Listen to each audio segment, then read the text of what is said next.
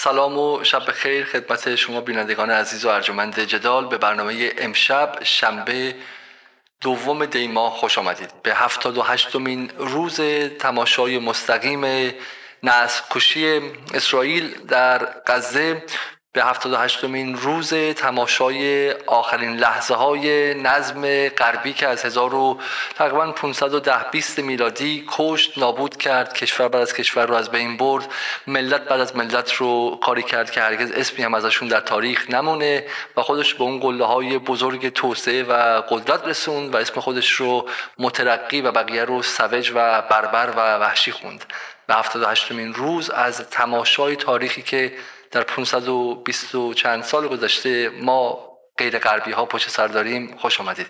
در شکل فشردهش دیدیم آن چیزی که بر پدر بزرگهای ما بر اجداد ما بر همسایگان ما در هند در کشورهای عربی بر پسر اموهای ما در کشورهای آفریقایی و غیره در این سالها افتاده بود. بر جنوب جهانی زخمی که بر جنوب جهانی رفته بود رو حالا در یک جای کوچک به نام غزه به صورت فشرده دیدیم که چگونه است.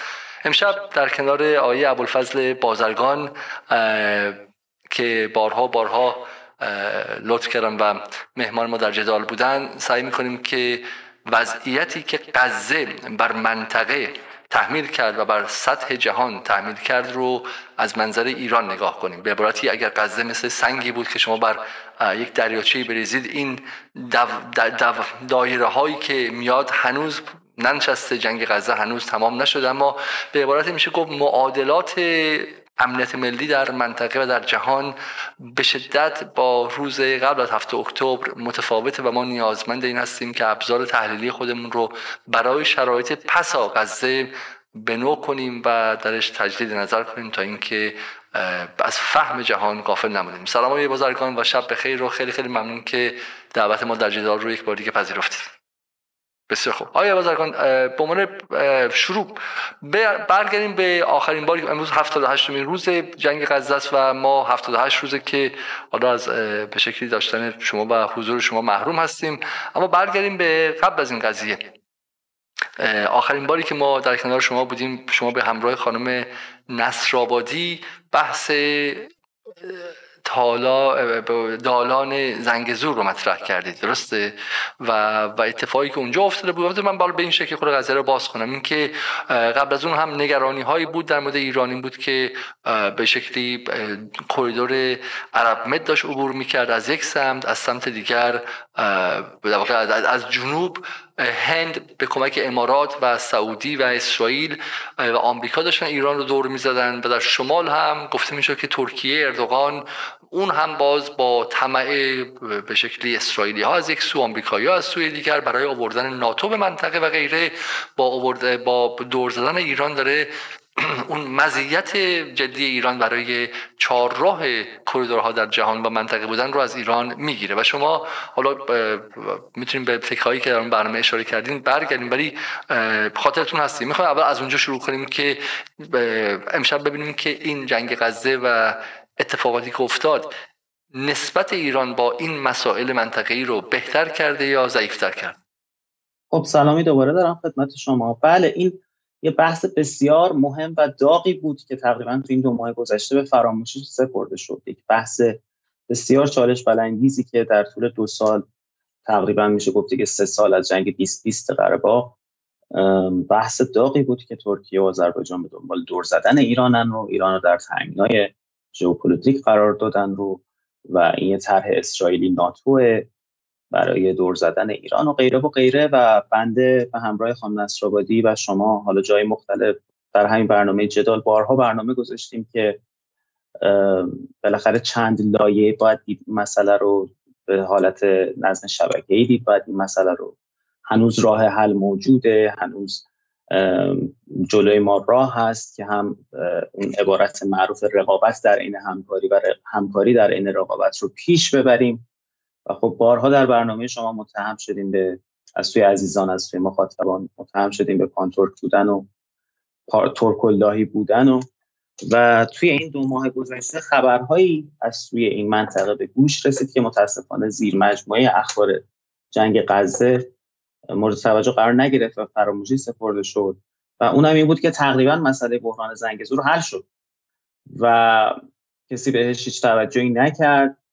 علیرغم که دو سال داشتن با مصیبت ها با اسلام و با ایران رو سرداد می‌زدن و بالاخره با همون متد رقابت در عین همکاری و همون متد تهدید در عین تشویق بالاخره تا یه حدودی میشه گفتش که این بحران گرش باز شده. علیرغم که کماکان رقابت ها قطعا بین ایران و ترکیه و جمهوری آذربایجان باقی خواهد حالا می‌تونیم یه اشاره بکنیم یه یادآوری بکنیم به عزیزان از بسیار خوب. بزنیم از ما اون آره اون بخش ببینیم و بعد برگردیم. بحران قره اینکه اردوغان گفته ایران پیام های مثبتی در خصوص گشایش گذرگاه زنگ زور فرستاده و میگه یک هفته پس از اینکه کنترل مناطق کوهستانی قره از دست جدایی طلبان ارمنی خارج شد رجب طیب اردوغان رئیس جمهور ترکیه با اشاره به دیگر منطقه مورد مناقشه یعنی کوریدور زنگ زور گفت که زنگ زور باید تکمیل شه و افزود که ایران اکنون رویکرد مثبتی به گشایش گذرگاه زنگ زور داره. در سوی دیگر همزمان در حالی که دولت های ارمنستان می‌گویند که پاکسازی قومی در قره آغاز شده موجی از آوارگان به سمت کشور رو ترک کردن. خب آیه بازرگان نگاه شما به این موضوع چیه و به عبارتی نگاهتون به حرف اردوغان چیه؟ خب بسم الله الرحمن الرحیم. البته این خبری که بی بی سی منتشر کرده متاسفانه خبر سانسور شده است.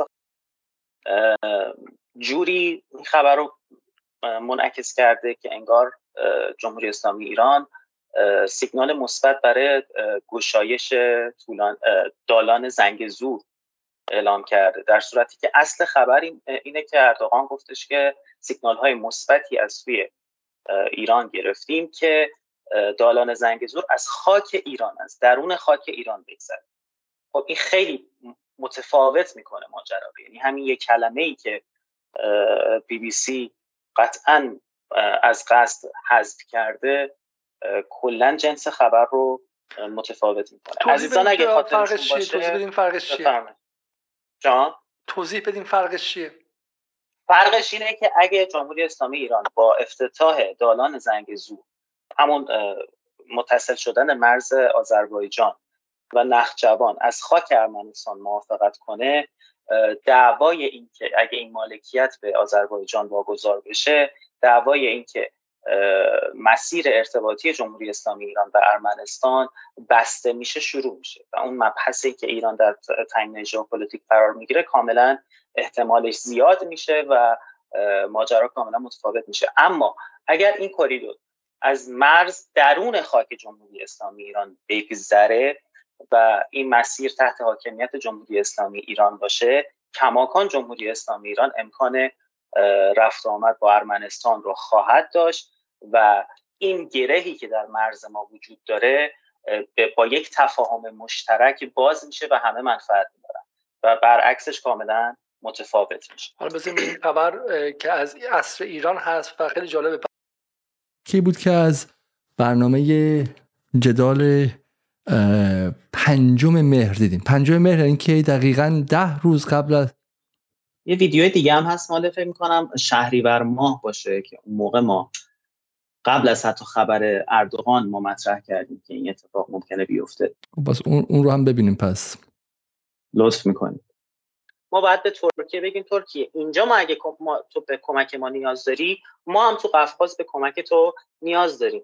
تو قفقاز وقتی می‌بینیم که مسیر زنگ زور رو ده تا کشور دارن حمایت می‌کنن راه بیفته که من یه دونه وایستادم. میگم نه راه نیفته و برای من تله شده. کافیه پای من به جنگ تو این منطقه باز شد جنگی که معلوم نیست کی دیگه تموم شه و معلوم نیست برنده و بازندش کی خواهد بود. من باید با ذهن دیگه راه برم. بگم ترکیه تو می‌خوای اینجا رد بشی؟ باشه. من بهت امتیاز بیشتر میدم. از همون مسیر خاک من دوباره بیا رد شو. من گمرک رایگان برات در نظر می‌گیرم. زیر ساخت به بهتر بهت میدم. امتیاز A تا Z بهت میدم. از مسیر من رد شو. نه می‌خوای از زنگ زور رد این هفته سه سال پیش بعد می‌زدی. متاسفانه نزدی. از زنگ زور می‌خوای رد منم باید رد شم. من باید از زنگ زور تو می‌خوای از زنگ زور رد چی نفت گاز منم باید ببری. نمیشه که گاز فقط آذربایجان رو ببری. اینجا مرز من خب این دو تکه رو دیدیم از ده شهریور و از پنج مهر. درست در روزهای قبل از اینکه جهان با طوفان الاقصا تکون بخوره ما اینجا نگران بحث زنگ زور بودیم و برخلاف کسایی که می‌گفتن ایران باید مانور نظامی بده و رابطه با ترکیه رو قطع کنه و سفیر فرا بخونه و غیره شما می‌گفتید که ترکیه مشکل ما نیستش. برو نخجوان رو پس بگیر برو نمی‌دونم حمله بکن به باکو. بله. شما می‌تونید ترکیه مشکل ما نیست و ما ترکیه رو خیلی خیلی راحت می‌تونیم تطمیع کنیم و به عبارتی با می‌تونیم مهارش کنیم و می‌تونیم به قول شما چی بود اصطلاحتون coopetition کنیم باشون. coopetition یعنی cooperation به علاوه competition رقابت در این همکاری. و بعد ما دیدیم که اینجا این دقیقا فقط مال پنج یا مال بعد از حرف ماست در واقع مال دوازدهم هفته. یعنی دقیقا در سه روز قبل از طوفان الاقصا اصرار دوباره ترکیه بر عبور کریدور زنگزور از ایران. و ترکیه پای این قضیه وایسه که اصرار که زنگزور از ایران باید رد شه. چه اتفاقی اینجا افتاد و ما چه درسی از این قضیه می‌گیریم؟ ببینید یه مصاحبه هم آقای خرازی کرد. اونم خیلی مهم بود. اصلا بهش توجه نشد مصاحبه که آقای خرازی کرد. و آقای خرازی هم دقیقا همینو می‌گفت که ما تمرکزمون رو باید بذاریم که منطقه امنیتش حفظ بشه. و برای حفظ این امنیت ما باید راه های همکاری رو در حقیقت به جای راه های تهدید پیش پا بکشیم. و اونجا قبل از داستان جنگ غزه و هفته اکتبر مطرح کردن که ما در حال چونه زنی با آذربایجان هستیم و یه قسمتش هم توافق رسیدیم که در حقیقت هم راهن ایران به جمهوری آذربایجان دوباره بازسازی بشه کمک بشه. هم این مسیر کریدور زنگزور از همون مسیر قبلی خط راهن جمهوری اسلامی ایران که به مرز بازرگان و به ترکیه می‌رسه همون رو هم آذربایجان بیاد سرمایه گذاری کنه و ما به همون مسیر برسیم در حقیقت. ببینید اتفاقی که میفته اتفاق من جمله جمله آقای خرازی رو بخونم جمله آقای خرازی بخره وزیر خارجه اون کسایی که نمی‌شناسن وزیر خارجه ایران در دوره آقای محمد خاتمی و از نزدیکان رهبر ایران آیت الله خامنه ای هستش و در واقع جز مشاوران سیاست خارجی رئیس شورای روابط خارجی هم بسیار خوب. جز مشاوران سیاست خارجی به شکلی رهبری و واقع از از, از افراد تعیین کننده سیاست خارجی ایران هستن. میگه که جمهوری اسلامی از اونجا که بر اهمیت اتصال نخجوان به خاک جمهوری آذربایجان واقف است حتی در صدد از چنین اتصالی را از خاک ایران برای جمهوری آذربایجان فراهم سازد و باز و لذا با باکو برای ساخت جاده و راهنی به طول 55 کیلومتر از روستای آقبند در منطقه زنگیلان در جنوب کشور آذربایجان و در مجاورت مرز ایران و ارمنستان تا شهر اردوباد در نقشوان به توافق رسیده است که در دست پیگیری است. این یعنی در واقع خیلی عوض شده. این یعنی خیلی جالبه که در بین این ارمده کشی های بالا خود علیوف و حرفای تحریک آمیز و اینها چرخش 180 درجه اینقدر سریع اتفاق افتاد درسته؟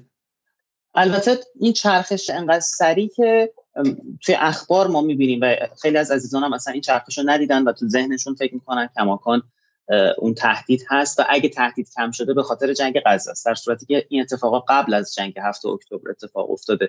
اون به خاطر اینکه منطق بازیگر اقلانی که حالا در آینده ایشالا بیشتر دربارهش صحبت خواهیم کرد. اون منطقی که دولت ها اون طرز فکری که دولت ها دارن محاسبه هزینه فایده است.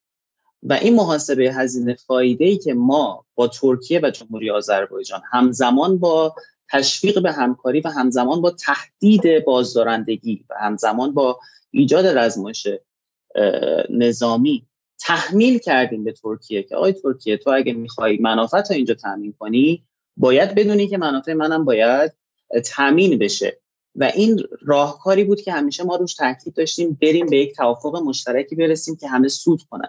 در صورتی که متاسفانه توصیه هایی که تو این دو سال گذشته می‌شد و تو این سه سال گذشته می‌شد که نه این بزرگترین دشمن ماست باید بجنگیم باید پس بزنیم باید فلان کنیم و نسخه های بسیار خطرناکی و افکار عمومی ما تو این دو سال گذشته ارسال می‌شد صادر می‌شد که خب الحمدلله دیدیم که نهایتا منطق تصمیم ساز در کشور ما و همچنین جمهوری آذربایجان و ترکیه به این یک در حقیقت توافق حداقلی میانه که همه سود کنن و مشکلی ایجاد نشه رسیدن و ما بتونیم چالش اصلیمون که اسرائیل و آمریکاست رو روش تمرکز بذاریم. نه اینکه خودمون رو هی هم درگیر ترکیه بکنیم هم درگیر هند بکنیم هم درگیر عربستان بکنیم هم مشکلی با خدمت شما عرض کنم آمریکا نتونیم حل کنیم و تهدید اصلیمون که اسرائیل خوشحالش کنیم که در مرز و مرز دور تا دور کشور با همه مشکل داریم و اسرائیل هم دست بزنه. البته این مال قبل از هفته اکتبر.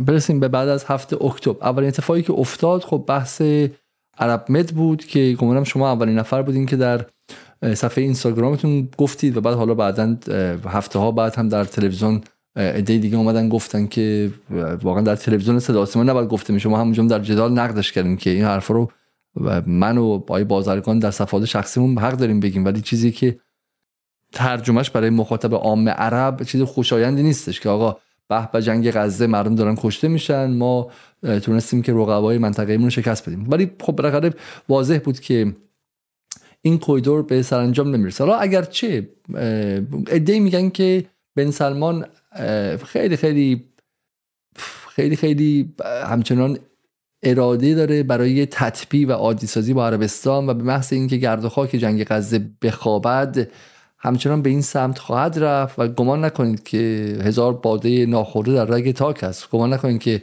بحث عرب مت تموم شد. ایده دیگه میگن که خود اسرائیلیا میگن که همین الان اصلا عرب مت تسریع شد به خاطر اینکه باب المندب بسته شد. اتفاقا انگیزه برای عرب بیشتر شد و جروسالم پست هفته پیش خبری نقل کرده بود از اردن که داره به شکلی هر کانتینر میاد برای هر تونی هم حدودا دو دلار مطرح کرده بودن در کیلومتر ولی بعد اعلام شد که نه این مبلغ اردنیا بلافاصله نقص کردن. از ترس افکار عمومی حداقل گفتم ما به هیچ وجه کوریدور در اختیار اسرائیل قرار ندیم برای دور زدن باب المندب این یه نکته بودش خب بحث بحث کریدورها بودش ولی خارج از اون شما اگه بخونه حالا ما چون میگم در این هفته روزم با شما صحبت نکردید بخوام خیلی خلاصه دو سه دقیقه بخوام بگیم تاثیر اصلی طوفان الاقصا و حملات بعدی اسرائیل رو تا اینجا بر امنیت ایران و بر معادلات امنیتی منطقه و بازیگران اصلیش ایران، اسرائیل، عربستان سعودی و ترکیه چطوری به شکلی بررسی می‌کنید؟ ببینید خیلی سوال مهمیه ما برای اینکه بهتر بفهمیم این تحولات رو باید یه گذر مختصر به گذشته بزنیم. ببینیم ما در زمان ریاست جمهوری ترامپ زمانی که ترامپ از برجام خارج شد ما در چه وضعیتی در منطقه بودیم؟ در وضعیتی در منطقه بودیم که تقریبا تمام محورهای ضد ایرانی تو منطقه فعال بود. فشار حداکثری رو جمهوری اسلامی ایران بود. برنامه ایزوله شدن ایران پیگیری می‌شد منزوی شدن ایران پیگیری می‌شد. فروش نفت ما به زیر صد هزار تا بشکه رسیده بود. هیچ کشوری جرأت نمی‌کرد از ترس تحریم های ترامپ با ما ارتباط داشته باشه. تمام اعراب منطقه با خدمت شما عرض کنم که اسرائیل علیه ما نزدیک شده بودن و انتظار از جمهوری اسلامی ایران این بود که یا فرو بپاشه یا حداقل به شدت تضعیف بشه یا سیاست های منطقه ایش تفاوت کنه یا عقب نشینی بکنه. خب کات میایم زمانی که قبل از طوفان الاقصی جمهوری اسلامی ایران تقریبا تو منطقه حذف شد.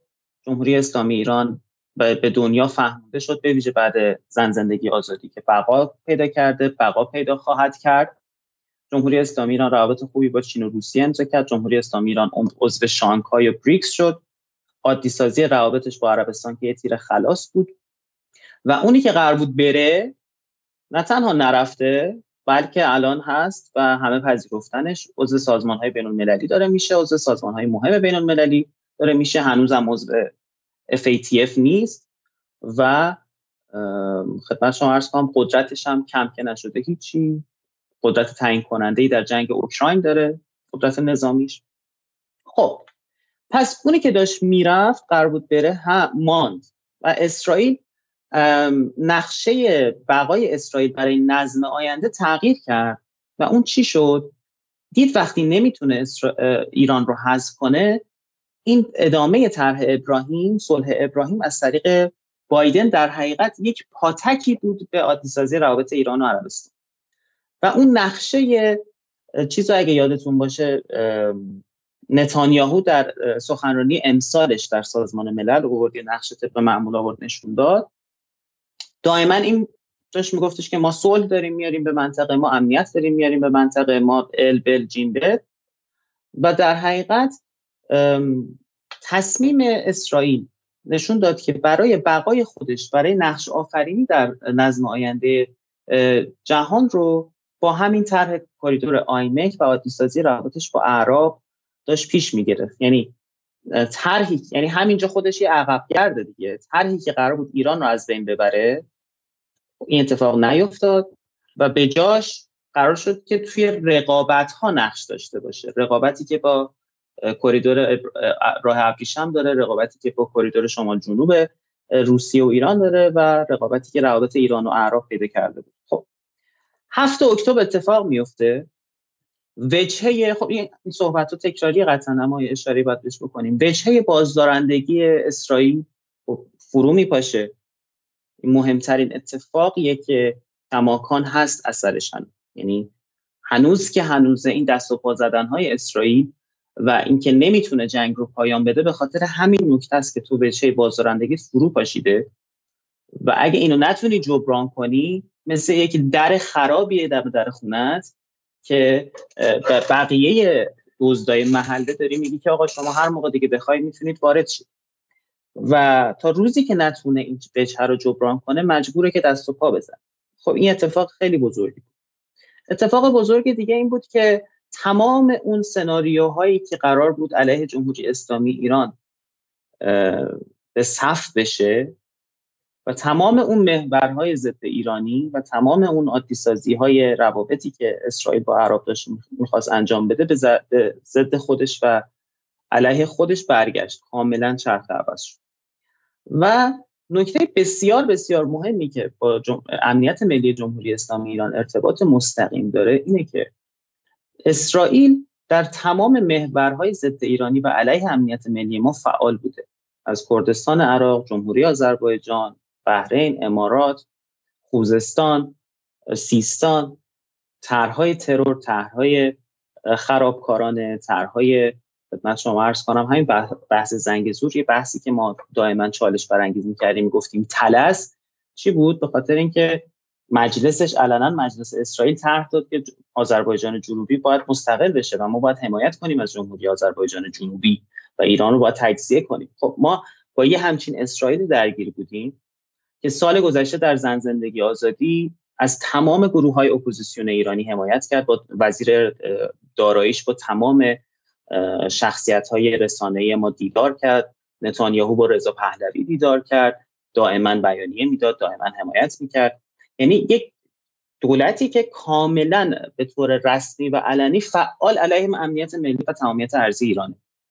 خب حالا این دولت درگیر خودش شده. همونطوری که پارسال اونا شادی می‌کردن خوشحالی می‌کردن که ایران جمهوری اسلامی ایران درگیر شد با خودش در زن زندگی آزادی.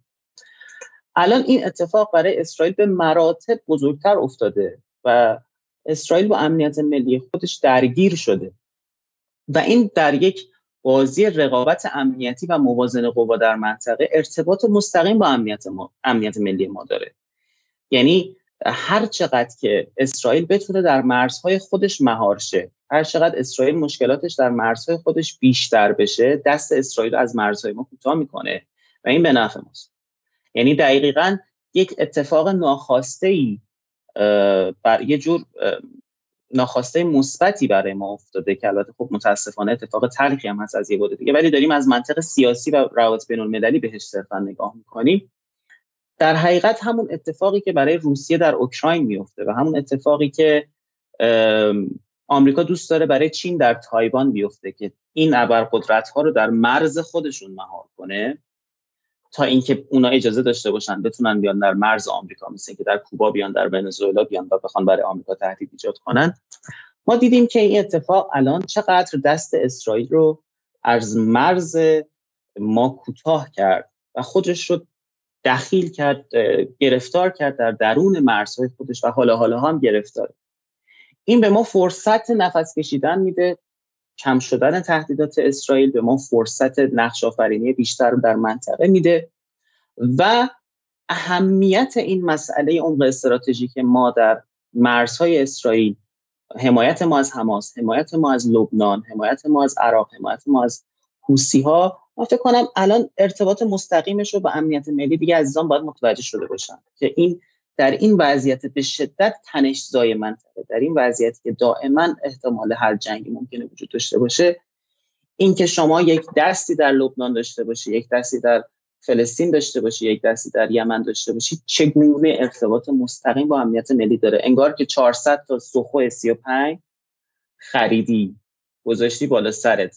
کاری که لبنان داره برات می‌کنه. انگار که 100 تا زیردریایی هسته‌ای خریدی ساختی آماده داریم کاری که روسیا دارن به جات می‌کنن. و چقدر این بازدارندگی شبکه‌ای که ما در منطقه تونستیم ایجاد کرد ایجاد کنیم و بازدارندگی غیر مستقیم دخیل کردن مسائل متفاوت برای فشار آوردن به اسرائیل از اون بر ببینید به چرخه صادرات دریایی تجارت دریایی داره آسیب وارد میشه از اون بر به فشار افکارونی داره وارد میشه.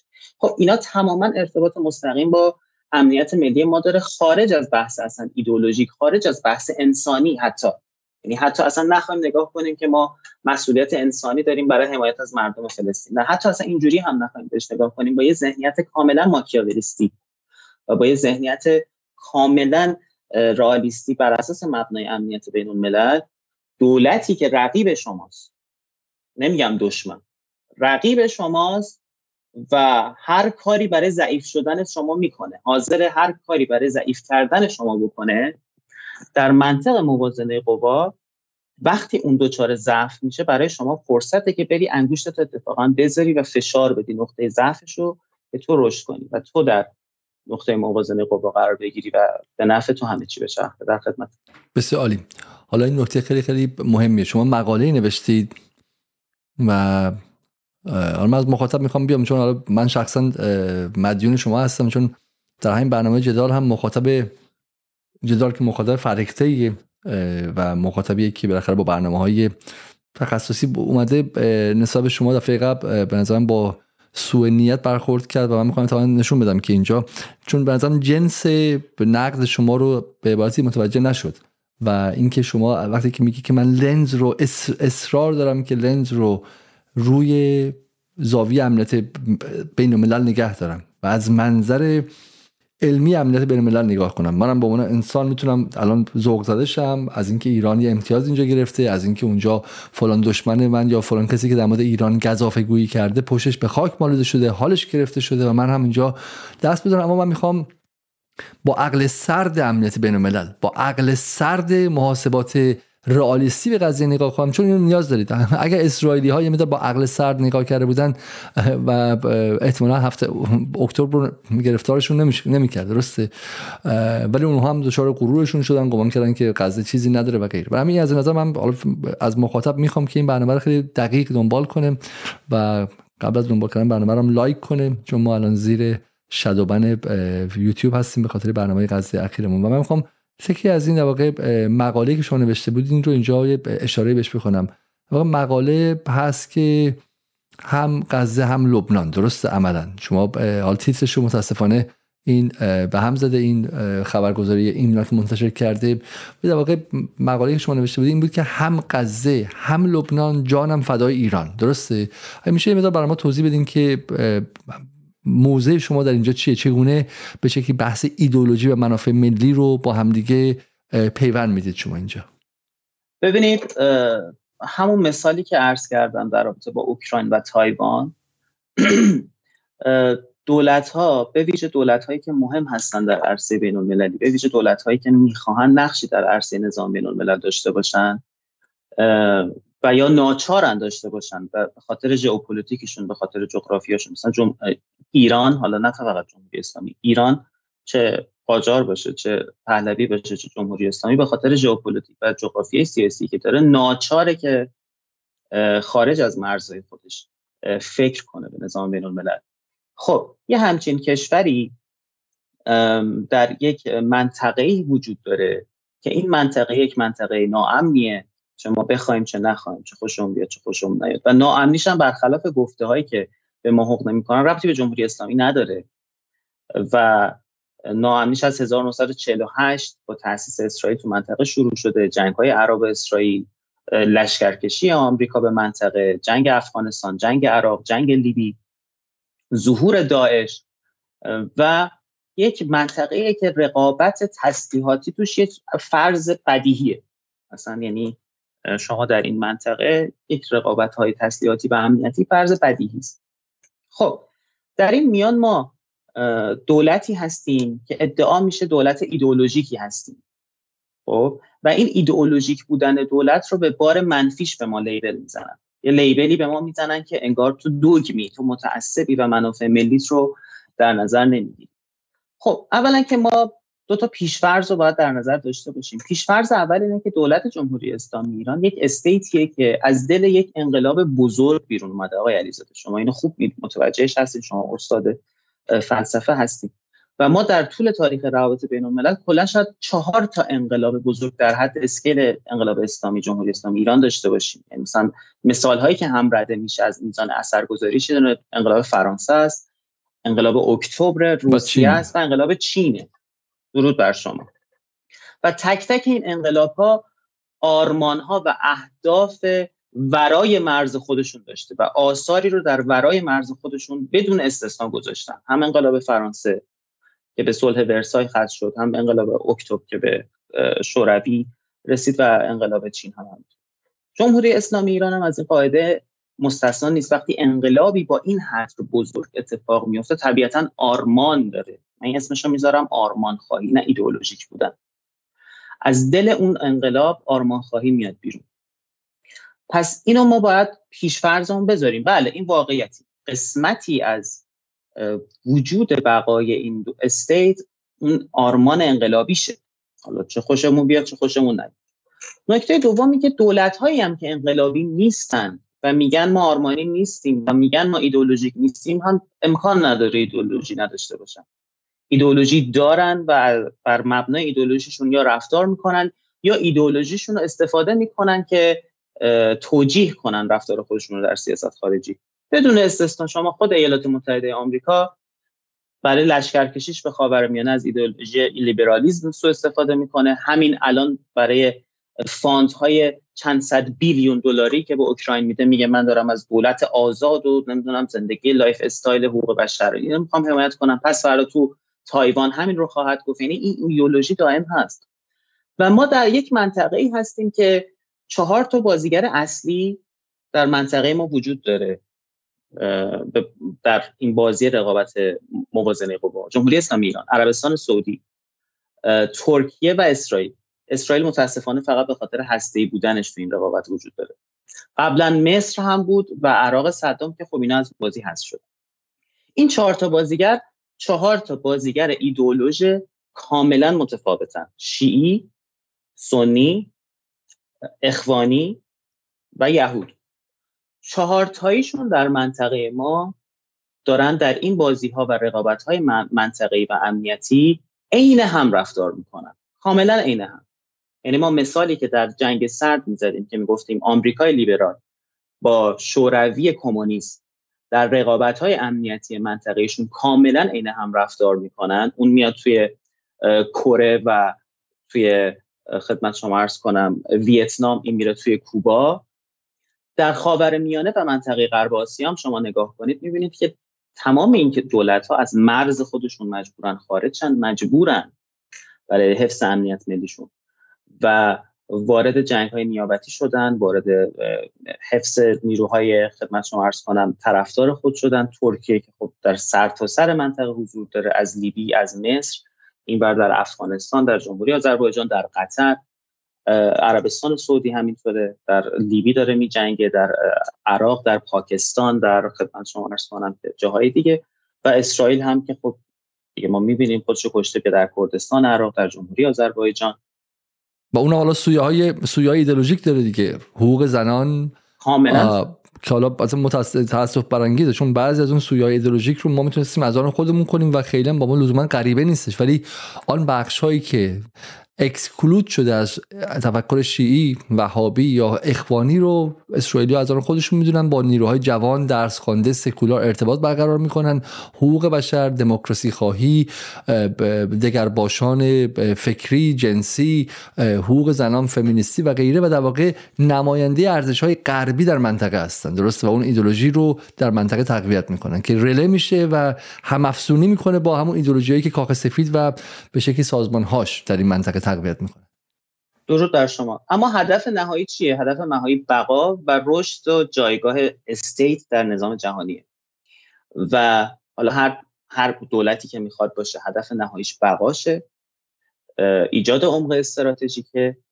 بردن جنگ در مرز رقیب و دور کردن جنگ از مرز خوده و همطور که عرض کردم دقیقا جایگاهی که اوکراین برای آمریکا داره و جایگاهی که تایوان برای آمریکا داره. برای مهار چین برای مهار روسیه برای دولت های دیگه هم در رقابتاشون این جایگاه وجود داره. خب این جایگاه برای ما توسط اسرائیل که قبلا مفصل دربارش توی برنامه مشخصی صحبت کردیم به خاطر هسته‌ای بودنش این موازنه قوا رو به هم زده در منطقه و به خاطر فشارهای مستقیمی که روی جمهوری اسلامی ایران همیشه برای فروش تسلیحات و اجازه ندادن رشد قدرتی نظامی وجود داشته ما رو وادار کرده که وارد عمق استراتژیک بشیم.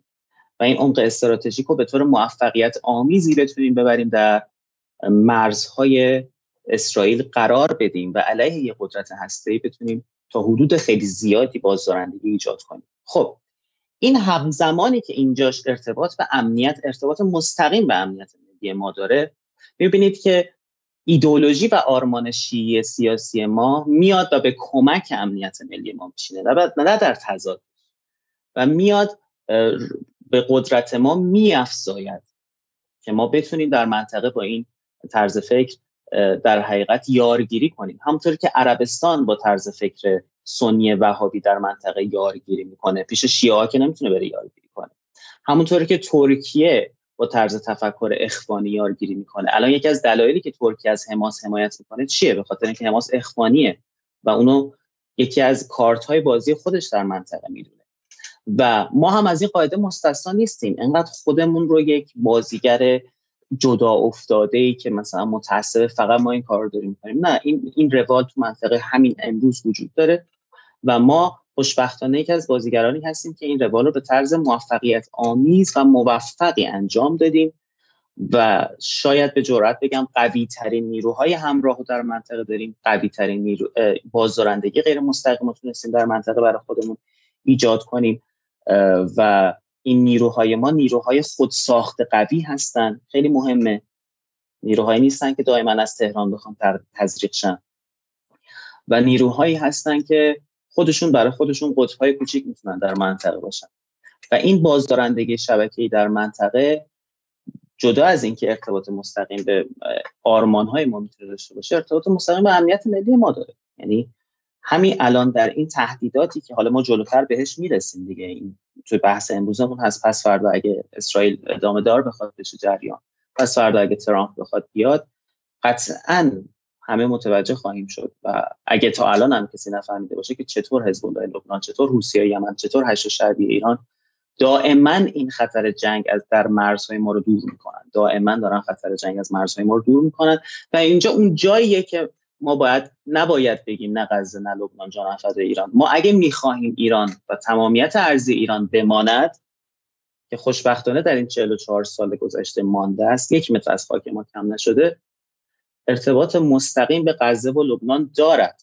چرا؟ چون رقیب اصلی ما اونجاست. دشمن اصلی ما اونجاست. و اون دشمن کسیه که قدرت هسته‌ای داره بر قدرت دنیا کشتشه. و ما هیچکی نه با سلاح میفروشه نه هیچ شریک استراتژیک ماست نه هیچ ابرقدرتی اون شکلی که آمریکا پشت اسرائیل پشت ماست.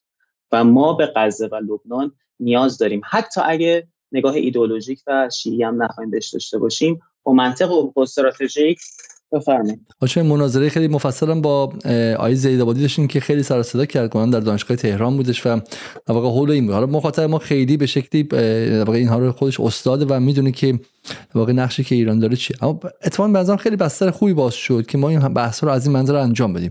پس به عبارتی اولا که بازی تمام نشده. این خیلی مهمه که مخاطب ایرانی و به مخاطب محور مقاومتی حالا چه شکل مذهبی چه شکل چپش چه شکل سکولارش با کسایی که جدال رو می‌بینن این این رو فقط یه لحظه تمرکز کنه و بگه که با ما در وسط بازی بزرگ هستیم درسته؟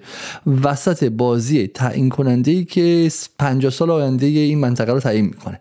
یعنی اگه واقعا سایکس پیکو و بحث جنگ جهانی اول چیزی بود که عثمانی رو فرو پاشاند و بعد هم در تلفیقش با جنگ بعدی و از 1945 به بعد به قول معروف the game was sealed یعنی دیگه بازی تموم شده بود. هر کی تو بود معلوم بود در بسته بودن. درسته؟ دیگه دیگه این کلوب بزرگان آدم استخدام نمی‌کرد. حالی که الان این بازی باز همچنان. درسته؟ و ما می‌توانیم ما در ایران می‌توانیم دقت کنید من میگم توانسته ایم. این خیلی مهمه.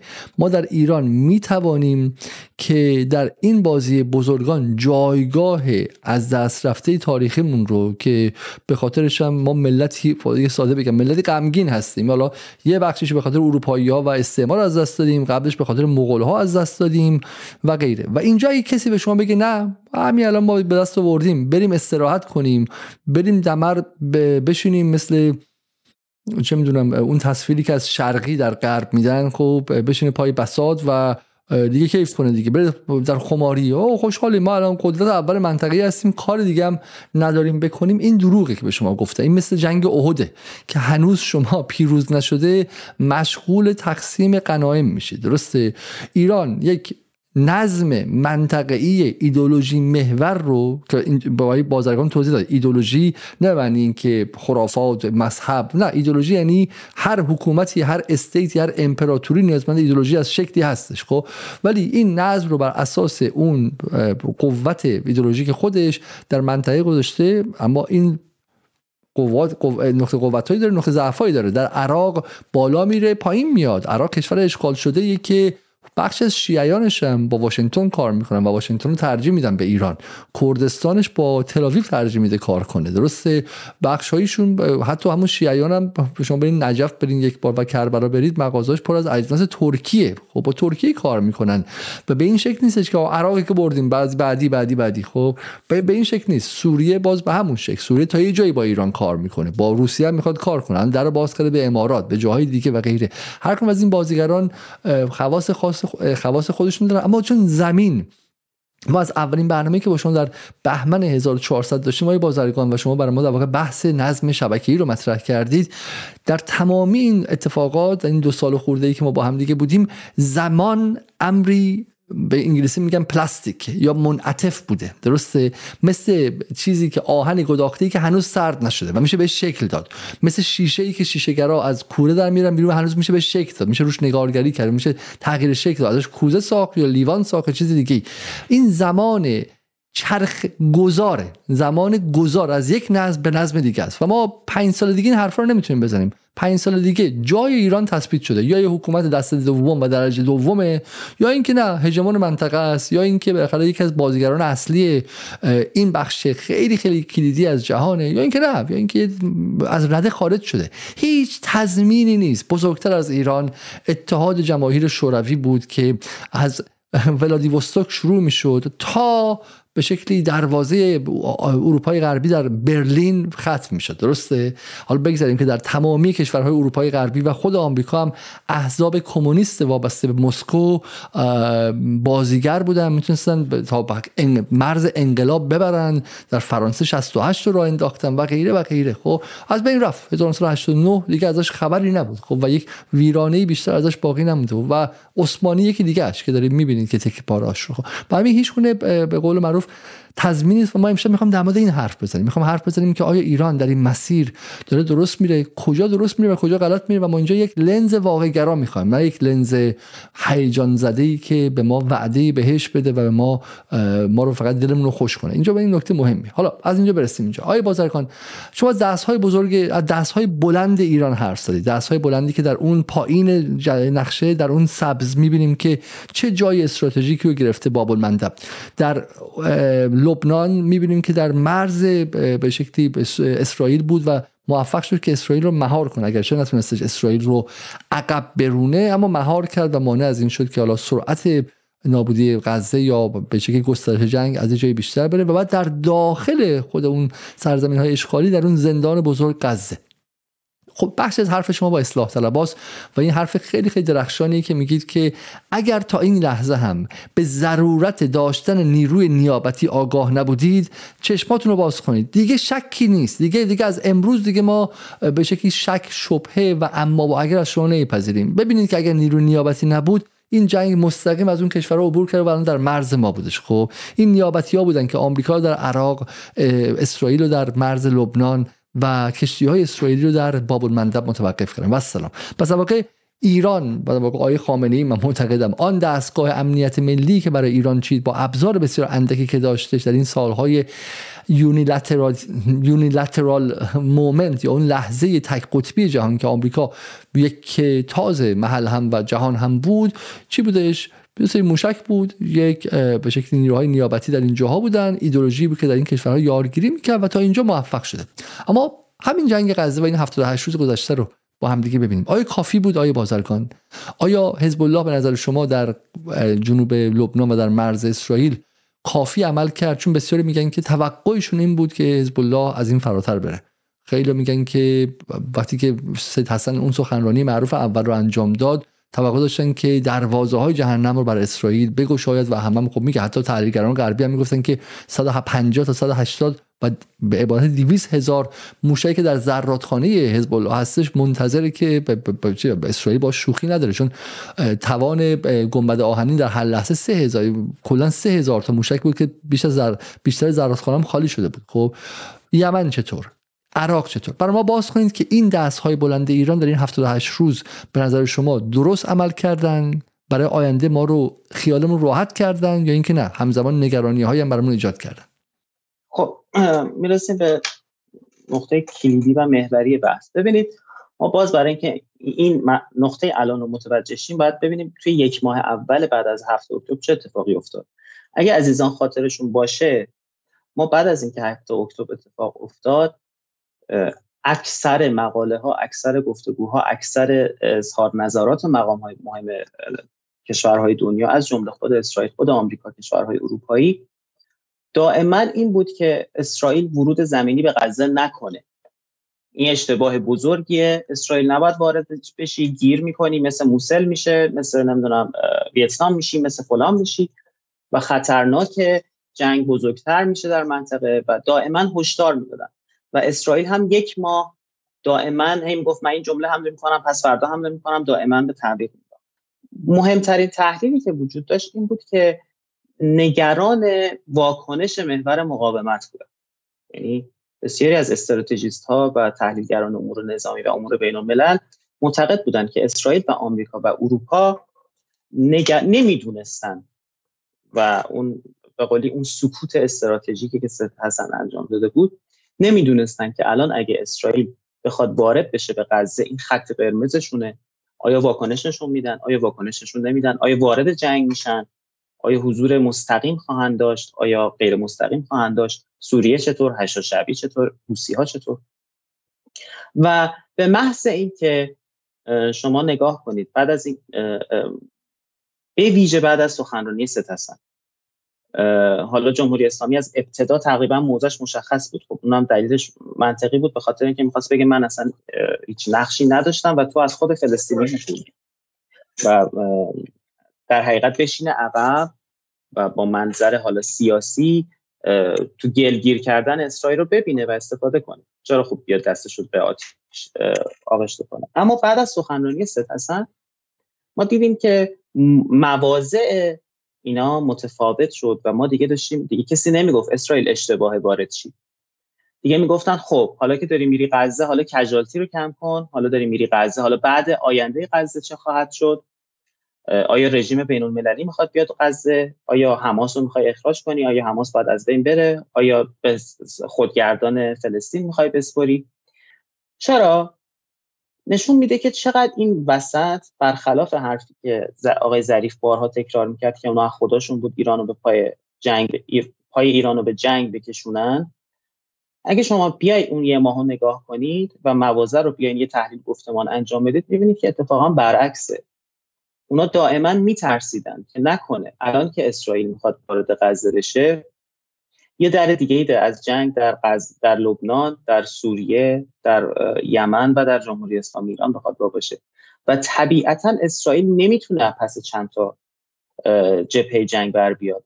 از جغرافیاش اجازه نمیده. حتی اگه بزرگترین قدرت نظامی هم باشه اسرائیل بزرگترین مشکلش جغرافیاشه. جغرافیاش اجازه بهش نمیده در چند جبهه درگیر جنگ بشه. و ایالات متحده آمریکا هم علا رقمی که هر جور شد از اسرائیل حمایت می‌کنه. ولی اصلا مطلوبش نیست. دوباره وارد جنگی در غرب آسیا بشه.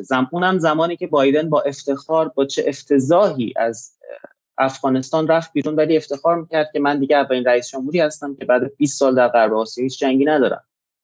و زمانی که درگیر اوکراین زمانی که از تایوان میترسه نمی‌خواد دوباره وارد یک درگیری بشه. اونم دم انتخابات ریاست جمهوریش. پس مهمترین تصمیم این بود که در اون زمان مطمئن بشن که محور مقاومت وارد نمیشه. پس ببینید چقدر تعیین کننده بود.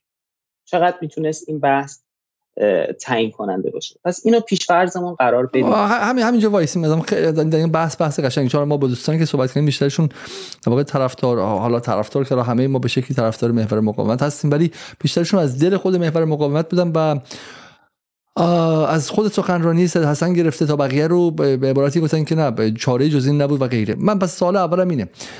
گفته می‌شد که ایران مجبور بود که عقب بکشه. اول از همه سخنرانی خود آیت الله خامنه ای بودش که حالا حداقل اصلاح طلبا اون رو هم به فال نیک گرفتن و خیلی گفتن که نماد خردگرایی ایران بود که در زمانی که بندهای غروب اتمی سال 2023 در حال پایان یافتن بود و بعد از 8 سال پس از پایان بحث برجام ایران داشت بخشی از تحریم های تسلیحاتی خودش رو ازش خلاص می‌شد و غربم این ماشه بر سر مکانیزم ماشه و این شمشیر داموکلوس رو بر سر ایران گرفته و ایران دیگه نمی‌خواست آتو دستشون بده. پس شما معتقدید که این کار کار درستی بوده.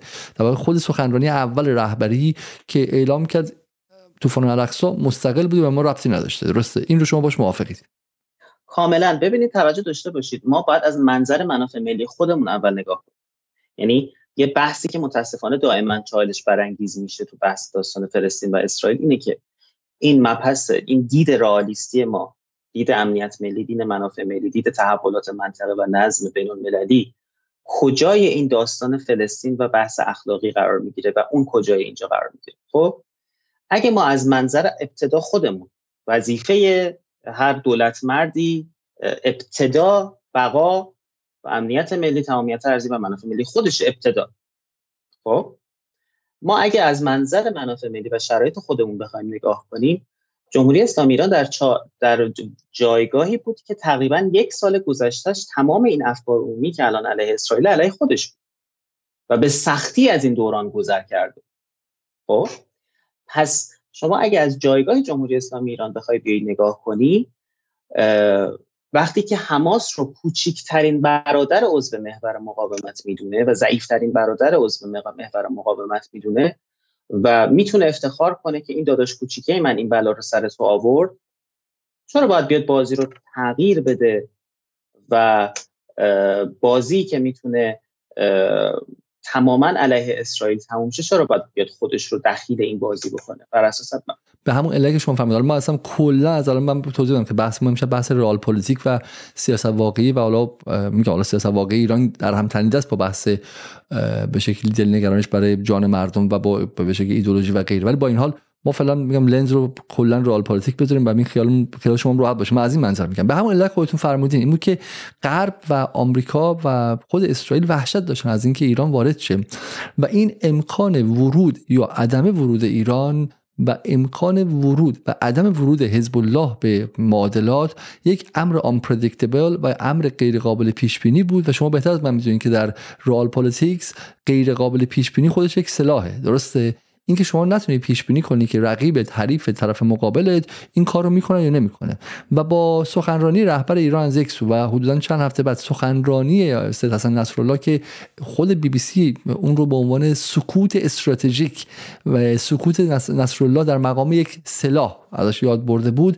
به نظر میاد که اول ایران و بعد حزب الله لبنان هر دو سلاحهای خودشون رو روی میز گذاشتن و دستشون رو میز گذاشتن که اسرائیل ببین که ما هدف یک حمله تمام ایار یا به قول معروف توتال وار رو نداریم علیه تو خب؟ و ما خیشتنداری ما عقلانی هستیم و ما به شکلی اگرم کاری کنیم به صورت پله‌ای و تدریجی فشار رو زیاد می‌کنیم نه بیش از اون.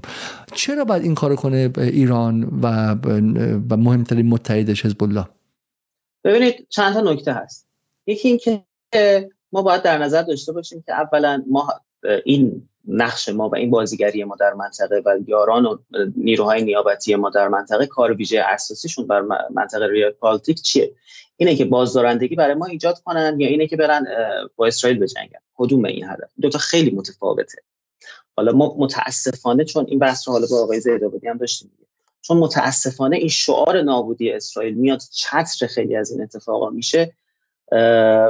این دوچاره سوء تفاهم میشه برای مخاطب.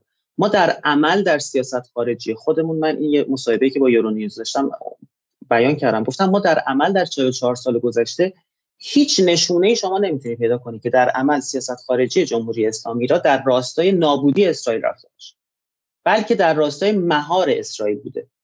اما هزاران رفتار می‌تونی از اسرائیل پیدا کنی که در راستای نابودی ایران انجام شده در راستای ترور در راستای تجزیه در راستای تضعیف سیاست خارجی ما در منطق رال, رال پلیتیک علیه اسرائیل مهار اسرائیل بوده دائما. اینکه این اسرائیل هسته‌ای حریس رو در مرزهای خودش بتونیم مهار کنیم و نگهش داریم. پس ابزار حزب الله حوسی ها برای ما قراره که امنیت ملی برای ما بیاره. پس اگه قرار باشه این بازیگران در رفتارشون نوعی بخوان رفتار کنن که امنیت ملی ما رو به خطر بندازه پس یعنی کار ویژه اشتباه دیگه. برعکس برعکس پس حالا میگم چون حالا با زید آبادی شما صحبت نمی‌کنید اینجا با مخاطبی که اتفاقا برعکس مخاطبی که سوالش اینه که آقا چرا محور مقاومت بیش از این جلوی اسرائیل وای نستاد و مهارش نکرد؟ چرا که خیلی معتقدن که اگر الان اسرائیل با حماس کارو تموم کنه سراغ حزب الله خواهد اومد و بعد سراغ عراق و هشت خواهد اومد سراغ آمریکا سراغ ها خواهد اومد سراغ ایران خواهد اومد و به عبارتی به نظر میاد که امنیت ایران تضعیف خواهد شد. در واقع شما می‌دونید که جنگ نیمه انجام داده بدتر از وارد نشدن به جنگه. درسته؟ شما وارد به شکل نصف نیمه وارد یک جنگی شده با اسرائیل که اسرائیل الان می‌دونه که okay. الان سوالی که هستش اینه اینه که چرا باید ایران به عبارت خیال اسرائیل رو از این قضیه راحت می‌کنم فقط از منظر منطق رال پلیتیک و از منظر امنیت ملی 85 میلیون ایرانی دارم میگم حتی من به امنیت منطقه و اینا کاری ندارم. آیا قبول دارید که سخنرانی سید حسن و به شکلی پیام هایی که ایران داد و نزول تدریجی رتوریک و زبانی که امثال امیر عبداللهیان استفاده کردن که با ابتداش می‌گفت دست ها رو ماشه است. الان داره میگه که اسرائیل خیلی جنایتکار آدم بدیه خدا لعنتش کنه. نفرین خب؟ توی زیارت آشورا میگه میگه نفرین بر لعن بر یزید و همه خانواده‌اش. ما لعن می‌کنیم بعضمون کاری بر نمیاد خب؟ برای همین این تغییره محسوسه و همونطور که نویسنده های فارن افرز و فارن پالیسی می‌تونن ببینن مطمئن باشین تو CIA و تو پنتاگون و توی است دپارتمان هم و, و توی تلاویو قشنگ دارن می‌بینن که ایران میلی به افزایش درگیری نداره و همین عدم میل خودش به عنوان یک نابازدارنده کار می‌کنه. خب عدم عنوان به عنوان اینکه آقا اسرائیل برو هر کاری خواستی بکن. کارت دعوت بود. بله. کارت دعوت. ببینید بنده چون می‌خوام توضیح بدم اینا رو میگم ولی با شما هم نظرم. من یه اتفاقا بعد از سخنرانی سید حسن یه مطلبی توی کانال تلگرام هم نوشتم در نقد سخنرانی سید حسن و خیلی مورد خدمت شما عرض کنم که حمله و انتقاد قرار گرفتم. و بیس صحبتم هم همین بود که من به عنوان رئالیست منطق هزینه فایده رو می‌فهمم. خب من یه آدمی نیستم که جوگیر باشم. شما در همین خدمت شما عرض کنم تحلیلی که بحث زنگ زور ما داشتیم ما بارها دعوت به خیشتن داریم کردیم. چرا؟ چون باور داشتیم که منافع ملی ایران با همکاری بهتر تامین میشه. امنیت ملی ایران با همکاری بهتر تامین میشه. پس این رو ها توی پیشفرض بذاریم. و من بارها نقد کردم. سخنرانی ست حسن رو. نه از منظر چرا روگیر نشدی چرا جدیتر سخنرانی نکردی. دقیقا به خاطر اینکه چرا این این مسئله عدم دخالتت رو انقدر علنی بیان کردی. و یه کارت دعوت دادی. به اسرائیل که اسرائیل خیالت راحت بشه من دخالت بیش از این نمی کنم و تو برو هر کاری دوست داری بکن. و شما بعد از اون سخنرانی می‌بینید واقعا نوع استراتژی نظامی اسرائیل در غزه متفاوت شد. نقدی که من به سخنرانی ست حسن داشتم این بود که ای کاش سکوت می‌کرد چرا که سکوتت بهتر بود. اون خود ابهام یک ترسی رو نگه میداره که نکنه حالا اون الان بخواد جبهه رو وا کنه رو وا نکنه تا اینکه شما خیال راحتی بخوای بدی. یا آقای امیر عبداللهیان اوایل واقعا آدم وقتی صحبت می‌کرد لذت می‌برد انقدر جدی حرف می‌زد. و من اولی ما چه عجب از آقای امیر عبداللهیان یه بخاری بلند شد. بعد خب اگه قراره هی اینا رو تکرار کنی و هیچ کاری نکنی خب دیگه آقا بی اثر می‌کنی تهدید خودتو. به قول شما از روز اول دست همه رو ماش است. ساعت صفر نزدیک است. جنگ بزرگ امکان دارد. فلان. هی دائما شما الان دو ماه داری اینا رو تاکید می‌کنی و از عملا قدرت تهدید ایران رو بی اثر می‌کنی به زبان کلامی. و این خیلی ایراد بزرگیه. ای کا شما هم سکوت می‌کردی یعنی خود سکوت یه استراتژیه. این سکوت انفعال نیست یه جاهایی خود سکوت می‌تونه یه استراتژی باشه. می‌تونه ابهام ایجاد کنه. می‌تونه ترس ایجاد کنه. اما حالا اینکه چرا سید حسن و حزب الله مجبور به این استراتژی شد. ببینید درست متوجه شدم سوالتون دیگه یعنی؟ اینی که اینی که اینی که به شکل تحلیلگران غربی گفتم اون تو این برنامه زیاد گفتیم که دست حزب الله در داخل خود لبنان بسته است. وضع اقتصادی لبنان به خاطر اینکه عملا لبنان درگیر نوع جنگی هیبریدی ارزی مالی و به واسطه اسرائیل و مهمتر از اون آمریکا بوده. تحریم اون انفجار منبع آمونیاک در سال 2020 زیر ساختهای بیروت رو از بین برد و حالا برنامه توضیح دادم 15 درصد GDP لبنان از remittance یا از پولی میاد که مهاجرین لبنان در سعودی قطر امارات دارن براش میفرستن و این اقتصادش بسیار در هم تنیده است با اقتصاد به شکلی سعودی و کشورهای اینجوری و نمی‌تونه و اونها به شکلی مخالف حزب الله هستن و حزب الله یه mandate یا یک به شکلی مشروعیت محدود در داخل سیاست لبنان داره که از سال 2006 به بعد هم به تدریج کمتر شده به ویژه به خاطر جنگ سوریه از یک سم و بعدم وضع اقتصادی. و همین و همین در واقع مرتب از پشت نگاه می‌کرد که از پشت از داخل خنجر نخوره و و به اون معروف آن کاندیشنال ساپورت یا حمایت بلا قید بی, بی قید و شرط داخل لبنان رو نداشت. و این خیلی رو لبه خیلی باریکی راه می‌رفت لبه شمشیر راه می‌رفت. این فهمی که حالا غربی ها میده. اگر شما چیزی اضافه دارید بفرمایید. نه کاملا درسته. فقط یه نکته رو ما باید در نظر بگیریم که حزب در منطق رال پالیتیک و منطق امنیت ملی برای جمهوری اسلامی ایران خیلی مهمتر از حماس این در حقیقت برای امنیت ملی جمهوری اسلامی ایران بازیگر کلیدی نیروی نیابتی و متحد اصلی جمهوری اسلامی ایران حزب الله نه حماس. حماس برای ما به خاطر مهار اسرائیل اهمیت داره. ولی خودش با ما اختلاف داره خیلی جاها. ما با حماس در سوریه جنگیدیم.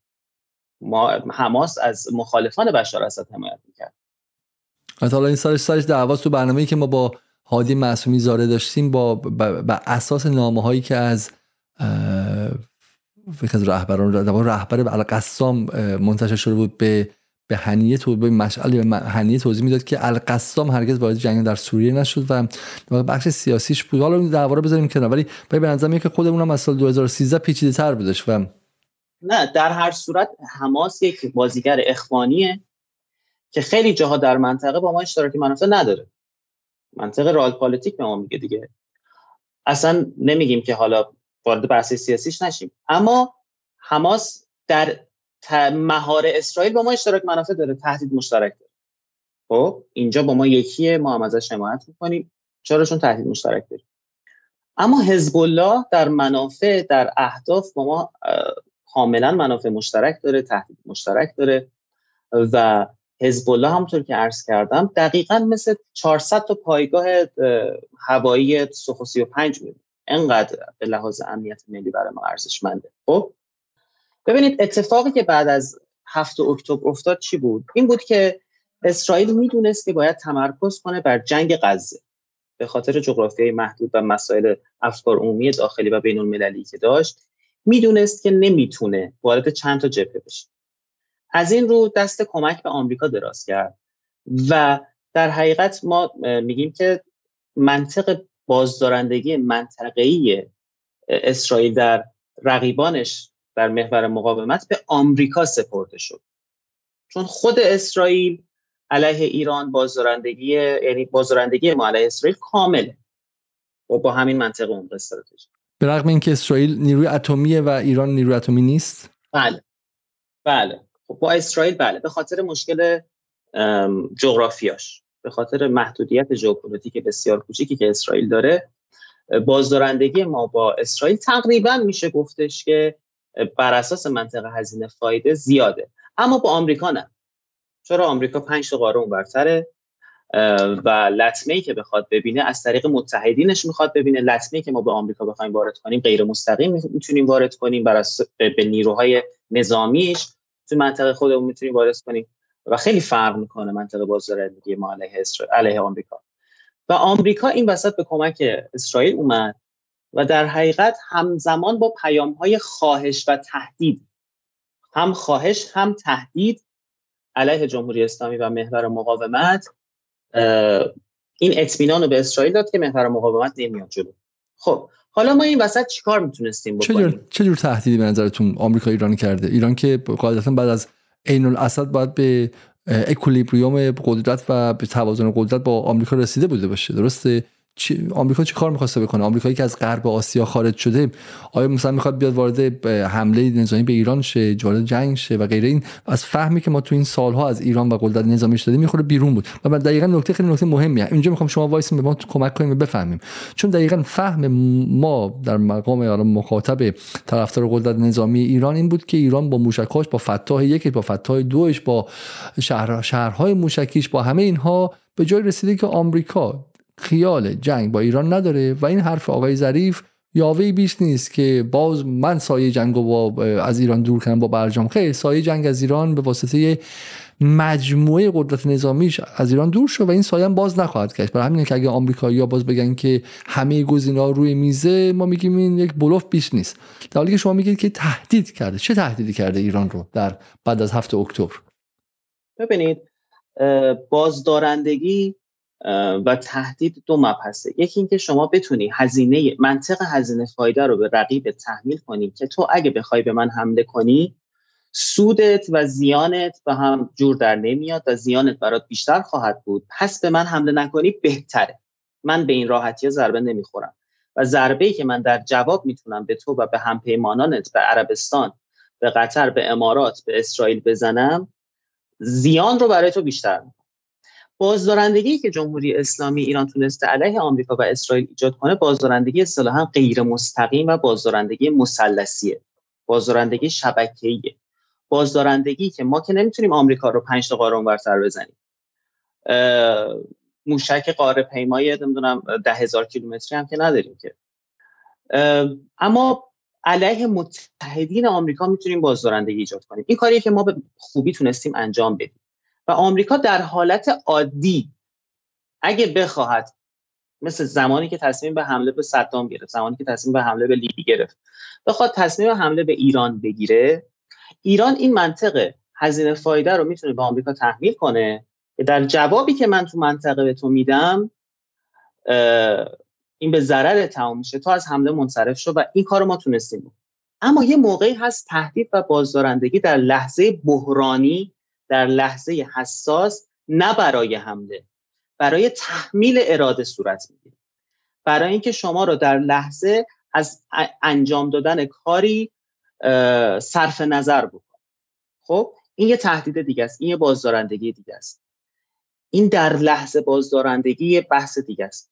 ایالات متحده آمریکا به عنوان یک ابرقدرت به عنوان یک قدرت هسته‌ای متاسفانه کماکان ابزارهایی داره که در لحظه بحرانی در لحظه حساس تهدیداتی جمهوری اسلامی ایران بکنه که جمهوری اسلامی ایران از انجام دادن اقداماتی صرف نظر بود ما با این قاعده غیر آشنا نیستیم. بارها شنیدیم بارها دیدیم جمهوری اسلامی ایران در منطق هزینه فایده خودش خیلی از اتفاقات و زیر سیبیلی رد کرده رفته. خیلی از اتفاقات رو مثل ترور شهید فخری زاده یا حتی خیلی ها باور دارن در زمان ترور شهید سلیمانی اون جوابی که آنچنان باید می‌دادیم رو ندادیم. اون چرا؟ به خاطر تهدید آمریکا بوده ما که با این رو اصلا پاسخ دادیم که. درسته. حالا اون یه بحث مفصل داره که چه اتفاقی اونجا افتاد. ولی بالاخره شما تنش رو از یه حد بالاتر زمانی که وارد یه جنگ می‌خوای بشی اون طرف قدرت هسته‌ایه و می‌تونه پنج قاره اون برتر تو کاخ سفید بشینه هیچ آسیبی نبینه و به زیر دریاییاش یا اف 35 دستور بده که حملات هسته‌ای به تو بکنه. اون محاسبه بازی فرق می‌کنه. ما که دیگه حزب تو مکزیک نداریم که جواب آمریکا رو بدیم. ما که دیگه حوسی ها توی کوبا نداریم که. و زمانی که آمریکا در یک مرحله عادی باشه در یک جایگاه عادی باشه مثلا ما از روی کار اومدن بایدن بنده خودم بارها گفتم این قدرت هسته میانی ما بازدارندگی برای ما ایجاد کرده. چرا؟ مقالات متعددی اومد بیرون که الان آمریکا دیگه گزینه حمله نظامی روی میز رو به ایران نمی‌تونه بگه. چرا؟ چون اگه به محض اینکه بخواد به ایران حمله بکنه و اگه نتونه در حمله اولش در ضربه اولش ضربه اساسی به ایران بزنه و قدرت هسته ما رو نابود کنه در همون ضربه اول جمهوری اسلامی ایران تازه میره سراغ بمب اتم و سه هفته ای بمبش رو میاره بود و این خودش باعث بازدارندگی می‌شد علیه آمریکا و اسرائیل. این مقالات متعددی هست من تو صفحه بارها گذاشتم ترجمه کردم. خب اما در لحظه بحرانی که بقای اسرائیل روی خطه. آینده نقش اسرائیل در نظم بین المللی روی خطه. الان اسرائیل داره برای آی بقای آینده خودش در اثرگذاری در نظام بین الملل میجنگه. یه جنگ عادی نیست برای اسرائیل. اسرائیل اگه حماس نابود نشه و این جنگ رو طوری تموم کنه که اتفاقی برای حماس نیفته اثرگذاری اسرائیل در آینده نظام بین الملل زیر سوال رفته. چیزی که ما مثلا برای خودمون می‌خوایم تصور کنیم اسرائیل داره برای جایگاه آینده خودش اسرائیل داره برای سی سال آینده خودش میجنگه. خب؟ و ما می‌دونیم رابطه آمریکا و اسرائیل بزرگترین استثناء کل تاریخ روابط بین الملل بوده و هست. به خاطر لابی اسرائیل و حال مسائلی که شما هم بارها توی تو این برنامه بهش پرداختید. خب و وقتی دست حمایت دست کمک از آمریکا دراز می‌کنه آمریکایی که می‌خواد بیاد اطمینان حاصل کنه که محور مقاومت حزب ایران وارد نمیشن یا باید ابزار مذاکره بده یا باید ابزار تشویقی بده. ابزار تشویقی چی می‌خواد بده مثلا من باور ندارم چه ابزار تشویقی خاصی مثلا توی مدت داشته باشه. البته که همون 6 میلیارد دلار ما هم بند شده. آره گفته میشه اون 6 میلیارد دلار رو به عنوان تهدید استفاده کرده. یعنی یاد باشیم برینکن بلافاصله گفتش که اون 6 میلیارد دلار فریز میشه از قطر خواستیم که فریز کنه بعد دوباره عقب رفتن جلو رفتن. گفته میشه که در پشت وعده های برای رفع تحریم ها دادن و غیره. و حالا من سوالم اینه چون از ابوالفضل بازرگان من چیزی یه جمله شنیدم که در ذهنم حک شده و اونم این که امنیت با امنیت قابل مبادله است نه با اقتصاد. درسته؟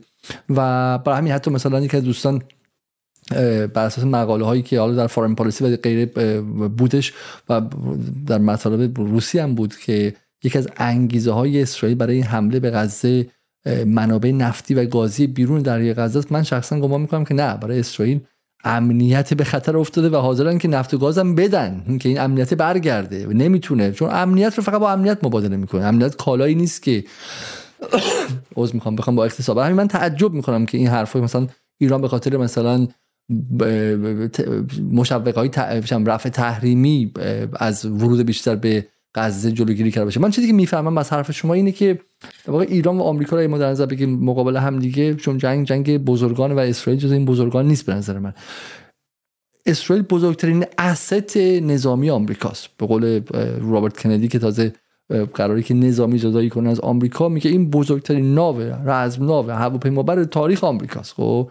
این در مقابل حزب الله که مهمترین اسلحه ایران یعنی تمام موشک ها فتا و غیره رو بذارین کنار هنوز که هنوز حزب الله بزرگترین به رزمناو ایران در منطقه این دو رزمناو رو و آمریکا میاد با تمام قدرت با من چیزی که از شما می‌بینم این که احتمالاً تهدید اتمی کرده باشه ایران رو. پشت این قضیه با این تهدید اتمی ممکنه بلوف هم باشه ها ولی وقتی کسی بلوف می‌زنم شما با یه آدمی که اینقدر قدرت داره وقتی بلوف می‌زنه با شوخی نمی‌کنید. و از اون ورم ایران این شانس داره که تمام قد وارد شه و این اسلحه به اسم حزب الله رو به خطر بندازه یا اینکه ریسک نکنه محافظه کاری کنه و این رو برای بازی های مهمتر حفظ کنه. درسته؟ و به نظر که ایران option دوم انتخاب می‌کنه. نه از روی ترس از روی اینکه احساس می‌کنه که این اپیزود جنگ ممکن ادامه دار شه و من این اسلحه رو نباید از دست بدم. این مهمترین اسلحه منه و اگه حزب الله حالا حماس ممکنه که خدای نکرده مثلا حالا اسرائیل ادعا می‌کنه نابودش کنیم. ولی نابودی حماس هم خطری برای ایران متوجه ایران نمی‌کنه. اما نابودی حزب الله بعد دیگه واقعا دیگه تمام بازارندگی ایران تمام در منطقه. از بین رفته و یک حفره بزرگ امنیتی برای ایران باز شده. درست می‌فهمم؟ کاملا همینطوره. ببینید نکته اساسی چیه؟ در منطق عمق استراتژیک بحث چی میشه؟ بحث این میشه که شما جنگ رو به مرز سوم برسونی. خب؟ در مرز سوم مرز رقیبت باشه مرز سوم که رقیبت آسیب ببوده و در حقیقت نیروی نیابتی شما جای شما به جنگ. مثل اوکراین که الان داره جای آمریکا و ناتو علیه اسرائیل میجنگه علیه روسیه میجنگه و پس فردا تایوان باید جای آمریکا علیه چین بجنگه خب؟ و در این منطق شما باید بتونی که در این عمق استراتژی از اون بازیگری که جای شما داره میجنگه حمایت بکنی و در عین حال نمی‌خواهی که نابودی بازیگری که جای شما میجنگه رو ببینی. قرار نیست که اون بازیگری که جای شما می‌خواد بجنگه که خدمت شما عرض کنم که رقیب تو ضعیف کنه قربانی بشه که به نابودیش به خط بشه. ما بازیگر اقلانی هستیم دیگه یعنی در استراتژی نویسی یه زمانی هستش که یه لولویی رو یه جا نگر میداری میگی این بودنش باز بیشتر به نفع منه تا اینکه بندازمش مثلا دو تا ضربه بخوره خودش نابود شه. خب بعدش چی؟ خب؟ خب برای اینکه ما بتونیم از حزب الله طوری حمایت کنیم که حزب الله در این جنگ نابود نشه خب؟ و یا خیلی ضعیف نشه باید ما هم بتونیم حمایت کنیم دائما از حزب الله چه زمان ما دائما می‌تونیم در این جنگی که بزرگ شده از حزب الله حمایت کنیم؟ زمانی که خودمون امنیت 100 درصد و بازدارندگی 100 درصد کامل داشته ببینید آمریکا تسلیحات به اوکراین میده بیلیون ها دلار به اوکراین پول میده اطلاعات میده همه چی میده. چرا؟ به خاطر اینکه وقتی تو کاخ سفید نشسته ترس از این نداره که روسیه در جواب این حمایت حمایت آمریکا از اوکراین یه موشک بفرسته واشنگتن. اما قضیه ما با خدمت شما اسرائیل و دخالت آمریکا این وسط این گونه نیست. ما اگه بخواهیم از حزب الله در یک جنگ تمام ایاری علیه اسرائیل حمایت بکنیم حداقلش اینه که خودمون باید اطمینان کامل داشته باشیم که ما امنیم. بازی چند جا نمیشه. پس فردا آمریکا 4 تا F35 بلند نمی‌کنه. تهدید هسته ای ما رو نمی‌کنه. و برای اینکه ما بخوایم از وجود اطمینان و بازدارندگی کامل خودمون مطمئن باشیم باید در این منطق موازنه قوا دست برتر داشته باشیم. باید در مقابل بفرمایید. همینجا وایسی. حالا مخاطب میگه آقا بالاخره ما وسط همین جنگ ها رفتیم و فتاح دور رو رونمایی کردیم. شهرهای موشکی ما هست. در به شکلی عین الاسد نشون دادیم. اگر اون به شکلی ناو گان رزمناو روزولت میاره به اینجا زیر آتش ماست و خودش می‌دونه که نه فقط ما حتی حوسی ها هم می‌تونن انصار الله هم می‌تونه جوابشو بده و غیره. و این حرف شما با اون مخالفه. یعنی چی که ما بازدارندگی نداریم؟ پس بالا غیر از شبیه سازی هایی که شده ما چگونه اسرائیل رو می‌ذاریم اینو توضیح بدیم برای ما. آیا ایران مقابل آمریکا بازدارندگی کامل نداره؟ نه. به خاطر ببینید جنگ یک یک مرحله که شما باید در نظر بگیرید که شما بازدارندگی به معنای اینه که نظاری بهت حمله بشه یا بازدارندگی به معنای اینه که شما در جنگ می‌خوای پیروز شی. تمام اون موشک هایی که ما ساختیم که به قوت به خوبی با افتخار ساختیم و باید بهش افتخار کنیم باید بهشون افتخار کنیم اینا قدرت نظامی ما منطق هزینه فایده رو برده بالا. یعنی آمریکا می‌فهمه که اگه بخواد به من حمله کنه جوابی که از من می‌گیره جوابیه که به نفش نیست. اما آمریکا در لحظه حساس اگه بخواد به من بگه تو حق نداری دخالت کنی اگه دخالت کنی من با هسته میزنمت این چی؟ به ما حمله نکرده که ما بخوایم جوابشو بدیم. اون تحمیل اراده است. این بازی قدرت هاست. در بازی قدرت ها بازیگران در حوزه امنیتی چیزی رو دیگه نمی‌تونن به هم تحمیل کنن. الان نه روسیه و نه آمریکا تهدید امنیتی به هم نمی‌تونن تحمیل کنن. و همینطور چین. الان ایالات متحده آمریکا اگه به جمهوری اسلامی ایران بگه آقای جمهوری اسلامی ایران. اوکی من نمی‌تونم به تو حمله کنم. تو یه جو... یه بلبشایی تو منطقه راه میندازی کل دنیا به هم میریزه قبول. عربستان به غلط کردن میفته امارات به غلط کردن میفته اسرائیل به غلط کردن میفته ولی من که سر جای خودم نشستم تو واشنگتن. خب؟ الان من می‌خوام بگم تو تو جنگ اسرائیل و غزه دخالت نکن. اگه دخالت کنی با هسته می‌زنم. کسی که نشسته تصمیم گیره در منطق محاسبه هزینه فایده خودش باید ریسک کنه یا ریسک نکنه؟ نظام بین الملل دیگه. شوخی نداره. بلبشای دنیا هم روز به روز داره بیشتر میشه. مبحثی که ما متاسفانه بارها البته من حالا اینجا دارم هی آروم میام که مخاطب یهو گارد نگیره علیه من. کسانی که منو می‌شناسن موضع منو می‌دونن.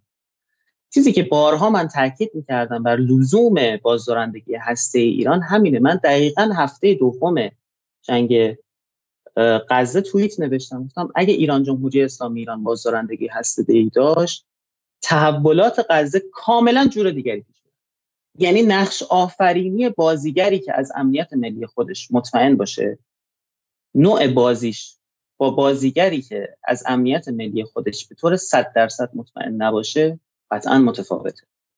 شما حمایتی که می‌خوای از حزب الله بکنی و بازیگری که حزب الله می‌خواد بکنه اگه بدونی تو از دور در امنیت کامل فقط می‌خواهی هم حمایت بکنی یه نوع بازیه. اما اگه بدونی که نه تو هم اگه پات گرفتار شه و ممکنه دچار تحولاتی بشی یه جور دیگه بازی می‌کنی. ببینید ما در عین همیشه جمهوری اسلامی ایران موفق تونسته عمل کرده در عین افزایش قدرت خودش اما خیلی جا هم محتاط رفته بالا. و یه جایی این احتیاط ما به قیمت عوض شدن نقش ما در منطقه ممکنه تمام شه. و اونجا یکی از جاهاش اینجاست. ما در منطق محاسبه هزینه فایده بر منطق اقلانیت خودمون مجبوریم احتیاط کنیم.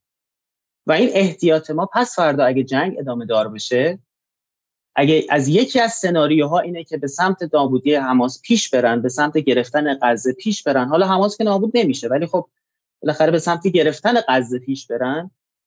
و پس فردا این جنگ بخواد ادامه دار بشه به سمت حزب الله لبنان پیش بره. و ما کماکان مجبور باشیم احتیاط کنیم. و در این بین دنیا داره به سمت محکم شدن نظم آینده جهانی میره. عربستان داره میره ترکیه داره میره. و ما دائما از ترس احتیاط خودمون یه پله عقبتر میمونیم.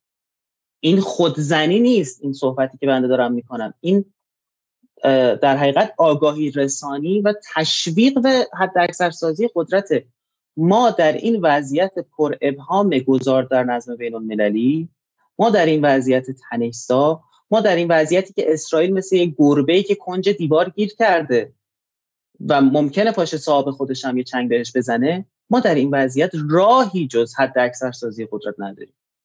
و حد اکثر سازی قدرت در برابر بازیگری که هسته فقط داشتن هسته حالا شما درسته همه این موشک ها برای ما قدرته. ولی صدها هزار تا از این موشک ها هم شما بسازی بازدارند کاری که بازدارندگی هسته ای براتون کنه رو نمی‌کنه. با یک دونه بمب اتم شما یک دونه بمب اتم داشته باشی هیچ کشوری دیگه جرئت نمی‌کنه تهدیدت بکنه. خیلی فرق می‌کنه. الان کره شمالی بازدارندگی بیشتری از ایران داره؟ 100 درصد. اوکی. حالا با همون منطق اسرائیل هم خب قدرت اتمیه. الان اسرائیل بازدارندگی بیشتری از ایران داره. الان اسرائیل بدون آمریکا بازدارندگی داره. اسرائیل از داخل خورد. نه نه. ببینید اسرائیل از داخل خورد. اسرائیل از هیچ دولتی نخورد. الان چرا هیچ دولتی جرئت نمی‌کنه تو دنیا؟ حتی علیه اسرائیل حرف بزنه. قدرت هسته چرا بعد از اینکه اسرائیل هسته ای شد تمام جنگ های عرب اسرائیل تمام شد؟ خودشه یا اینکه نه به واسطه به واسطه حمایت آمریکا پشت سرشه. الان واقعا این جفتشه جفتشه جفتش جفتش تاثیر داره. ببینید اسرائیل به لحاظ جغرافیایی آسیب پذیره ولی این اسرائیل به عنوان که قدرت هسته‌ای باز خودش بازیگر تعیین کننده شده. تعیین کننده است که شما قدرت هسته‌ای داشته باشی. شما تمام بازی ها و جنگ های عرب و اسرائیل بعد از هسته‌ای شدن اسرائیل تموم شد. بسیار خوب. حالا بذار من به این شکل به این شکل من بحث سعی برم جلوشون بحث خیلی زیبایی دیگه هم داریم در مورد بحث روسیه هم. اگه بتونیم بحث کنیم خیلی کوتاه می‌خوام امشب حرف بزنیم و این حرفی که روس ها زدن آیا واقعا به قول معروف گزافه گویی بوده یا پروپاگاندا بوده فلان در مورد می‌خوام حرف بزنیم. بس من به این شکل های بازرگان بس خیلی بحث مهمیه. ما میگم دفعه اول ما نیست با هم دیگه این حرفو می‌زنیم. اصلا ابتدا شما به شاگرد مرحوم استاد اسکرخانی هستید که مقابل حسام الدین آشنا در صدا سیما ایران قبل از امضای برجام این رو گفت. درسته؟ که ما هستی باید داشته باشیم و اون موقع همه رو ترش کردن رو ترش کردن. و همه عصبانی شدن که این حرفا چیه می‌زنه و اسکرخانی با اینکه نه به قول معروف رانتی گرفته بود نه حزب اللهی بود نه چیزی بود یک پا کرد نه بی مثلا بشم بگم بی سوادی تو دلواپس بی سوادی نه. به عنوان از مهمترین اساتید روابط بین الملل در ایران گفت اگه ما اصلی نداشته باشیم به باید خیانت کردیم به ایران و جان مردم ایران رو به خطر انداختیم. واقعا این بحث شما همیشه داشتید. اما بحث اینه که حالا بالاخره الان داریم حرفتون مهمه. میگید که من فقط مخاطب توضیح بدم. در دراز مدت میگید موشک خوبه. موشک باعث میشه که آمریکا به تدریج از ایران فاصله بگیره. تدریج هم برای ایران امنیت ساخته. بازدارندگی دراز مدت هم ساخته. بالاخره می‌دونن اگه ایرانو بزنن ایران یا به سمت هسته شدن میره یا به شکلی یه فقره موشکاشو در عین اسد تجربه کردن و می‌دونن که شوخی نداره نقطه زن به سلاح استراتژیک و به سلاح تاکتیکی تبدیل کرده و دریای از اینها رو داره که ما اینا رو می‌دونیم خب؟ و ما دنبال جنگ دراز مدت با ایران نیستیم. اگه جنگ مثلا یه سال طول بکشه خب ایران جوابشو میده و ما رو هم بیچاره می‌کنه و امارات رو هم می‌زنه آب شیرین کناش هم مردم امارات از تشنگی همه اینها رو ما می‌دونیم. اما اما اگه بحث 24 ساعت باشه و من به عنوان ترامپ گوشی رو بردارم بگم به ابراهیم رئیسی بگید که بزنه می‌زنم. بعد این برمیگرده به بازیگران در واقع بازی سازان در ایران و پلیسی میکرها در ایران که بخوان با جون 85 میلیون ایرانی شوخی کنن و نکنن. و حداقل ما در مورد آیت الله خامنه‌ای می‌دونیم که بازیگر بازیگر این کلمه رو به عنوان نقد نمیگم من تمام به عنوان همیشه مثبت گفتم. مثلا در زمان 34 سال دیگه 34 ساله که آقای خامنه ای زمامدار و فرمانده کل قواست در ایران مثلا چند 800 تا هزار نفر در سوریه کشته شدن و واقعا خون از دماغ کسی در قضیه امنیت ملی نسبت به کشورهای خارجی در اختیار در داخل ایران آبان 98 بوده زن زندگی آزادی بوده بحث جداگانه ولی واقعا تمام کشته شدگان این 33 سال از یک روز دهه 60 ایران نیستن در زمان جنگ با عراق. که دولتی بسیار ضعیفتر بود و در حالی که ایران جنگش محاصره توسط آمریکا بود قدرت بود. با آقای خامنه‌ای با محافظه کاری این کار کرد با اینکه ریسک نکرد. آقای خامنه‌ای با جان مردم ایران قمار نکرده هرگز. یعنی این جزء خاصیت هاشه خب مقابل کسی مثل ترامپ قرار بگیره متفاوته. ترامپ به جمله خیلی معروف داره میگه که قبل از اینکه انتخاب سال 2016 تو مصاحبهش میگه که سیاست شما در سیاست خارجی چیه؟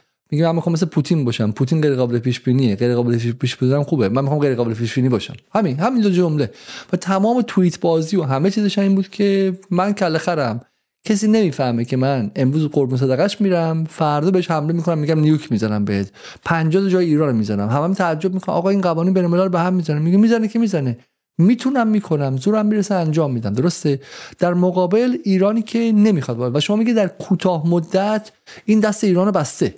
و چون ایران هسته ای نداره نمی‌تونه در کوتاه مدت بلوف ها یا تهدیدهای جدی اونها رو کنسل آت کنه و خونسا سازی کنه. این در واقع حرف اصلی شماست. حالا من می‌رسم به اینجا. یعنی در حقیقت من یه جمله بگم ببخشید. در حقیقت یعنی در آره یعنی در لحظه بحران در لحظه حساس جایی که ما بخواهیم تحمیل اراده کنیم. خیلی مهمه. یعنی جایی شما بازدارندگی برای حفظ امنیتته. یه جایی می‌خواید در منطقه اراده رو تحمیل کنی. بگی اسرائیل اگه پاتو تو غزه بذاری من به تو حمله می‌کنم. این تحمیل اراده است. این دیگه بحث بازدارندگی نیست. ما دلمون می‌خواست این حرف رو بتونیم بزنیم. اگه پاتو تو غزه بذاری من من می‌دونم با تو. این اگه قرار باشه تحمیل اراده من جدی گرفته بشه من باید در لحظه بتونم بازدارندگی داشته باشم. نه اینکه آمریکا به تو بگه. اگه تو بخوای تو اسرائیل دخالت کنی من می‌دونم و تو و ما بگیم نه ما هیچ کاری تو اسرائیل نمی تو غزه نداریم و به خود مردم غزه برمیگرده. اینو کاملا نگاه کنید چقدر صحنه رو متفاوت کرده در این دو ماه پس حالا پس با این منطق شما پس من با دو تا دو, دو تا چهار تای روابط بین الملل و سیاست بین علوم سیاسی می‌تونم بگم که ایران نباید از اول وارد تهدیدهای آنچنانی می‌شد. تهدیدهای آنچنانی که دستها روی ماشه است و اگر اسرائیل وارد غزه چیزها غیر قابل پیش بینی خواهد بود مال بازیگری که اتمی نداره نیستش. درسته؟ پس من می‌تونم الان با این به شکلی حالا این دانش پسینی دیگه آسونه که هر کی به عقب برگرده علامه دهره. ولی من با این دانش پسینی می‌تونم بگم آقا ایران نمی‌تونه از این جنس تهدیدهای به قول معروف اینجوری کنی که اگر بیای فلان میشه. برای اینکه این قدرت بازارندگی ایران کامل نیستش درسته؟ این نکته اول این بود. این معنی حالا من مخاطب الان گیج نشه این معنی اینکه ایران ضعیفه بدبخت بیچاره است اینا نیستش. یک. دوم اینکه به معنی نه نه نه. ببینید ما در حد توان خودمون معجزه کردیم. اینو پیشفرض قرار بدیم. ما در حد توان خودمون در حد ایدولوژی خودمون در حد دیدگاه آرمان خودمون معجزه کردیم. ما در علیه هزاران تهدید نظامی تو این مدت بقا پیدا کردیم. این معجزه است. این بحث پیشورز ماست. قدرت نظامی ما پیشورز ماست. اما ما به عنوان یه بازیگری که می‌خواهیم نظم ساز باشیم نه یه بازیگری که فقط واکنش بدیم. ما می‌خواهیم خودمون کنشگر باشیم. می‌خواهیم بازیگر نظم ساز باشیم. می‌خواهیم در نظم آینده جهانی در حد جهانی بازی کنیم. باید تو کلاب ابرقدرت ها بتونیم در حد اونا بازی کنیم. برای اینکه تو کلاب ابرقدرت رو بتونیم بازی کنیم حداقلش اینه که باید هسته داشته باشیم. غیر از این نمی‌تونه باشه. حالا من به اینجا می‌خوام برسم. شما حالا گفتید بخاطر در ایران یک فتوایی هستش در مورد هسته ای حالا میگم اصلا اینو بعد وقت آیا بازرگان حرف می‌زنن شاید خیلی گمان کنن که مثل اصلاح طلباست نه برعکس. برعکس اتفاقا کسی که دست ایران رو بست برای رسیدن به هسته ای اون اصلاح طلبا بودن. ما در واقع دیر رسیدیم زمانی رسیدیم که این خسارات وارد شده به ایران و واقعا ایران می‌تونست این کارو بکنه و تو اون شرایط خاص بالاخره برای اینکه فشار جهانی کم شه آیت الله خامنه‌ای اون فتوا رو داد و بالاخره به ایران تعهداتی کرد و غیره. و الان بالا اینه اینی که من از شنیدن حرف ابوالفضل بازرگان جز اینکه دمق بشم و برم افسرده برم بخوابم چه فایده داره؟ چون ما که هسته ای نمی‌تونیم بشیم. و خب، در بهترین حالت مثلا خود سانتریفیوژات زیاد کنیم. این مجلس انقلابی هم که گفتم بعد مثلا یه خورده مثلا تهدید کرد که از ام پی میایم بیرون و غیره ولی تو همین دولت رئیسی انقلابی انقلابی انقلابی هم اصل قضیه که راکتور آب سنگین بود ساخته نشد. اون کسی که در عراق به شکلی سیمان ریخت می‌دونست داره چی کار می‌کنه چون با سانتریفیوژ و با اورانیوم کسی بمب اتم نمی‌سازه. بمب اتم برای پلوتونیومه. خب پلوتونیوم آب سنگین می‌خواد. آب سنگین عراق رو هم طوری نابود کردن که قابل احیا نباشه. ادعا شده در دوره رئیسی که دارن روی پروژه آب سنگین دیگه کار می‌کنن که اتفاق نیفتاده. برای همین عملا اصلاح طلب ها الان من جاشون بودم حالا باز میگن که با اصلاح طلب ها بدی. من با اصلاح طلب ها خیلی خوبم از نظر فرهنگی هم بهشون نزدیکم از نظر تکنوکراتیکم. واقعا میارزم به تمام کابینه ابراهیم رئیسی با سوادترن بلد ما مردم حرف بزنن زبون مردم امروز رو همه رو اصلا اشتباه ما به هیچ وجه من حداقل تا آخر عمر اصولگرا نخواهم بود به اصولگرایان هم تا آخر عمر رأی نخواهم داد. اصلا با آبم باشون توی جوب نمیره.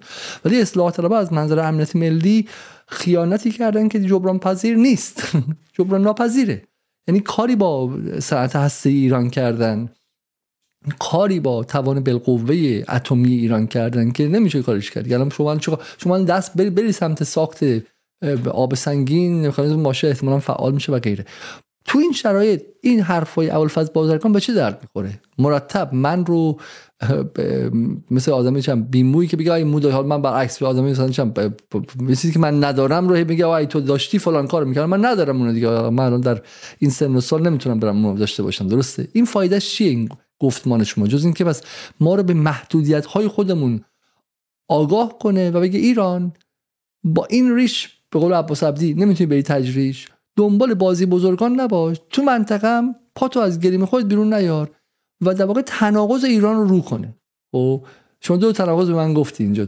یکی اینکه ایران بالاخره بازیگر بازیگر رئالیستی عاقل و می‌دونه که بچه‌ای بازی کنه بالاخره حداقل تو زمانی که آیت الله خامنه‌ای زنده است و اینطوره و بیگدارم به آب نمی‌زنه. از طرفی ایدولوژی که دست جوانان معتقدین به نظام هست ایدولوژی که میریم و اسرائیل رو نابود می‌کنیم در حالی که در عمل در 44 سال گذشته جز مهار اسرائیل کاری نکرده و کار درستی هم کرده از نظر شما مهار کرده و این تناقض همیشه در بدنه هستش. بدنه میگه سیل سخت کوش بعد از شهادت سلیمانی سیلی سخت در کار نیست. بدنه میگه که توی قرار بریشم مانع از مرگ مردم غزشی این بر کار نیستش. خب و مهار داره می‌کنه. ولی شما میگه از نظر رئال کارش درسته. این یه تناقضه. یه تناقض دیگه اینه که شاید بر اساس گفته بازرگان من نباید دائیه هژمون منطقه شدن داشته باشم. چون هژمون منطقه شدن بازدارندگی کامل می‌خواد. یا یه ابرقدرت می‌خواد که پشت سرت باشه و تو رابطش باش مثل رابطه اسرائیل و آمریکا باشه یا اینکه بمب اتم داشته باشه که نداری درسته؟ و خیلی میگن یه اتم هم داشته باشه به ضررته چون فردا سعودی هم خواهد داشت ترکیه هم خواهد داشت و غیره و اونم مشکلات خاص خودش داره. بازم تو hegemon نمیشی خب؟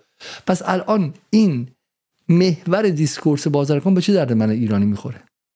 خب ببینید چند تا نکته هست. یکی اینکه من تاکید به بحث اهمیت هسته ای می‌کنم نه برای اینکه خود تحقیری کنم. تاکید به هسته ای می‌کنم که تشویق به حد سازی قدرت کنم. یه نکته.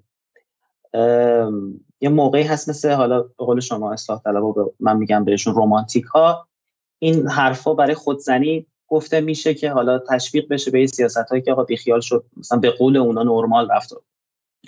اما بنده باور دارم که ما جبر جغرافیای سیاسی جبر مسئله گذار در نظام بین الملل و خدمت شما ارز کنم تحولاتی که در اطراف ما وجود داره ما رو وادار می‌کنه که همونطور که عرض کردم دخیل در یه سری از بازی ها باشیم چه در منطقه چه در دنیا خب؟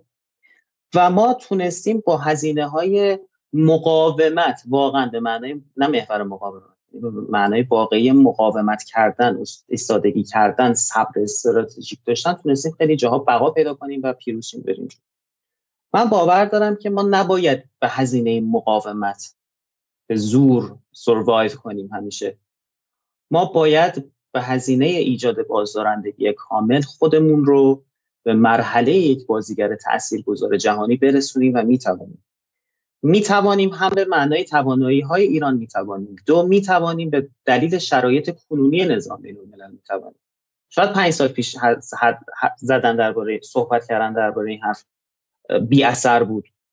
اگه اون موقع تو می‌خواستی سمت هسته بری با یه ترامپی روبرو بودی که تمام دنیا جلوش یسر می‌گفتن جرات نمی‌کردن باش کل کل کنن مکانیزم ماشه ممکن بود فعال شه. تو میترسیدی چی بشه؟ روسیه رو نمی‌دونستی چیکار می‌خواد بکنه چین رو نمی‌دونستی چیکار می‌خواد بکنه. الان در دنیایی هستی که دنیا بلبشوه. اوکراین یه وضعیتی داره تایوان یه وضعیتی داره. دلار معلوم نیست مثل قدیم نیست. نظام تحریم های آمریکا دیگه مثل قدیم کار نمی‌کنه. خدمت شما عرض کنم که چیزای جایگزینی اومده مکانیزم ماشه مگه دیگه ترس ما از مکانیزم ماشه مثل ده سال پیشه. درسته تاثیر خواهد گذاشت ولی ما بالاخره یه جایی باید تصمیم بگیریم. آقا ما با این سند می‌خوایم چیکار کنیم؟ ما آیا بحث امروز و فردا نیست؟ بحث اینه که ما ده سال دیگه 20 سال دیگه این کشور چه جایگاهی می‌خواد در نظام نظام بین‌الملل داشته باشه؟ در رفتار ما با روسیه می‌خوایم چطور باشیم؟ در رفتارمون با چین می‌خوایم چطور باشیم؟ آیا تهدیدات ما تموم میشه؟ آیا چالش های ما تموم میشه؟ از بحث بسیار بحث مهم و بحث کلیدیه و به این معنی که واقعا خارج از تعارفات و خارج از به شکلی دمت گرم دمت گرم گفتن به خودمون اینی که اگر بخوایم بازی رو از اینجا فراتر ببریم واقعا چه ابزاری می‌خوایم دیگه؟ درسته؟ و این به نظر من لحظه ای که میشه روش تمرکز که و اینجا جدالم جای خودشو داره. به عبارتی این یکی از نقاط گم شدهش افکار عمومیه. خب در دوره احمدی نژاد نظام توانست با یارگیری وسیع از افکار عمومی که به واسطه احمدی نژاد اومده بودن پای خط تونستش که در قضیه هسته جلو بره و جلو بره و جلوتر بره. و بعد با آمدن با شکست احمدی نژاد در قضیه اقتصادی ناتوانیش در مهار تحریم ها و خونسا سازی تحریم ها که این واقعا ایرادش بر احمدی نژاد میمونه به رغم اینکه اون نفت گران قیمت سالها فروخته بود ولی بیش از یک سال نتونه جلو تحریم های دور اول دوام بیاره و بعد در حالی که اقتصاد مقاومتی های خامنه از سال 2010 خواسته بودش و تقاضا کرده بود و ایران سال 2012 دیگه تقریبا اقتصاد در همشکسته بود 2013 رفتش پای برجام اونم به اون شکل و و شما می‌تونید ببینید دیگه. شما می‌تونید ببینید که افکار عمومی چگونه ازش به عنوان سلاحی استفاده کردن که بیارن پای کار. و افکار عمومی منزجر از بمب اتم از یه تکسانتریفیوژ و هر چیز دیگری بود. درسته؟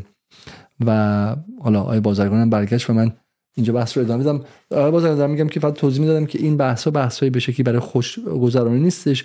بحث اینه که وقتی تو این 20 خورده ای سال درباره 20 سالی که درباره جنگ بحث هستی دقیقا سال 2003 آغاز شد که به واسطه به بهانه اینکه مجاهدین رسوا کردن به پشت اسرائیل بود افکار عمومی همیشه نقش داشته و اگر الان افکار عمومی به این آگاهی برسه که ما می‌خواهیم بمب اتم داشته باشیم و ما می‌خواهیم که ای بشیم و ما می‌خواهیم که به بازدارندگی کامل برسیم که پروژه ایران تکمیل شه و این پروژه نیمه نمونه این اتفاق می‌تونه بیفته. برای همینه که ما در جدال واقع این رو میگم به عنوان فقط تماشای جهان نمیگیم برای تغییر جهان داریم مطرح می‌کنیم. حالا ادامه بدید شما. درود بر شما. دقیقا نکته دومی که می‌خواستم بهش برسم این بود که ما باید یه قباحت زدایی از این بحث بکنیم. انقدر اینو لولو کردن برای ما که حرف از هسته می‌زنی. آقا وای تو تو جنگ طلبی تو تحریم طلبی کاسد تحریمی بدبخت این اسکرخانی خدا رحمتش کنه قد از این حرفو بهش می‌زدم. یا تو می‌خواهی که ایران مثل کره شمالی بشه. من یه نکته اینجا بگم. این مثال دائما زده میشه. آقای علیزاده می‌دونید کره شمالی چند تا تحریم داره؟ این آماری که تقریبا برای سال دو انتهای 2022 بود الان رو نمی‌دونم. 414 تا تحریم. جمهوری اسلامی ایران چند تا تحریم داره آقای علیزاده؟ جمهوری اسلامی ایران 700 تا بعد از برجام داشت که کم کرده الان دوباره 1500 هزار خورده شده. درست 1400 1500 تاست نزدیک 4000 تا بالای 4000 تا تحریم روی ماست. خب؟ یعنی این مقایسه ای که شما اگه هسته ایشی می‌خوای مثل کره شمالی بشی اصلا اگه ایران قرار بود مثل کره شمالی شه تا حالا توی این ده سال گذشته بارها شده کره شمالی یک کشور کوچیکه که دو تا همسایه بیشتر نداره کره جنوبی و چین. کره شمالی منابع نداره کره شمالی جغرافیایی خاصی نداره کره شمالی کره شمالی اصلا قابل مقایسه نیست نه در منطقه ما حضور داره نه ایدولوژی ما رو داره هیچی. ایران یک کشور وسیع چهار فصله که 15 تا همسایه داره. ایران یک کشوریه که نمی‌تونی ازش صرف نظر کنی. الان هند اگه بخواد برسه به روسیه باید با ایران کار کنه. عربستان اگه می‌خواد برسه به روسیه باید با ایران کار کنه. چین اگه می‌خواد بیاد از این منطقه رد شه بره باید با ایران کار کنه. ایران فرق می‌کنه با کره شمالی. این مثال یه مثال بسیار احمقانه و عوام فریبانه است که دائما بین مردم پخش میشه. اصلا تفکر این که تو اگه حرف از بمب می‌زنی پس داری علیه منافع ملی صحبت می‌کنی این باید از ذهن مردم پاک بشه. نه اتفاقا ما برای منافع ملی ایران برای امنیت ملی ایران برای ارتقای جایگاه ایران نه فقط جمهوری اسلامی ایران. ایران خدا رحمت کنه اسکرخانی رو می‌گفت. همیشه انتقاد می‌کرد. می‌گفت تو برجام نوشتن ایران باید خل سلاح هسته ایشه نه نوشتن جمهوری اسلامی ایران. که پس فردا هر اتفاقی افتاد این ادامه داشته باشه. خب؟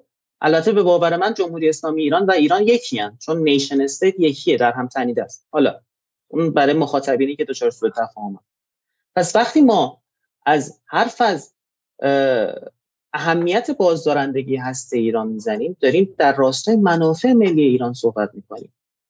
داریم در این راستا صحبت می‌کنیم که آیا من می‌دونم سوال مهم شما بعد این همینه روسیه جرأت کنه با ما در رابطه با تمامیت ارزی ما صحبت کنه یا نکنه؟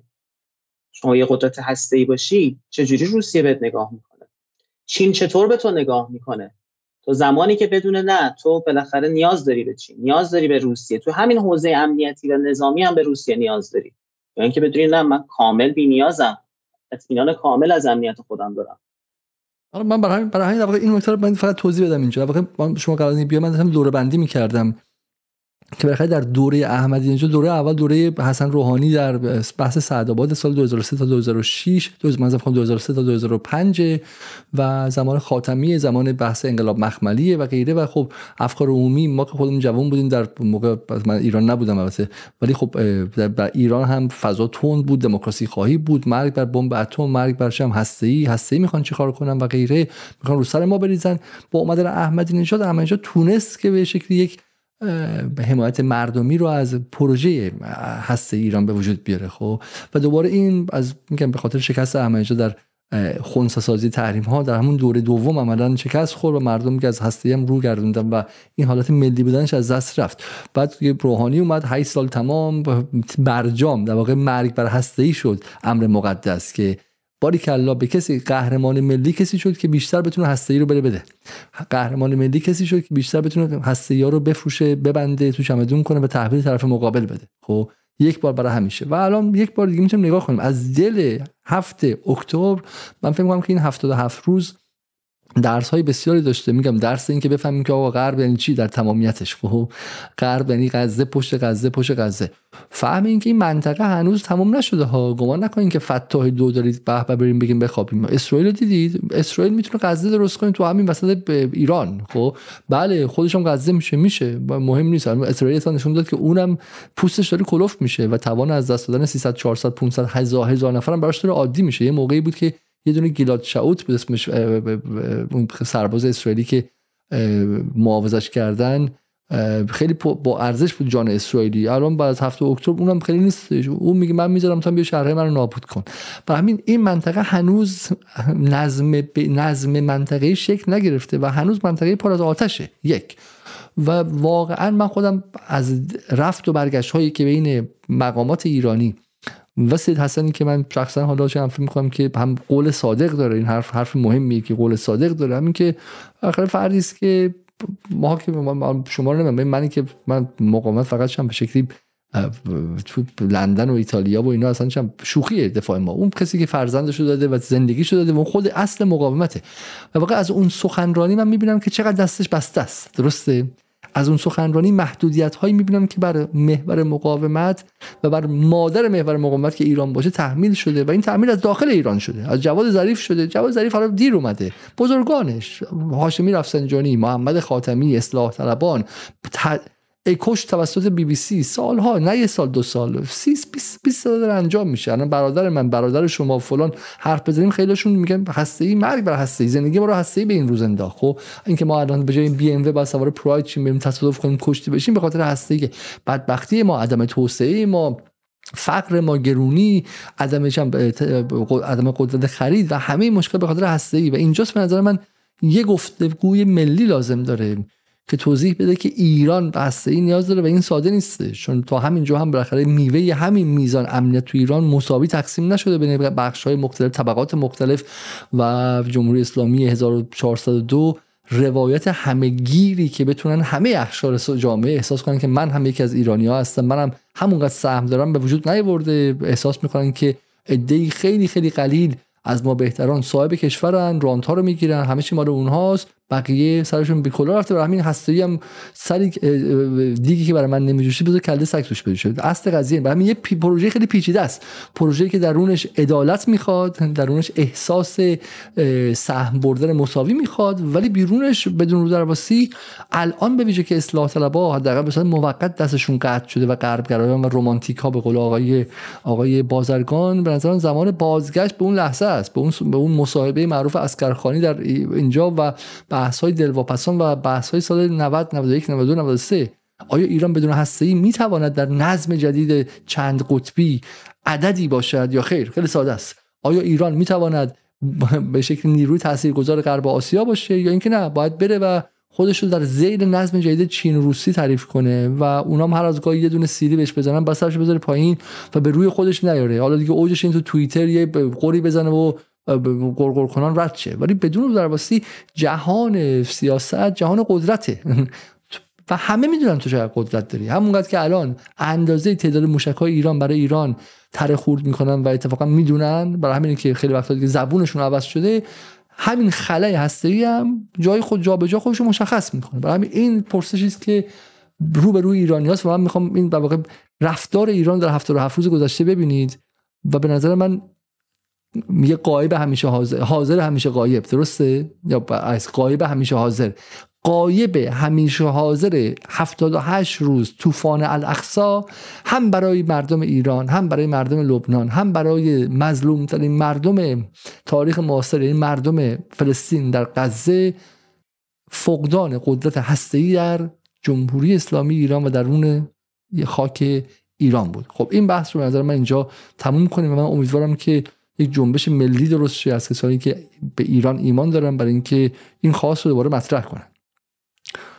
و حتی به شکلی به نظر من بحث فتوا رو میشه باز کرد چون خیلی معتقدن فتوا در مورد وجهه هسته‌ای به عنوان سلاح کشتار جمعیه. نداشتنش نه به شکلی تولیدش نه به شکلی هسته‌ای به عنوان سلاح تاکتیکی که می‌تونه سلاح استفاده نظامی فقط داشته باشه و غیره و غیره. و حالا ما این برنامه رو شاید به داشته باشه. این نکته بای بازرگان. اگر میشه این رو شما جنبندی کنید که از این بخش سریع عبور کنیم که دو تا بخش دیگه در مورد ترامپ مونده.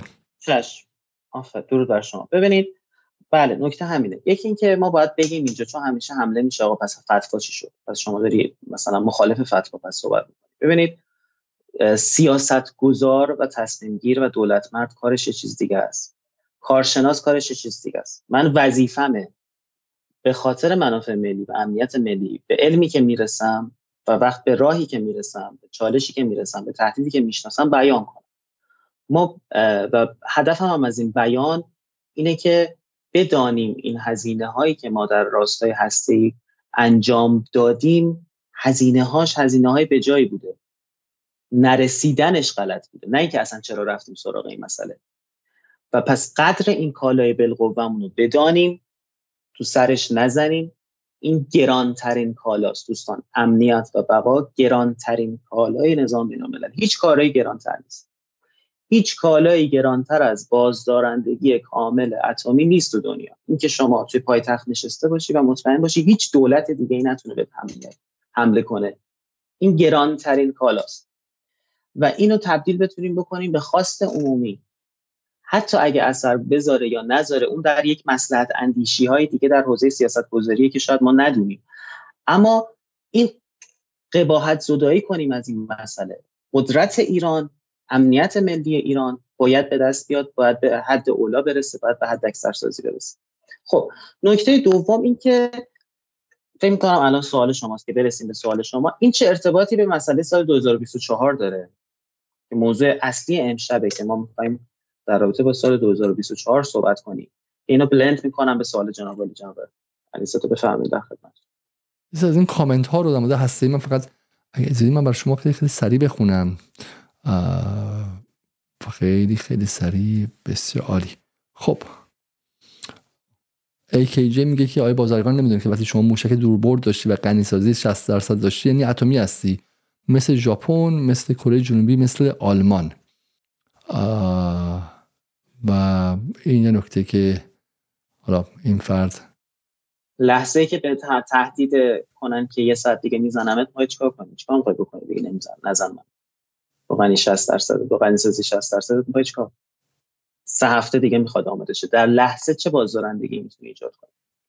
می‌خوام فضا رو به شما بگم. فضایی که یک طرف مشکل ما اصلاح طلبات های بازرگان طرف دیگه کسانی است که الان معتقدن که ایران از آمریکا چین و روسیه هم قوی تره و بازی تموم شده. مشکل یک طرف نیستش که. برای اینکه توازن برقرار شه بین اون کسانی که اصلا میگن ما امنیت نمی‌خوایم و اون تفکر رمانتیک این طرف هم ما مشکل داریم. این طرف هم با کسانی هستن که بیا آیا ابوالفضل ثروتی. جناب با علیزاده ما با چنان بازدارندگی رسیدیم که بمب اتم در مقابلان مثل ترقه بازی بچه ها ترقه با تی دو نقطه البته. این مطمئن اونم با همزه است نه این مطمئن باشید ایران مطمئن باشید ایران رو وگرنه 100 بار شخ زده بودن. از ازوله ازوله ازوله. خب میگم حالا بالاخره من اصلا اعتماد به نفس داشتن خیلی خوبه ها. اعتماد به نفس داشتن. ببینید اینکه ایران به بازدارندگی رسیده یه فکته. این هیچ هیچ there's no question about it به قول معروف. هیچ سوالی در رابطه با این نیست که ایران به بازدارندگی رسیده ایران به قدرت نظامی رسیده. این درسته. من باور دارم ایران اگه به بازدارندگی نرسیده بود حالا 100 بله 100 برابر بلایی که سر صدام و قذافی آورده بودن قطعا سر جمهوری اسلامی آورده بودن. این یه بحثه. یه بحث دیگه اینه که شما در بازی بین ابرقدرت ها بتونی تحمیل اراده بکنی یا نتونی و یا بتونی جلوی تحمیل اراده ابرقدرت علیه خودت مقاومت کنی. یه بحث دیگه است یه بازی یه جای دیگه است در اونجا آیا ما می‌تونیم در قبال ابرقدرت ها تحمیل اراده بهشون بکنیم؟ نه فقط آمریکا. روسیه که الان خط, خط یک اخبار ماست توی افکار عمومی. چین. اون یه سوال دیگه است. اون چه نیاز به چه ابزاری داره؟ آیا هی باید اعمال حسن نیت کنیم دائما؟ دائما محتاط باشیم؟ دائما آتو ندیم؟ به قول آقای ظریف وارد بازی امنیتی سازی اینا نشیم خودمون رو تو قاب امنیتی نذاریم؟ چیزی نگیم روسیه بعدش بیاد چیزی نگیم چین بعدش بیاد. بالاخره ما می‌خواهیم در این وضعیت گذار در نظم بین المللی بازیگر بازی ساز باشیم در حد جهان دیگه نمی اوکی این افشین اس میگه که ما احتیاج به چندین محمد زیف و یحیی سنوار داریم تا بمب اتمی. شما لازم نیست جواب بدین شما بین من فقط می‌خونم می‌خوام شما یه حسی بدم از آیه رحیم باز همین میگه میگه که ایران یاد گرفته که بدون بمب چگونه بازی کنه. بسیار خاطر خب یه زمانی بوده که میگم ایران نمی‌تونسته بمب داشته باشه. اگه می‌خواست به دنبالش بره خیابانهای داخل ایران شلوغ می‌شد. یه 88 را افتاد. به خاطر همین بحث بمب و بحث هسته شدن ایران. زن زندگی آزادی شمه ای از این قضیه بود. یعنی ایران مشکل داخلی هم داره. خب اینکه بخاطر یکی از جناها عملا میگه ما نمی‌خوام. اما الان که به نظر که اون جناح عقب رفته آیا به شکلی جا نداره که ایران و فضای بین المللی بهمون اجازه میده؟ اصلا خیلی مهمه. این این فرصت طلاییه که شما در یک بلبشوی بین المللی باشی که بزرگترین رقیبت خودش گرفتاره. یعنی اسرائیلی که بزرگترین تهدید برای توی که تو نظر تو هسته بشی خودش الان پاش گیره. این فرصت طلایی برای ما. آمریکا که الان نمی‌خواد وارد جنگ شه دم انتخاباتش فرصت طلاییه. اوکراین داره به سمت روسیه پیش میره روسیه داره بازی رو می‌بره. از اون ور تایوان این فرصت مگه همیشه برای ما وجود داره؟ آیا پس فردا برسیم به قسمت مهم بحث ما؟ سال 2024 یک سناریو. ترامپ دوباره روی کار بیاد. چیکار می‌خوایم بکنیم؟ با مسئله هسته ایران دوباره می‌خوایم چیکار بکنیم با ترامپ؟ اگر جنگ غزه ادامه دار باشه و ترامپ روی کار بیاد چیکار می‌خوایم بکنیم؟ از روابط ترامپ با پوتین در سر سامون دادن به جنگ اوکراین. بعدش می‌خوایم چیکار کنیم؟ آیه علی بابا میگه که علی بابا میگه قدرت ایران و امنیت ایران در زمان جنگ سوریه و جنگ یمن به دنیا به خصوص بعد از هفته اکتبر اثبات شده. ببین بازم باز اینجا ما اینجا با صفر و یک طرفیم دیگه. یک طرف که میگه ایران بدبخت و تو سری خوره و اصلا هیچی نداره و قبر می‌تونه بیاد نابودش کنه و جنگ سایه جنگ بر سرش مگه اینکه ما تسلیم میشیم بریم یه دونه برجام 3 و 4 بزنیم؟ یه برام فکر می‌کنن که دیگه نه دیگه قدرت ایران تموم شده. شما می‌تونید تو مسابقه فوتبال 3 2 باشی 2 3 باشی تو رفت 2 3 باشی برگشت فلان باشی. قدرت ایران همینی که هستش. قدرت ایران سخنرانی سید حسنه که میگه ما پلکانی اگه اونجا بیشتر کنم ما بیشتر می‌کنم خود شمایی که الان میگه آقای علی بالا رو برید پیدا کنید ببینید که قبل از سخنرانی حسن می‌گفت تموم احتمالاً. میاد این سخنرانی پدر سعید در میره و غیره. و بعدش خب کنفت شدید. خب چرا؟ برای اینکه دست ایران از من برای همین بر حرف آقای بازرگانو می‌خوام باز شه برای شما. می‌خوام من باش مخالف باشم یا موافق باشم. ولی می‌خوام این بحث برای شما باز شه. حرف آقای بازرگان اینه که شما نمی‌تونستی از یک جایی جلوتر بیای. به خاطر اینکه این طرف میگم من دستم روی این دکمه قرمز می‌ذارم. دیگه چیکار می‌خوای بکنی؟ و و حالا میگم حالا آی بازرگان فقط بحث اتمی رو گفت بحث داخلی هم هستش. بحث اجتماعی در داخل ایران هستش. ایران تازه از های زن زندگی آزادی و های داخل ایران هنوز ترمیم پیدا نکرده. درسته؟ و به این سادگی نیستش. اگر از بیرون به ایران حمله ایشه در داخل هم می‌تونه فضا ملتهب شه و و به شکلی مرزهای ایران و غیره. برای همین به نظر من به نظر من به این سادگی برای همین ایران من فکر می‌کنم که ایران انتخاب درستی کرده. از هفته اکتبر به بعد بازی درستی کرد. حالا از درصد رتوریک من واقعا توقع داشتم که ایران هم فعالتر بازی می‌کرد هم دیپلماسی فعالتری داشت همین که خودنمایی بیشتری می‌کرد همونطور که اردوغان کرد و غیره. اما در سطح قدرت نظامی و استفاده از کارت های نظامی ایران درست بازی کرد. من فکر نمی‌کنم که ایران باید ماجراجویی می‌کرد. الان حزب الله بعد می‌گفت یا مرگ یا زندگی می‌زد به مثلا جاده و خودش به شکلی شهادت طلبی می‌کرد. به هیچ وجه. ایران و و, و دست های بلندش درست بازی کردن. و ما امشب داریم توضیح میدیم که چرا اینجور بازی کردن و بیشتر از این بازی نکردن و بیشتر از این نمی‌توانستن بازی کنن این بحث ما امشب اینه.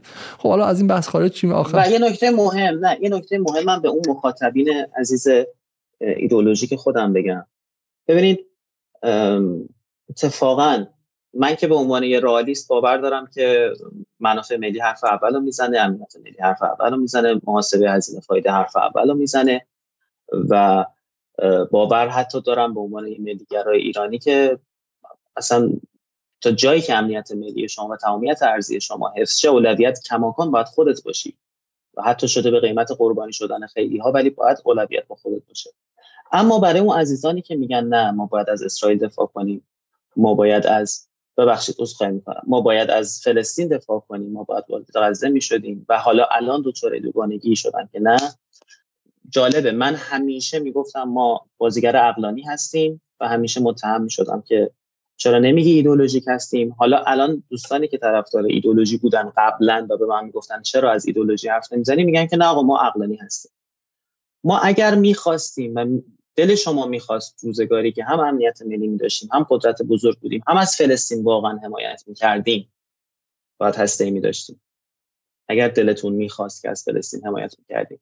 اگه واقعا دلتون می‌خواست که مقابل اسرائیل وایسیم بالاخره به قول یکی از اساتید داشتم باید صحبت می‌کردم معتقد بودن به جنگ تمدن ها و جنگ ایدولوژی و اینا اصلا مثلا منطق بازی موازنه قوا رو قبول نداشتن. گفتم حتی در منطق بازی جنگ تمدن ها هم شما نگاه کنید حتی در منطق بازی یعنی نمیگیم بازی جنگ نور علیه تاریکی جنگ حق علیه باطل جنگ خیر و شر. خب خیر باید ابزار قدرتش کافی باشه. نور باید قدرت داشته باشه. حق باید قدرت داشته باشه. و ما در محیط آنارشیک نظام بین الملل در جایی هستیم که متاسفانه کسی خوشش بیاد کسی خوشش نیاد دلمون بخواد دلمون نخواد. اون حد خط تعیین کننده قدرت و بازدارندگی بمب اتمه آقای علیرضا کسمایی می‌پرسه چرا رئالیست‌ها قدرت رو فقط در قدرت نظامی می‌بینن؟ قدرت اقتصادی و فرهنگی و نرم چطور؟ حالا من تو استفاده می‌کنم قدرت مقاومت چطور؟ بالاخره همین مردم غزه که موندن هم قدرته. خب ما اونها رو هم در نظر می‌گیریم. حتما اونها هم مهمن و بالاخره ما گفتیم اینجا حزب الله حماس ابزار ایران هستن فقط بحث نظامیش نبودیم که بالاخره درشون جوانانی هستن که حاضر از همه چی بگذرن دیگه. ولی خود آیه بازرگان به رئالیست پاسخ بده.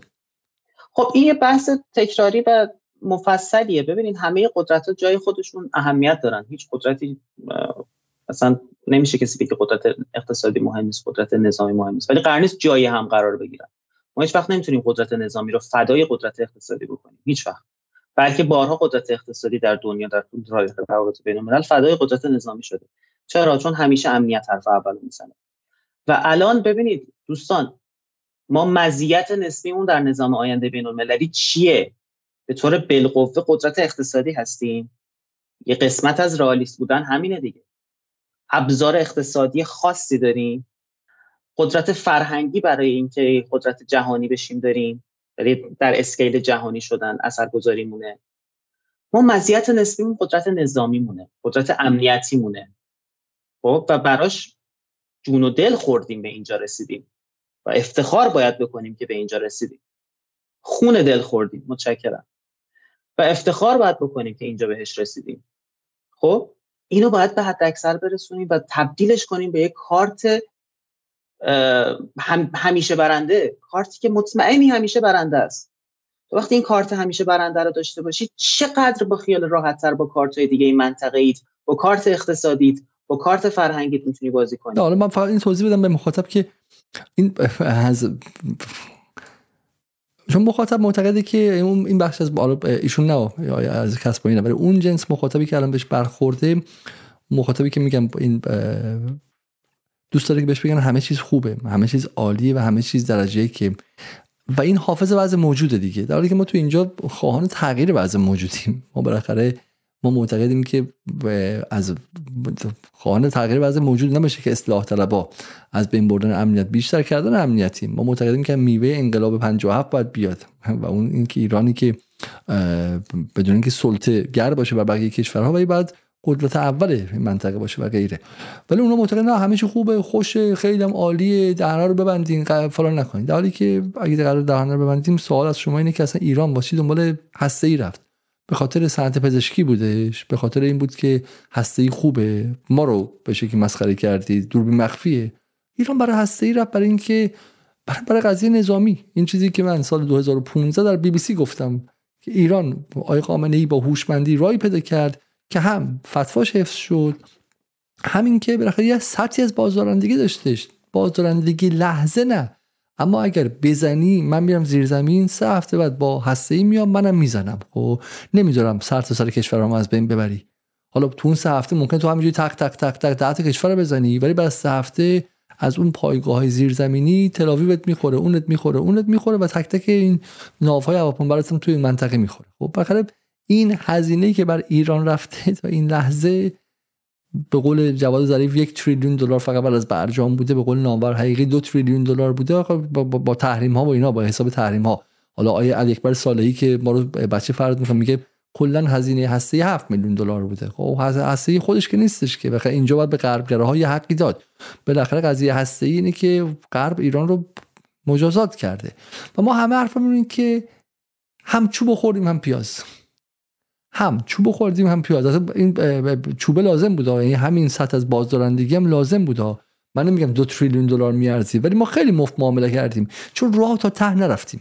چون برجام رو زود امضا کردیم چون در داخل تشتت داشتیم چون جمهوری اسلامی نه مثل حکومت چین یک حکومت واحد و یک پارچه که حزب کمونیست داره با جناهای مختلف اما وقتی میان بیرون یکی یا نه مثل روسیه است که بخاطر یه صدای پوتین میاد بیرون نه دموکراسی مثلا چه می‌دونم انگلیسی که حداقل گروه های مختلف بتونن خرد خرد بهترین خرد ملی رو نمایش بدن. البته تو انگلیس و اینام که دموکراسی باعث شده که در واقع رسانه ها و سرمایه اون دموکراسی گرفتن. ولی در عمل حال دموکراسی غربی. اون چیزی که قرار بود باشه. و در ایران چیزی که نه نیستش. چهار سال روحانی باز برگرده میاد در مذمت سلاح میگه میگه این موشک ها رو ما می‌خوام چیکار کنیم؟ موشک نمیاره گفتمان میاره آشتی میاره چم بوسیدن دختر پسرها در خیابانی که تصویرش به جهان اگه مخابرشه جهان ما رو دوست خواهد داشت با هم دوست با یه حرفای دیگه می‌زنه. باز چهار سال دیگه تفاوت بین جناهای مختلف تو ایران برای یه حکومت نوپا مرگاوره مگه میشه که یه جناح بیاد این ور مثلا چون بگه ما اصلا امنیت نمی‌خوام جناح دیگه بگی که ما امنیت می‌خوایم هر چهار سال یه بار عوض شه و غیره. همین نه ما معتقدیم که ایران ایران در مقام استیت ایران. می‌دونست که هسته ای می‌خواد براش هم می‌دونست به هزینه بده اما به تشتت و دعواهای زیاد داخلی نتونست این پروژه رو تا انتها پیش ببره. و من شخصا امیدوارم که این پروژه در زمان حیات آقای خامنه ای به یک جایی برسه. چون بعدش باز ما تشتت های بیشتری خواهیم داشت. خب حالا تشتت هایی خواهیم داشت. فقط استیت دچار دچار به قول معروف نوسان خواهد شد دیگه. بخاطر یه،, یه،, امر مهمی در استیت تغییر مهمیه که این تغییر می‌تونه تا مدت ها عدم ثبات به وجود بیاره. برای من امیدوارم که این اتفاق در زمان حیات آقای خامنه ای بیفته و پروژه بازدارندگی ایران تکمیل شه. ما از این بگذریم. یه سوالم خانم مریم دنیا مالی پرسیدن. من این سوالشون رو مطرح کنم که میگن که عوارض داشتن بمب اتم چقدره؟ یعنی ممکن تحریم های سازمان ملل بیاد یا شرایط اقتصادی باز فشار بیشتری بیاره و غیره. چرا ایران دنبالش نمیره؟ هزینه چیه؟ حالا که شما دارین اینقدر تبلیغ می‌کنیم میگیم به به به به. آیه بازرگان بگو قیمتش چقدره؟ پرایس تگ روش چقدره؟ ببینید هزینهش دقیقا هزینه که ما 20 ساله بدون داشتن بمب اتم داریم میدیم. هزینه ببینید من همیشه میگم میگم کره شمالی توافق نکرده بمب اتمدار 400 تا تحریم داره. جمهوری اسلامی توافق کرده نیش باز زده برجام امضا کرده بیشترین نظارت های آژانس پذیرفتن به طور داوطلبانه.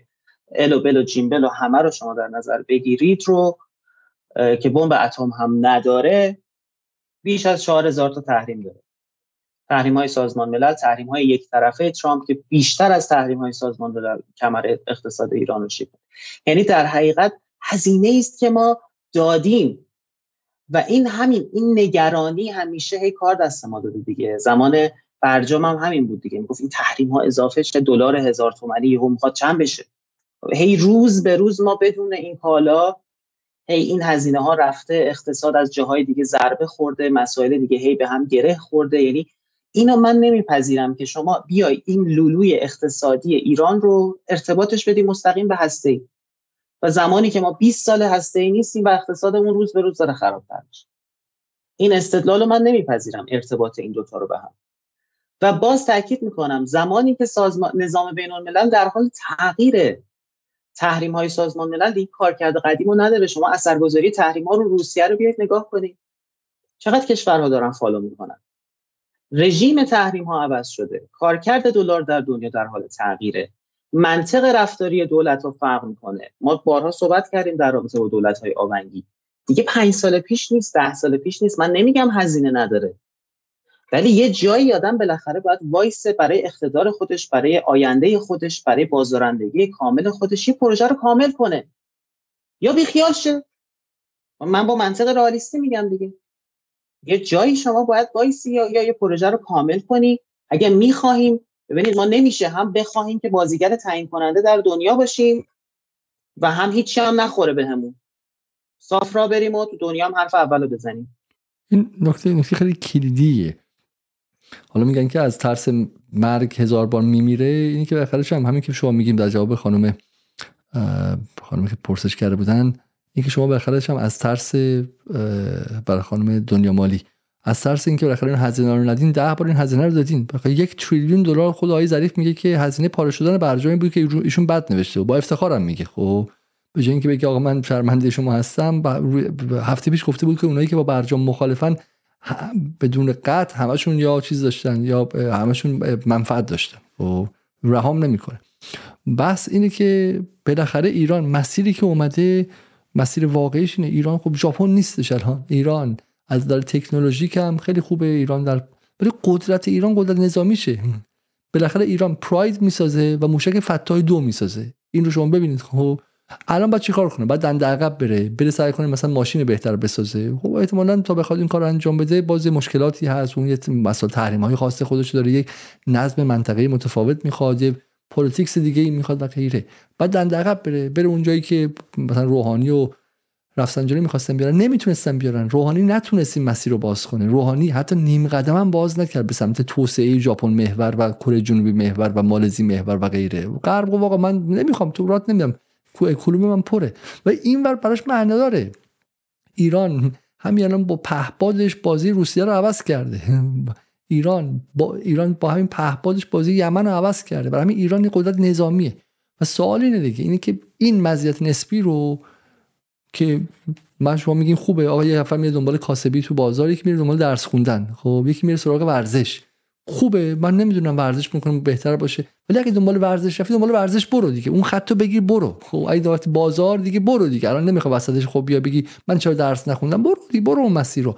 ایران مسیر توسعه نظامی رو رفته و این مسیر رو باید ادامه می‌داد و بعد ادامه بده. این بعد تبدیل به اون نقطه ای که ایران رو ممتاز کنه و بعد اون لحظه است که ایران می‌تونه ترجمهش کنه این رو. می‌تونه اکسچنج کنه این رو با قدرت اقتصادی. حالا من به روسیه فلان رو میدم به من این تکنولوژی رو بده. حالا من به همسایه اونو میدم به من این بازار تو بده. حالا من این رو از به تو امنیت میدم امارات من فلان رو بده. اون موقع بود. ولی الان ایران اون کالا رو به تنهایی نداره. بریم سر بحث پایانی بله یه نکته هم بگم. آقای چون یه نکته این که ما در زمانه ای هستیم که اشاعه سلاح هسته‌ای به شدت زیاد ممکن. ما در زمانه ای هستیم که آمریکا و اسرائیل برای شرط عادی سازی روابطشون با عربستان اجازه میدن به عربستان که تو ای بساز. و ما می‌دونیم در منطق علوم استراتژیک داشتن ای یک کشور غنی سازی یک کشور مساوی با بمب بالقوه ما در زمانه ای هستیم که اردوغان میگه این چیزهای ای که روسیه داری برای من می‌سازی و به من داری میدی از پنج سال دیگه از ده سال دیگه خودم باید بسازم. تکنولوژی رو باید بدی من خودم بسازم. خودم باید غنی سازی بکنم.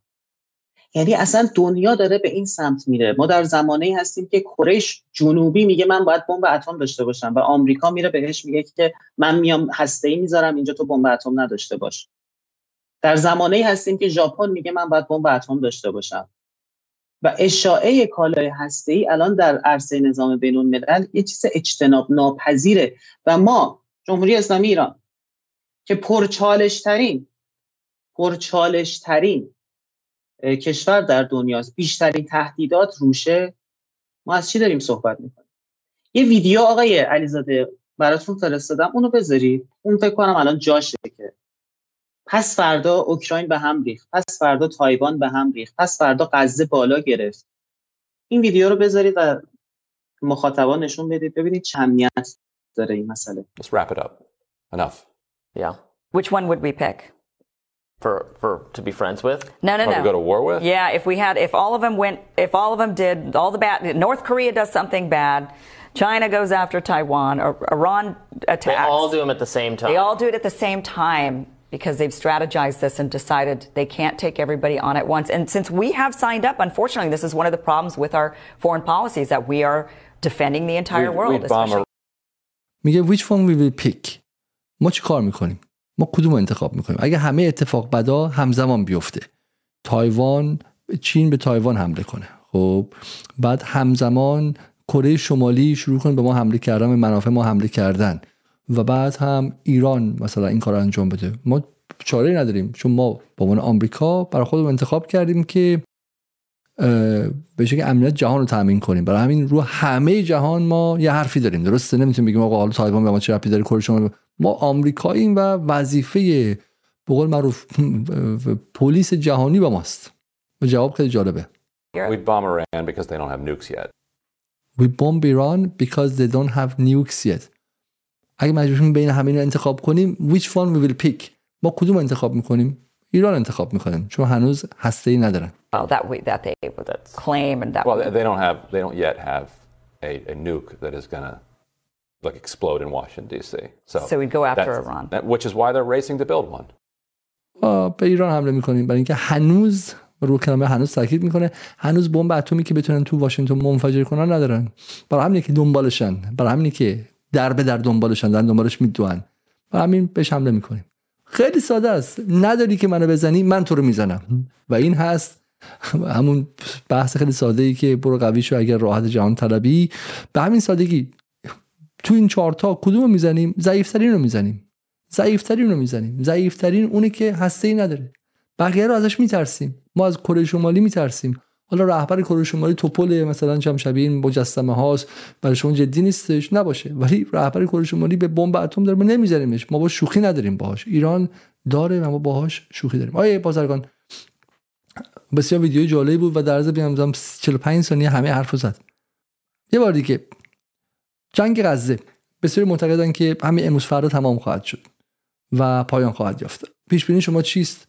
اگر جنگ غزه الان تموم شه خب آیا پیروزی برای مقاومت محسوب میشه؟ بالاخره اسرائیل امنیتش به صورت ماهوی زیر سوال رفته بحث مهاجرت معکوس هستش و به قول شما کالایی که اسرائیل داشت میفروخت به منطقه امنیت بود و قرار بود ازش کوریدور رد شه تبدیل به جایی که از زندگی شهروندان عادی خودش هم نمی‌تونه حمایت کنه.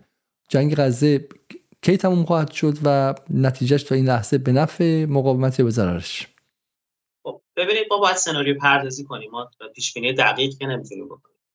یه سناریو اینه که فشار افکار کماکان افزایش پیدا کنه حماس مقاومتش افزایش پیدا کنه و سرعت تحولات اونطوری که اسرائیل می‌خواد پیش نره و فشار افکار داخلی هم به نتانیاهو افزایش پیدا کنه و مجبور شن یه دستاورد سازی علکی برای خودشون بکنن. دستاورد سازی علکی برای خودشون بکنن و مثلا بگن خب حالا تا اینجا ما رفتیم حالا مثلا شمال غزه رو گرفتیم و حالا مثلا یه سری از خدمت شما عرض کنم که بیرگان ها آزاد شده انقدر کشته داده حماس انقدر سرانشون یه دستاورد سازی برای خودشون می‌کنن. خب این سناریو اگه احتمال اتفاق بیفته که واقعا پیروزی بزرگی است برای ما. برای ایران برای محور مقاومت پیروزی فوق العاده بزرگی است شکست قطعی اسرائیل و اسرائیل نتونسته اون وجه بازارندگی خودش رو احیا کنه و در تحول در تحولات آینده منطقه نمی‌تونه بازی سازی کنه دیگه. اما به همین دلیل دقیقا به همین دلیل اگه این اتفاق بیفته شکست قطعی برای اسرائیل. من بعید می‌دونم اسرائیل به این راحتی کوتاه بیاد به این راحتی شکست رو بپذیره. و مجبوره من باور دارم اسرائیل مجبور ادامه بده جنگ رو. و به خاطر اینکه خب حماس به این راحتی ها شکست نمی‌خوره کار سختی پیش رو داره. و حتی به فرض اینکه حماس رو هم بتونه شکست بده و کل غزه رو بخواد بگیره برای آینده غزه داستان داره. برای خدمت شما عرض کنم که در کرانه باختری داستان داره. اینکه غزه رو چیکار کنه به کی بسپره خودش بمونه انتخابات برگزار کنه نکنه رژیم بین المللی تشکیل بده. و اینا حال حاله ها برای اسرائیل کار داره و همچنین حتی اگر پس اسرائیل هم بر از پس حماس هم بر بیاد باز برای بازگرداندن وجه بازدارندگی خودش مجبور بره سراغ حزب الله لبنان. چرا؟ چون تو این دوران حزب الله هم بهش حملات محدودی کرده و اسرائیل جواب درخوری به حماس به حزب الله نداده. و اگه سراغ حزب الله نره و همینجا قضیه رو تموم کنه یعنی اینکه حزب الله تو می‌تونی در آینده باز به من حمله کنی. پس من در هر صورت علیرغم اینکه باور دارم کار اسرائیل به شدت سخته باور دارم کار اسرائیل سنگین هزینه داره حالا حالا ها درگیره و این شرایط فعلا به نفع ماست. اما اگه این سناریو محتمل باشه و پیش بره و اسرائیل تا تهش بخواد ادامه بده مسئله رو ما حالا حالاها همطور که از روز اول عرض کردم حالا حالا کار داریم در غزه حالا حالا با اسرائیل کار داریم. خب الان افکار عمومی چی؟ الان افکار عمومی بعد از این لحظه به شکلی همین یه هفته گذشته دیروز یه قطعنامه شورای امنیت اومدش بیرون. امروز نیویورک تایمز گفتش که این کافی نبوده تازه. الان به شکلی رسانه های به دموکرات در آمریکا فشار زیادی دارن میارن و به عبارتی دیگه به نظر میاد که time up برای اسرائیل و زمانی که برای قتل آدم کشی و نسل کشی بهش دادن دیگه تمومه و و آمریکای بایدن هم می‌خواد که این قضیه تموم شه و wrap up شه. به ویژه اینکه روی بحث انتخاب بایدن داره تاثیر خیلی جدی قرار میده. درسته؟ جواب شما به این چی دو تا نکته. یکی اینکه افکار چقدر واقعا در عمل تاثیر می‌ذاره؟ چقدر رو روسیه و اوکراین تاثیر گذاشته؟ حالا بخواد برای اسرائیل تاثیر بذاره که بازی رسانه دست خودشون. یعنی با زمانی که بازی رسانه علیه روسیه بود و به نفع اوکراین بود چقدر افکار امید تونست روسیه رو وادار کنه که عقب بشینه. که حالا الان بخواد زمانی که رسانه دست صهیونیستاست و رسانه دست دموکرات های آمریکاست بخواد روی اسرائیل تاثیر بذاره. نکته اول. نکته دوم تأثیری که افکار عمومی بخواد بذاره در تغییر در تغییر تاکتیکه نه در تغییر استراتژی. یعنی شما همین الان می‌بینید که اسرائیل در تاکتیک خودش برای جنگیدن و برای کمتر کردن کجالتی و در حقیقت خسارات غیر نظامیان و کشتن غیر نظامیان الان وادار میشه که یه مقدار بیشتر محتاط، محتاطانه رفتار کنه و همین مسئله باعث میشه جنگ رو بیشتر ادامه بده.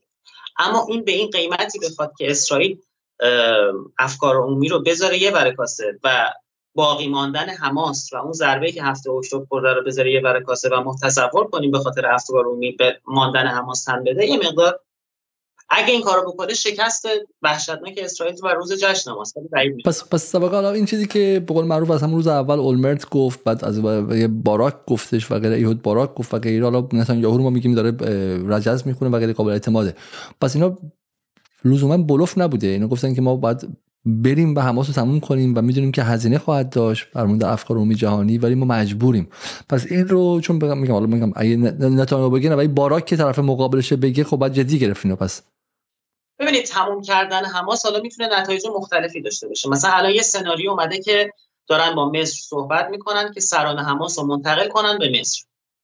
یعنی این تموم شدن حماس معانی مختلفی می‌تونه داشته باشه. ما می‌دونیم حماس ایدئولوژیه. هر کسی که مخالف آکوپایشن اسرائیل در غزه باشه می‌تونه عضوی از حماس بشه. خب پس این تموم شدن حماسیه که مفهوم انتظایی سختیه که تعریف های مختلفی میشه ازش کرد. اما بالاخره اینکه یه دستاورد مهمی بهش برسه یه تعریفی بالاخره باید بکنه آقا یا من غزه رو گرفتم یا حماس رو به شدت ضعیف کردم یا حماس رو از غزه خارج کردم.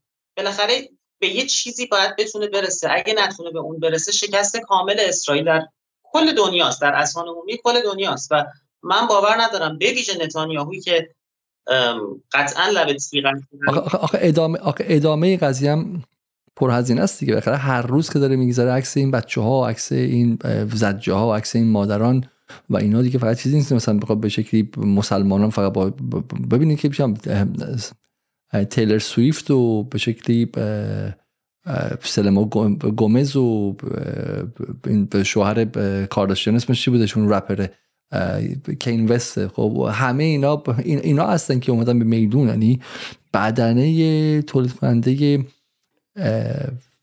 entertainment industry culture industry صنعت فرهنگ آمریکا که بخشی از ابزار و سلاحهای آمریکاست اومده علیه اسرائیل به میدون میگه من دیگه in my name. به اسم من دیگه نکش خب؟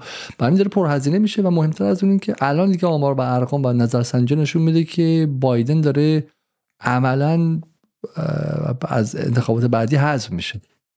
بله درست میفرمایید. ولی ببینید شما باید ببینید که در اهداف استراتژیک و راهبردی که یک دولت برای خودش تعریف می‌کنه و اون رو منطبق می‌کنه با ارتباط مستقیم میده بهش به امنیت ملی خودش با اهدافی که ارتباط داره به افکار دنیا و به وجهش چقدر کجاها با هم تلاقی پیدا می‌کنن کجاها نمی‌کنن.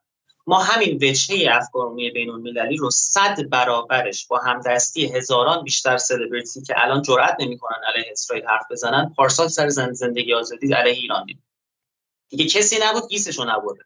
کسی نبود. نه اون تاثیر رو جامعه ایران نداشتن ولی اسرائیل بخاطر زیستش از دل پایتخت‌های غربیه اونا مثلا می‌تونستن فشار بیارن که همین مثل رضا پهلوی سپاه بذار تو لیست تروریستی. و همه گذاشتن. سووات خب که چی حالا؟ خب بیشتر از این که مثل اون بخشی از این بودی. نیرو به اون سمت بود. ولی الان نیرو به اینه که آمریکا رابطه رو با اسرائیل فلان کنه بایدن ارتباط رو قطع کنه. نمی‌کنه. ببین منافع ملی اسرائیل. نه نه ولی ولی اون دستی که بالا رفت دستی که بالا رفت دست نماینده آمریکا در سازمان ملل برای وتو کردن زیر فشار بیشتر ممکنه بالا نره و به تو نکنه این با اوکی. یعنی این همیشه بوده الان فقط آمریکا شده. این یک نشونه گذار در نظم بین المللی خود این مسئله. همیشه همه دستا به نفع اسرائیل رفته بالا. حتی همین روسیه همین چین ما. خب؟ الان نمیره. ولی فقط آمریکا دستشون بره بالا. اما در عمل تفاوتی ایجاد نشده. در عمل هنوز داره آمریکا بزرگترین تسلیحات و حمایت های نظامی رو داره از اسرائیل می‌کنه. هنوز داره بهش نیرو فرستاده نیروی اس فرستاده. نیرو مثلا Delta Force فرستاده بله. میگم تاثیر می‌ذاره در تغییر تاکتیک. ولی اینکه انقدر تاثیر بذاره که اسرائیل بیاد یک پایان افتضاح آمیز رو برای خودش تعریف کنه بسیار خوب. امیدواریم بشه بسیار خب ولی من این موضوع, موضوع فهمیدم. شما در واقع میگید که الان در حال حاضر اگر جنگ امروز پایان پیدا کنه به معنای ضربه جدی به شاکله امنیت ملی اسرائیل و این برای اسرائیل در واقع پذیرش مرگ آتی. حالا الان نه 5 سال 10 سال دیگه و اسرائیل باید ابله باشه که این کارو کنه. و همین قاعدتا اسرائیل باید جنگ رو ادامه بده. حالا به شکل پایینتر. برای همین می‌بینیم که اگه مثلا در 78 روز در 50 روز اول تعداد کشته ها و 18 17 16 هزار تا بود در تمام مثلا چم این 20 روز بعدی 25 روز بعدی الان مثلا چم 4 هزار تا اضافه شده درسته؟ این تعداد خیلی خیلی. خب این نکته اول گرفتیم. نکته بعدی.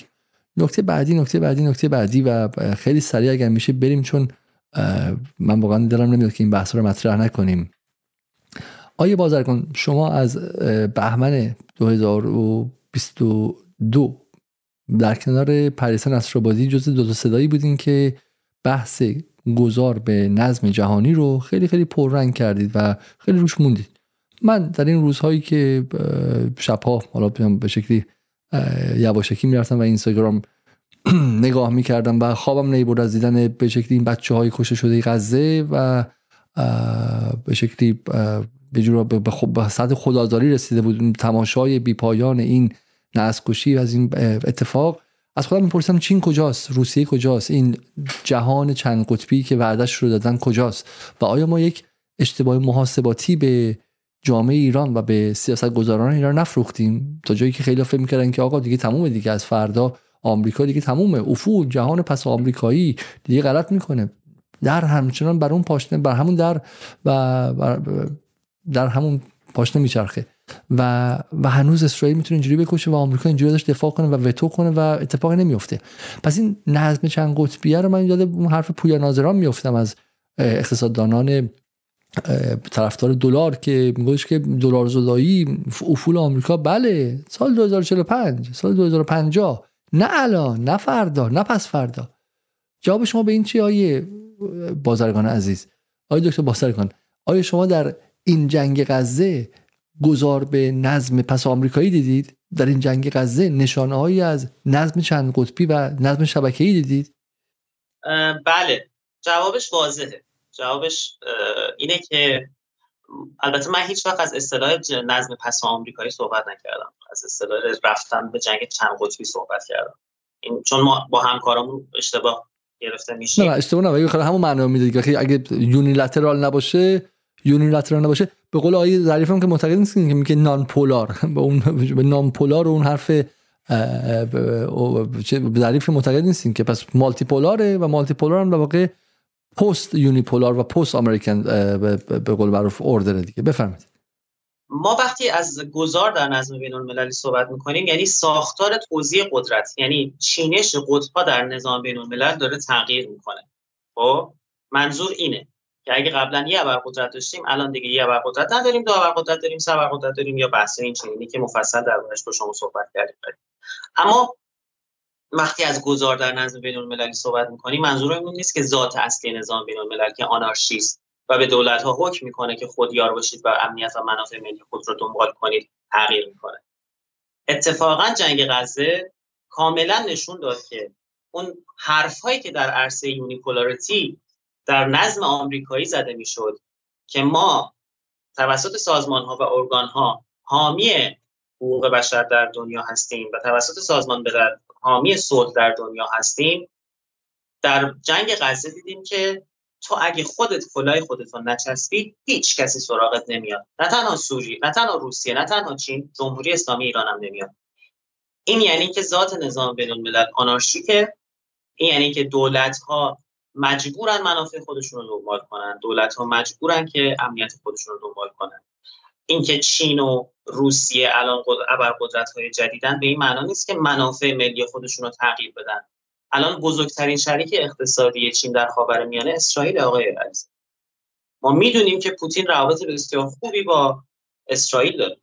علیرغم که می‌دونه اسرائیل متحد آمریکاست. حتی خب بعد جنگ اوکراین روابط بسیار خوب خیلی بدتر شد و دوچار تنش شده. دوچار تنش شده. ولی روسیه ای که الان نشسته و داره لذت می‌بره از جنگ اوکراین که توجه ها از خودش ببخشید لذت می‌بره که توجه ها از جنگ اوکراین برداشته شده و دستش باز شده که بتونه اهدافش رو بیشتر پیش ببره برای چی باید بیاد کاری بکنه؟ چینی که منافعش در اینه که آمریکا گیر کنه تو خاور میانه. آمریکا گیر کنه توی اوکراین و نیاد توی آسیا. چرا باید بیاد کاری بکنه؟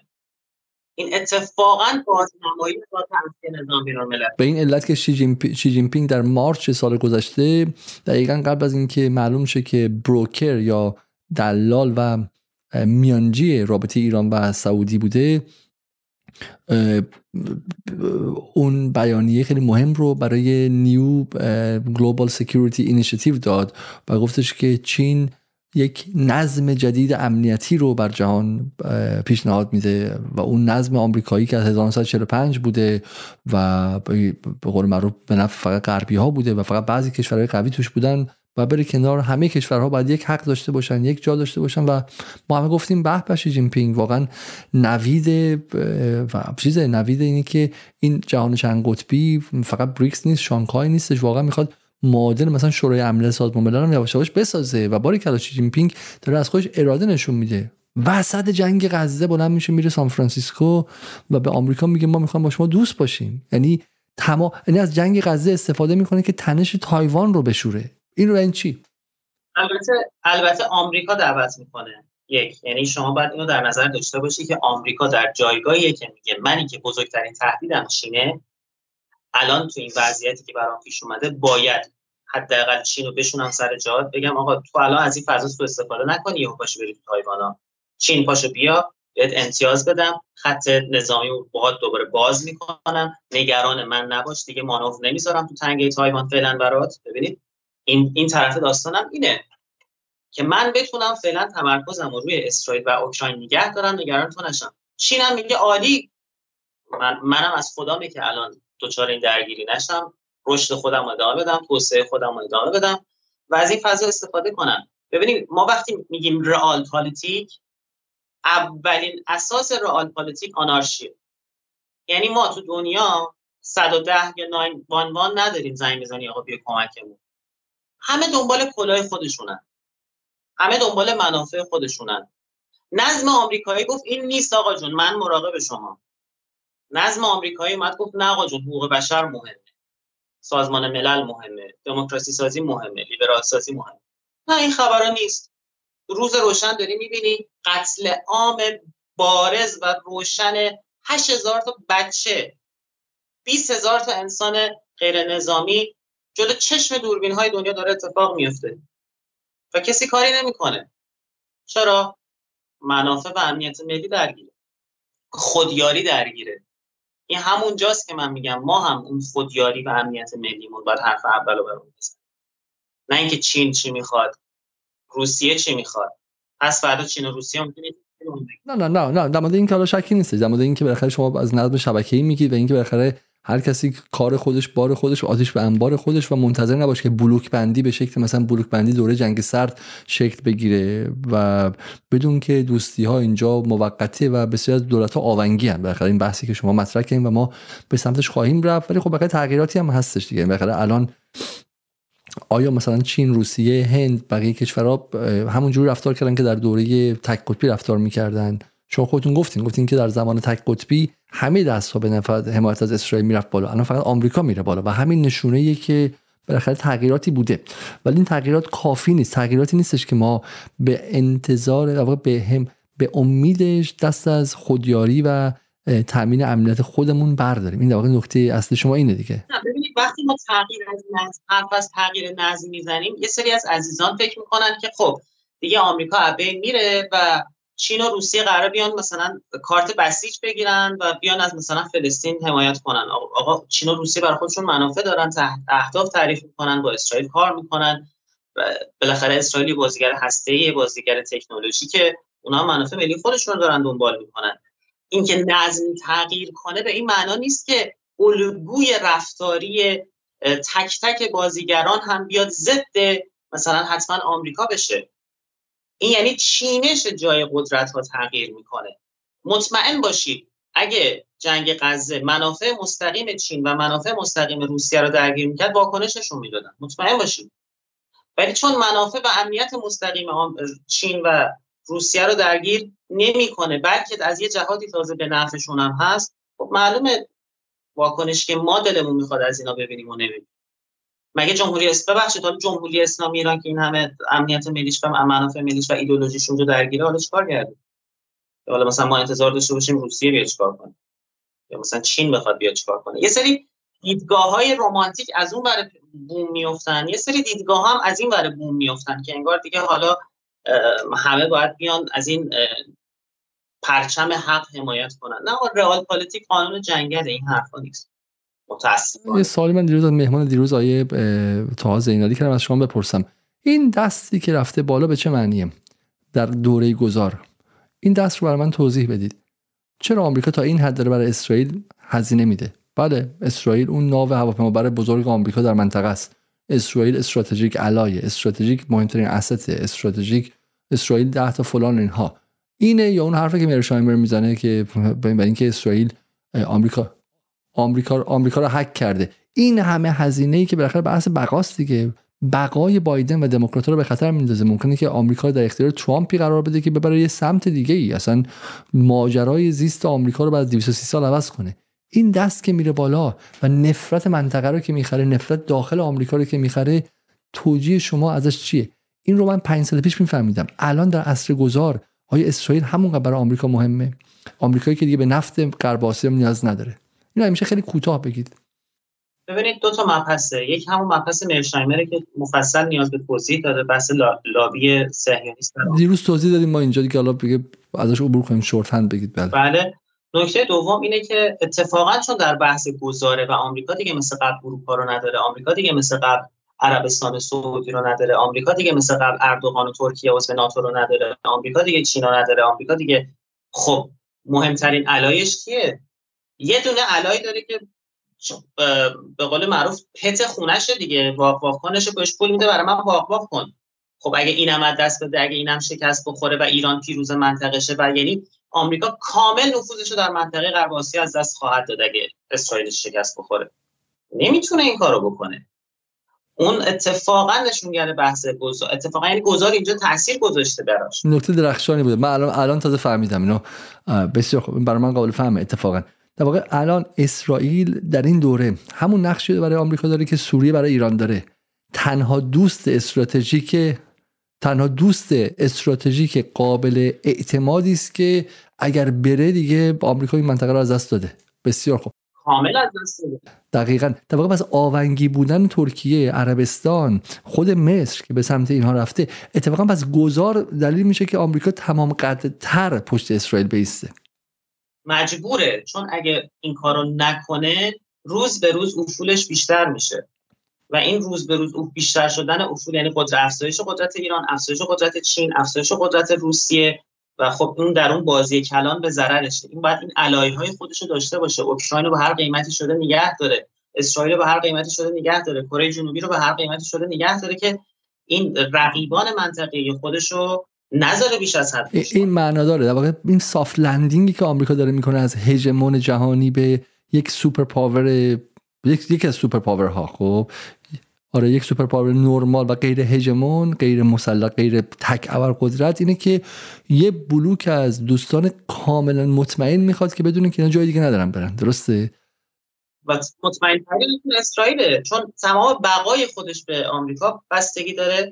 و اگه اسرائیل هم دست بده که دیگه یعنی هیچ هیچ کسی دیگه نمی‌تونه به آمریکا اعتماد کنه. یعنی اگه اسرائیل به آمریکا نتونه تکیه کنه دیگه کی می‌تونه به آمریکا تکیه کنه؟ این برای اروپایی ها برای عرب برای ترکیه برای همه دنیا پیام داره. آه اینم نکته خیلی جالبیه. بسیار نکته جالبیه. این واقعا اگر آمریکا اسرائیل رو رها کنه یعنی آمریکا اگه اسرائیل رو دیگه نتونه نگه داره کی رو می‌خواد نگه این نکته خیلی جالبه برای اینکه اتفاقا شبیه اتفاق افتاد. خب عربستان هم عملا متحد استراتژیک آمریکا بود دیگه. درسته حیاتش به آمریکا بس بود. چرا؟ وقتی صدام بهش حمله کرد در سال 1990 و 100 کیلومتر وارد شد کی اومد نجاتش داد؟ آمریکا. به قیمت اینکه من در داخل پایگاه نظامی داشته باشم. و آمریکا تو دعواهای داخلی خودش تا جایی دموکرات رفتن در سال 2017 به واسطه 2018 به واسطه خاشخچی که عملا کودتا خواستن بکنن تو سعودی و دعوای داخلی دو جناح در آمریکا و دعوای داخلی دو جناح در عربستان با هم دیگه مد شد. این شبیهش تو اسرائیل هم اتفاق افتاد. یعنی دموکرات رفتن سمت لاپید سمت حزب لیبر سمت دیگه و, و ترامپ تمام قدر رفت بغل نتانیاهو. و این خیلی خطرناک بود. یعنی برای همین من اول این هفته اکتبر به اشتباه تحلیل کردم که بایدن هزینه مطلق نخواهد داد برای اسرائیل و محدود هزینه خواهد داد. ولی اشتباه کردم. به نظرم آمریکا فهمید که گور بابای دعوای جناحی در اسرائیل. حتی اگه اسرائیل تئوکراتیک بشه بهتره که ما ما الان با بحث موجودیت و اگزیستنس اسرائیل سر کار داریم. و همین جای ریسک نیست و اشتباهی که سر عربستان کردیم رو نکنیم اینجا. درسته؟ با شوخی نکرد. خودش نداد اسرائیل رو به اون سمت. نکته جالبی بود. نکته بعدی انتخابات آمریکا در راه و اگر فرض کنیم که جنگ غزه ادامه پیدا کنه حماس رو بتونه دیس آرم کنه یا خل سلاح کنه واقع حماس سیاسی رو مثلا به مصر بذاره و در واقع ایرانی که سلاحاش رو از دست بده و بعد هم به خیلی خیلی حالا یا ترامپ یا یکی از این ریپابلیکن های دیوانه دیگه دسنتس یا غیره وارد وارد کاخ سفید چه اتفاقی میفته و چه تاثیراتی برای ایران و محور مقاومت داره. خب متاسفانه یا حالا خوشبختانه فرقی نمی‌کنه از دید رئال پالیتیک فعلا ترامپ علیرغم تمام مشکلات و هواشی که به لحاظ دادگاه ها و غیره و غیره داره توی نظرسنجی های رقابت های انتخاباتی ریپابلیکن ها با اختلاف زیادی اول هنوز و علا رقم این که این دادگاه کرولاینا هم گفتش که حق صلاحیت انتخاباتی نداره اما در حقیقت صد اساسی جلوی این راه ترامپ برای رسیدن به ریاست جمهوریش محسوب نمیشه.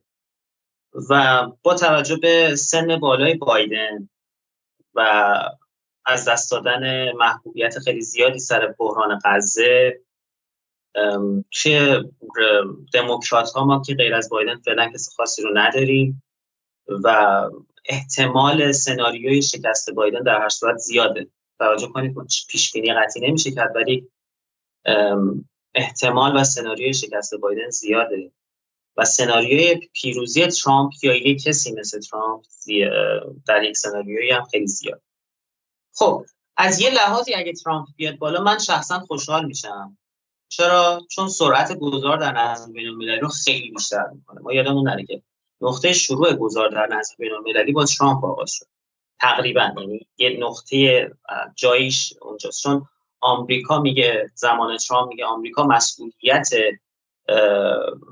مسئولیت نگهداری از کل دنیا رو نداره و باید بیاد عقب و حواسش رو بده به خودش. و این سرعت رشد در گذار در نظام بین رو بیشتر خواهد کرد.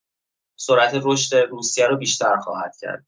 اجازه دادن بازیگری به کشورهای مثل ترکیه، عربستان، هند و ایران رو بیشتر خواهد اما از یه لحاظ دیگری به خاطر سابقه ای که با ایران داره به خاطر سابقه ای که شخص ترامپ در خروج از برجام داره به خاطر دستور ترور جنرال سلیمانی و به خاطر نزدیکیش و تعهدش به اسرائیلی ها خیلی زیاد تعهد به اسرائیلی ها داره.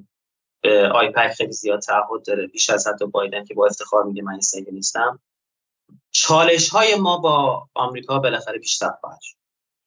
و همچنین تا اون زمان احتمالا بحران اوکراین اوضاع به سمت بهبودی برای روسیه پیش خواهد رفت.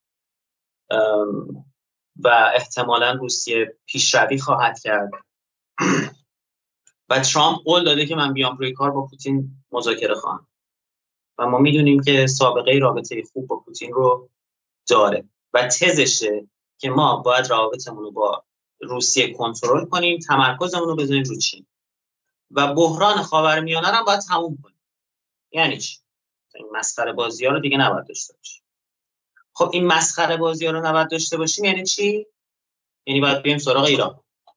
و ما بالاخره باید بدونیم از الان یک سال آینده دو سال آینده باید حواسمون باشه چیکار می‌خوایم بکنیم؟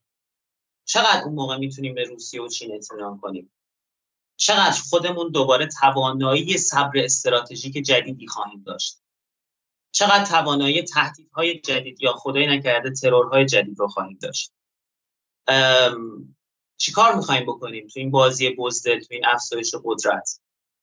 و اتفاقا الان جاییه که من میگم اون فرصت طلاییه که اگر در یک سال آینده روی کار اومدن ترامپ همزمان بشه با ادامه جنگ غزه و گرفتار شدن حالا حوسی ها یا حزب الله لبنان در جنگ و ترامپ هم بیاد روی کار و با با پوتین یه توافقی بکنه و پوتین رو به سمت خودش بیاره چین هم از خدا خواسته حالا مثلا میگه فعلا چین بالاخره بازیگر محافظه کاری نقطه اصلی و نقطه کلیدی مخاطب قرار دادن سیاست خارجی ترامپ میشه ایران.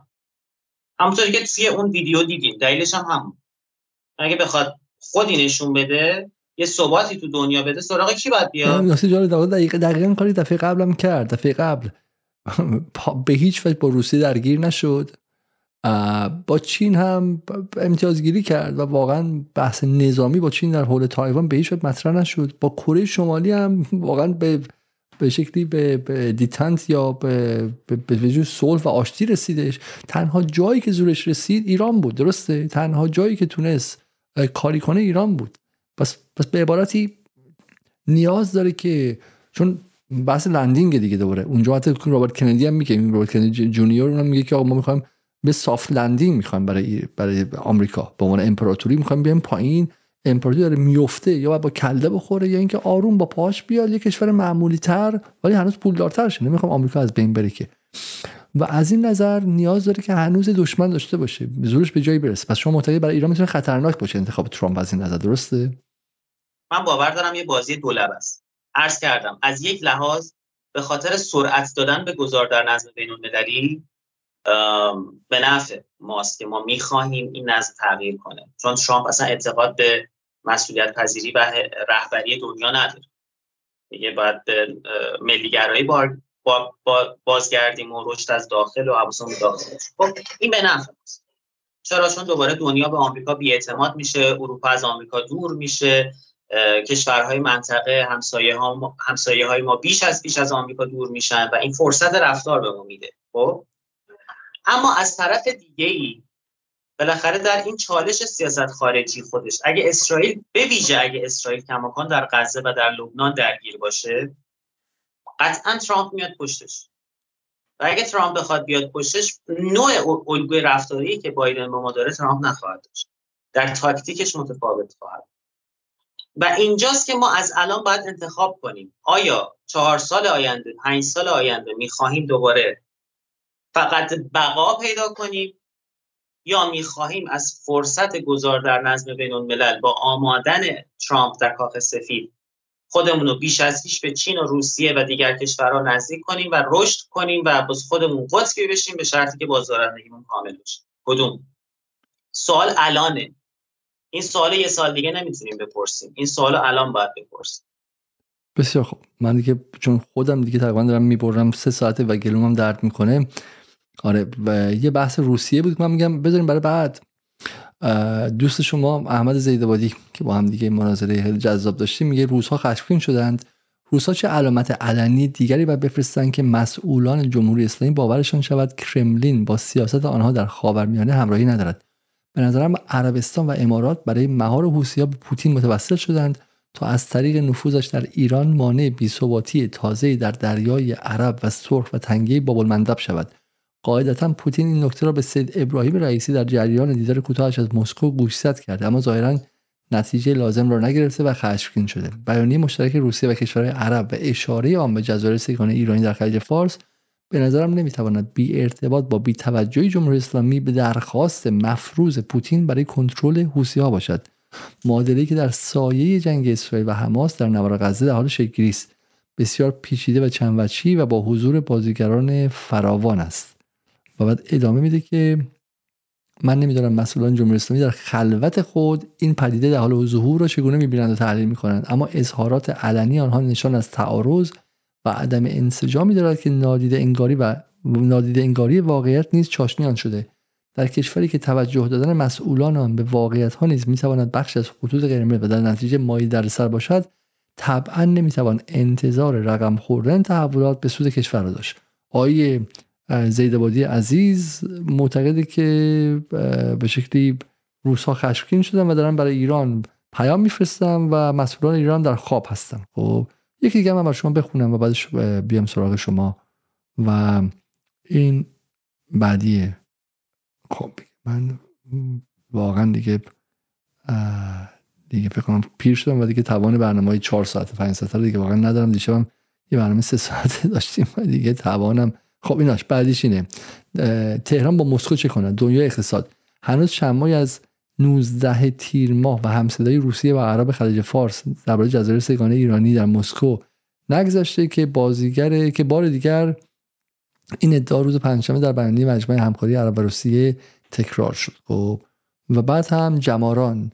میگه خیانت جدید روسیه به ایران به علاوه عکس واکنش ها این نخستین بار نیست که همراهی روسیه با مواضع با موضع غیر دوستانه دولت های عربی درباره جزایر سگانه ایرانی خبرساز می شود و بعد در کنارش هم کار به جایی می‌رسه که آقای حسین شریعت مداری که بالاخره در کیهان هستند و مخالف اصلی غربگراهان میگه روسیه پاسخگوی اقدام پلشت خود در قبال ایران باشد. آقای لاوروف کار شما بوی خیانت می‌دهد و و کار به این می‌رسه که با شرط مداری محکم میاد وای میسته. این دیگه چیزی نیست که مثلا بگیم غربگراها فقط گفتن.